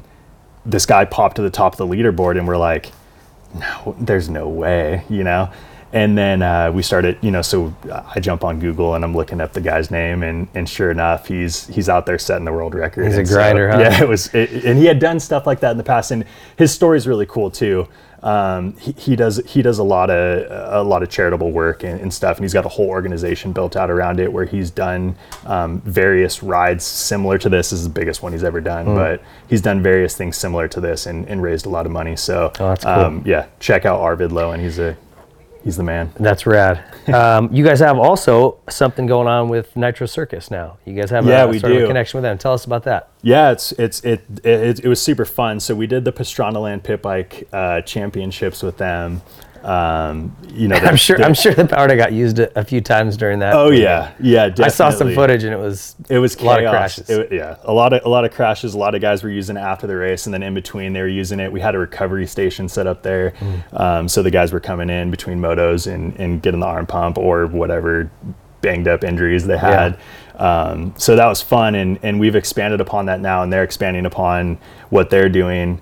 Um, i- i- in in this new series that they'll be coming out with on E ESPN, which we're we're pretty excited about, and uh, we're, there's a lot of cool things that we'll be doing. Um, so yeah, over the next few months, you'll you'll see We'll hear some- more about it. You'll hear more Okay. about it and hear some stuff coming out. All right. It's well, we'll keep an eye out for that. I appreciate it.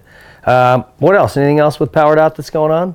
Yeah, I mean, look, we're coming into the holiday season, so um, you know we wanted to do something special for the for the listeners of the Whiskey Throttle Show. So um, we're actually y- we we typically offer a twenty percent discount, but we're going to upgrade that to thirty percent off throughout the rest of of November for all the listeners. We're pretty pretty stoked about the support that we've gotten. It's been great. Um, eh, yeah, so we, we just want to pass that through. Um, That's on- onto legit. the Thirty community percent is legit. thirty percent. That's like over hundred and twenty dollars on on our our pro bundle. So Listen, this Um, yeah. thing fits in a stocking, and uh, it's a perfect gift for anybody. If, if they ride moto, if they're active, even if they're not, even if it's a sedentary person, you could throw it on them and just let them use it as a massage tool.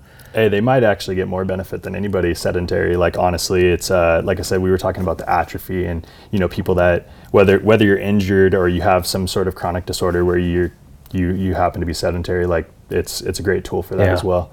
Um, Hmm. well, like I said, we, we sure have appreciated you guys' support all this time. And uh, if you guys are looking at one of these, now's the time. 30% off, uh, which is just using our code. Type in whiskey throttle at checkout. Uh, that's a that's a pretty big bump. It's a big bump. Yeah. yeah, it's the biggest one that we've had, and it's the biggest one we'll have in the history. So Dang, I love it. All right, you got two weeks. Get on it, people. Chase, thank you so much. Awesome, man. Uh, look forward to seeing how this stuff goes with Nitro Circus, and Yeah, it's we'll gonna be keep an eye exciting. out for some more uh, challenges like you did with Strava. I'm sure they'll be. Yeah, that there'll won't be, the more last challenge- one. No, there will be more challenges next year. Um, that was a cycling challenge. We have some plans to do some other cool stuff. Yeah. 21. Rad. All right. Well, thank you. Thanks, guys. Thanks, guys. All right, that was uh, Chase from PowerDot and uh, an amazing company. We're stoked that they're involved with us, and uh, that's our show. Yeah. it's a good show. I enjoyed it. I really did. Uh, you want to mention the folks that pay the bills for us? Yeah, I do. I do. Um, of course, Yamaha, they've been a, a great uh, company to be behind us. And yes, Yamahas are arriving and hitting dealership floors as we speak all the time, all the new product. They got a lot of cool things coming out. Yeah, I rode the 2021 250 this week, which Lucky. uh, I has- heard it's sensational. It's amazing. So they, it's impressive to me when a company ha- that has a clearly the best bike. I mean, I don't think anyone will tell you the Yamaha 250F isn't the best 250 right now. And then they improve it. And they improved it, man. They did, and not just little changes like changes inside the motor, change to the mapping, all new air boot, uh, all new configuration of the exhaust ports, um, all kinds of stuff to make this thing better. M- Different muffler. Um, they did quite a beefed few up transmission tweak- gears. tweaks. They did a lot, uh, a lot to the chassis. Thinned out the the side spars, kind of fattened up the bottom part of the frame to create the right kind of flex. Uh, firmed it up so it doesn't pitch so much, like when braking and accelerating. And all of them added up to an improved bike. It's it's freaking great. I mean, it is the best 250F ever built. Well, he said it. I haven't had a chance to ride the new one, but I know the one that I managed to scoop off for you. That one was sensational as well. So I'm excited to try the new one. Um, so yeah, check out the uh, your local Yamaha dealer. They got uh, all their new products hitting the floor as we speak, including TTRs. And I know a lot of people always think KLX, but the TTR 110 just as good and also hitting that 110 craze. Uh, Power Dot, 20% off using Whiskey Throttle. Uh, you know enough about them. Great product. Get a little massage, maybe a little pre workout, post workout. Um, it does it all, man, in the palm of your hand. Method Race Wheels, lightest, fastest, strongest wheels out there. Also, 20% off. That's a huge saving you can get directly from them using the code Whiskey Throttle as well. Troy Lee Designs, new gear hitting the showroom floor as we speak. Um, there again, some new cool designs. Uh, check it out. You know, uh, I always say some people every now and then you feel like something a little wild, and every now and then you want something just cl- clean. I like the new clean looks; looks more like casuals. So uh, check that out, SKDA. Uh, their graphics are awesome. Um, look at them online. They're, and follow them on Instagram. They always show you their new stuff coming out, and I think they're just very cutting edge. Um, always leave you with uh, something new and exciting. Dunlop tires, they speak for themselves. They win everything. So support them, like Ping said earlier. Adidas, another top brand that we're just stoked to have uh, a part of the show. Just like Pro Circuit. I mean, a lot of these sponsors that I'm reading off, I'm like, man, they really are the best in their segments. Nahila Concepts, also a free uh, gift using the um, code Whiskey Throttle at checkout. Uh, so a little surprise there for you. And they're always coming out with new, just really trick stuff for for uh, a lot of the a lot of the bikes. I know they were very much involved with KTM and Husky in the beginning, but as you will see, they're really branching out into all the different manufacturers. So keep an eye on them as well. Um, Seat Concepts, as I say, don't be a dick to your ass. They are fantastic, and um, the technology that actually goes into a seat foam is pretty incredible. I, I guess none of us really realized that until getting to know those guys. So I think that's pretty pretty neat. Fire Department Coffee also twenty percent off using code Whiskey Throttle. I promise you, when I say this, that's all I drink. It's the best. Uh, specialized, the best in the bicycle d- business and e bikes, and they're getting their new product back in uh, available as well. And then um, OGO, as I say, you got to put all your stuff in something, put in something reliable that lasts forever.